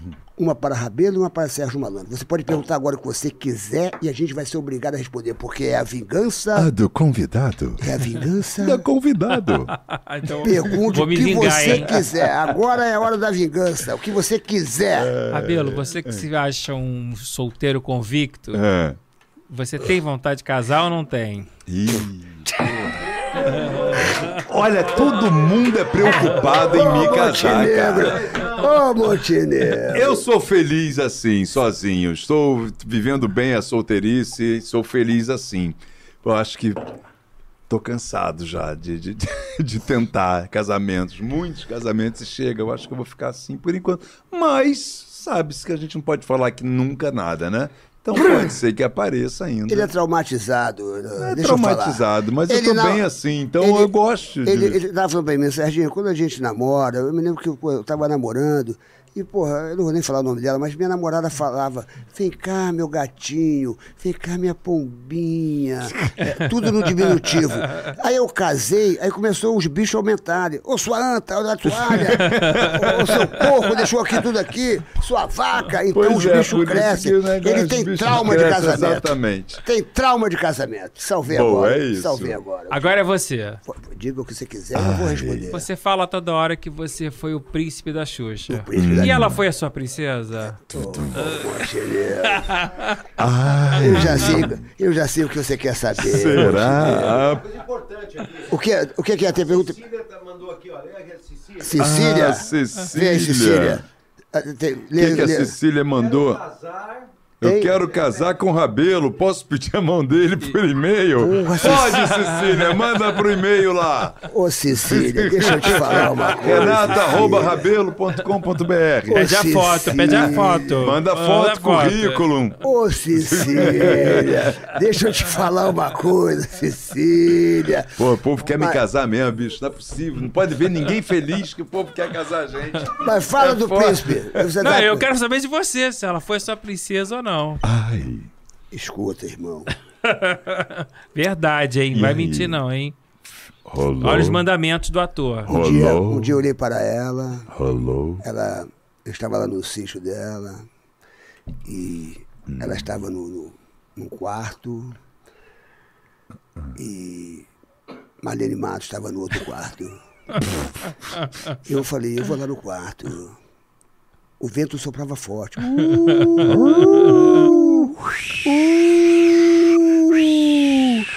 Tinha a porta 1 e a porta 2. A porta 1 tava Xuxa, a porta 2 tava Marlene Matos. Aí eu falei, porta 1, porta 2.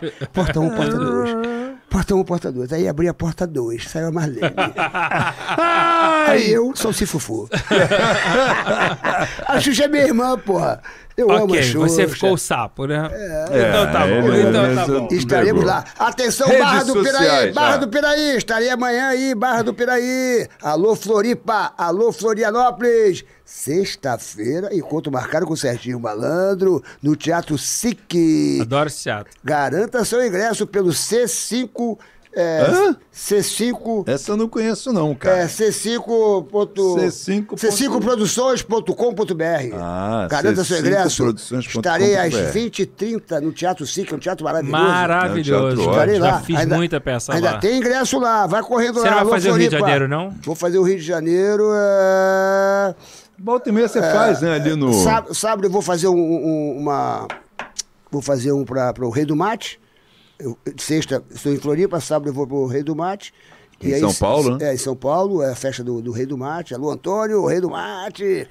E eu devo fazer o Rio de Janeiro. Devo fazer o Rio de Janeiro, a gente está vendo. Vou fazer o, o, o CT Norte lá, o, o CT Norte. É, Norte Shopping? Norte Shopping, Norte Shopping, Shopping. no Teatro Miguel Falabella. Ótimo. Ah, Vamos lá é fazer. incrível.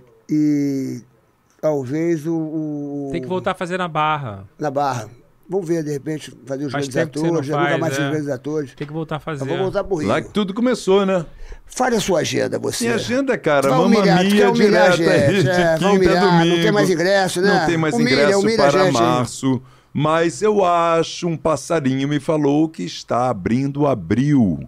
Então, provavelmente, Mamma Mia continuará no Rio de Janeiro em abril, de Não, quinta já a é, domingo. vai pro- deve prorrogar. Vai né? prorrogar. Deve Então, ah, eu fiquem deixo- ligados aí que eu vão esque- ter Eu notícias. esqueci de te perguntar, qual foi a peça, a peça mais, que ficou na sua vida, que você nunca mais esqueceu, que você poderia dizer assim, essa foi a... Só pode escolher uma, sei que você vai escolher 200. Qual foi a maior peça que você já assistiu de teatro? Que eu já assisti ou que eu produzi? Que você produziu? Eu acho que o Blue Jeans é um marco na minha vida. Um Um marco. fenômeno, foi um É um fenômeno. fenômeno. Foi o meu primeiro prêmio e foi onde foi o turning point da minha carreira como produtor. E, e foi um marco social, um marco de produção.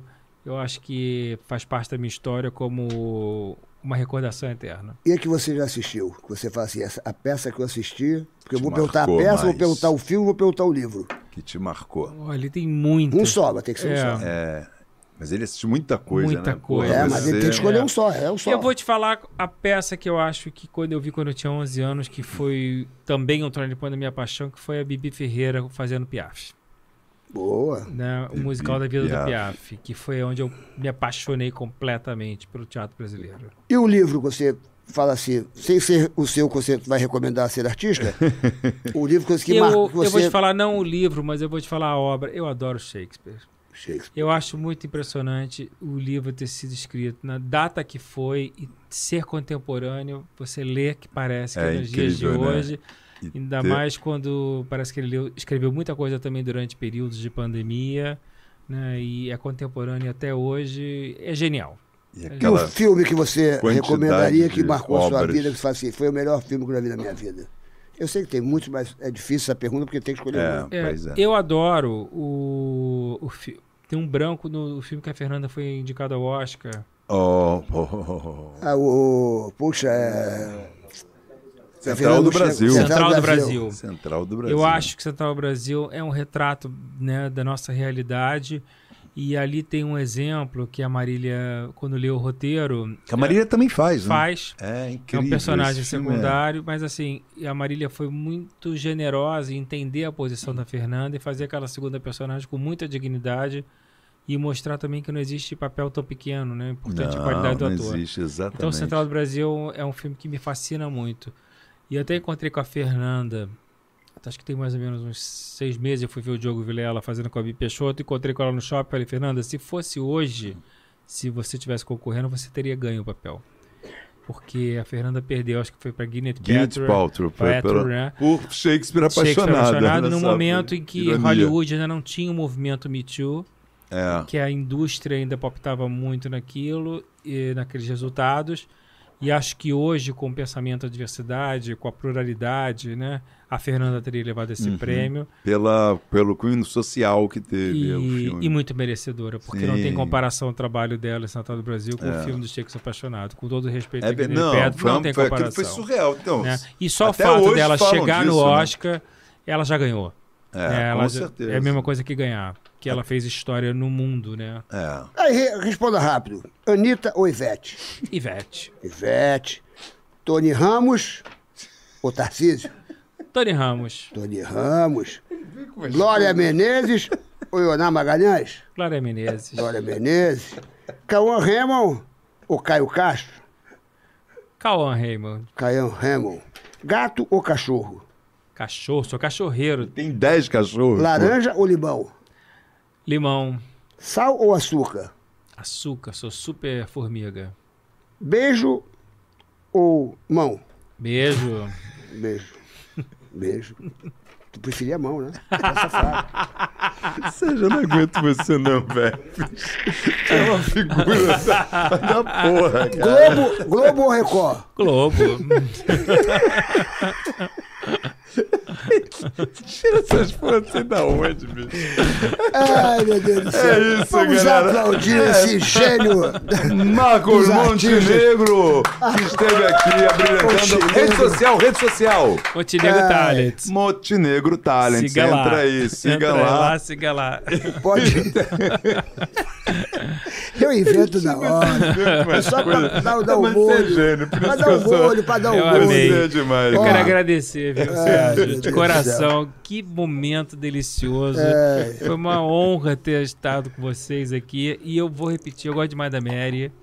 É, Minha Mary é um amiga- folclore, né, velho? Eles Ela vão é- voltar, eles vão voltar, O sabia? Eu pra acho dar que um eles beijo. vão voltar dar um ainda. beijo nele. Eu, eu adoraria que esse casal voltasse. Eles vão voltar, Fiquei vamos fazer uma muito campanha. honrado. Volta Sérgio e Mary. Eu faria Vamos isso. fazer um. Presta atenção, se tu vê uma vaca voando, assim, um hipopótamo voando, eu é mais fácil o hipopótamo voar. Porra, tu é louco, bicho. Tu é louco, bicho. Olha, posso encerrar só com uma historinha que Pode. Você não, tem, você não tem um ator lá, não, pra que possa casar com a Mary? Posso pensar. Eu não quero casar. Ó, a- Vamos a- fazer um A teste. melhor história que eu tenho com a Mary, nós estávamos em Búzios, na Rua das Pedras, Búzios lotado. Estávamos no Chimichu, uma turma enorme, eu, Rabelo, e o, o Crepe, é, você anuncia o nome, né? Fulano de tal. E eu tava do lado da Mary no balcão. E o, o locutor. Que é argentino, né? que é Sempre argentino. Mary, Mary malandro, Malandro. seu crepe está pronto. Ma- Mary, malandro, seu crepe está pronto. Eu falei, Mary, Mary, malandro. pega o crepe. Deixa todo mundo saber que eu tô aqui. É pra dar ibope. Eu tava no Que fase. Fica famosa. Que fase! Eu tava simplesmente Que Mary. fase! Arruma um namorado, arruma um namorado, dá um Não, eu ator. não viu? quero um Ó, namorado, eu quero um bosta. Adorei, adorei. ó, tá, tá dizendo aqui, ó, ó. Mary vai combinar muito com a Ari Fontoura. E você fala pessoal assim tá de falando, Almeida. Pegou a Xuxa assim. Tu é louca da Isso é cabeça. meu, cara. Pô, fica querendo Ó, não. Se você tá triste, não fique triste. Por quê? Porque o homem não morre quando ele deixa de existir. Ele só morre quando, ele deixa de sonhar. de sonhar. Obrigado, papagaio. Se inscreva no canal, se inscreva.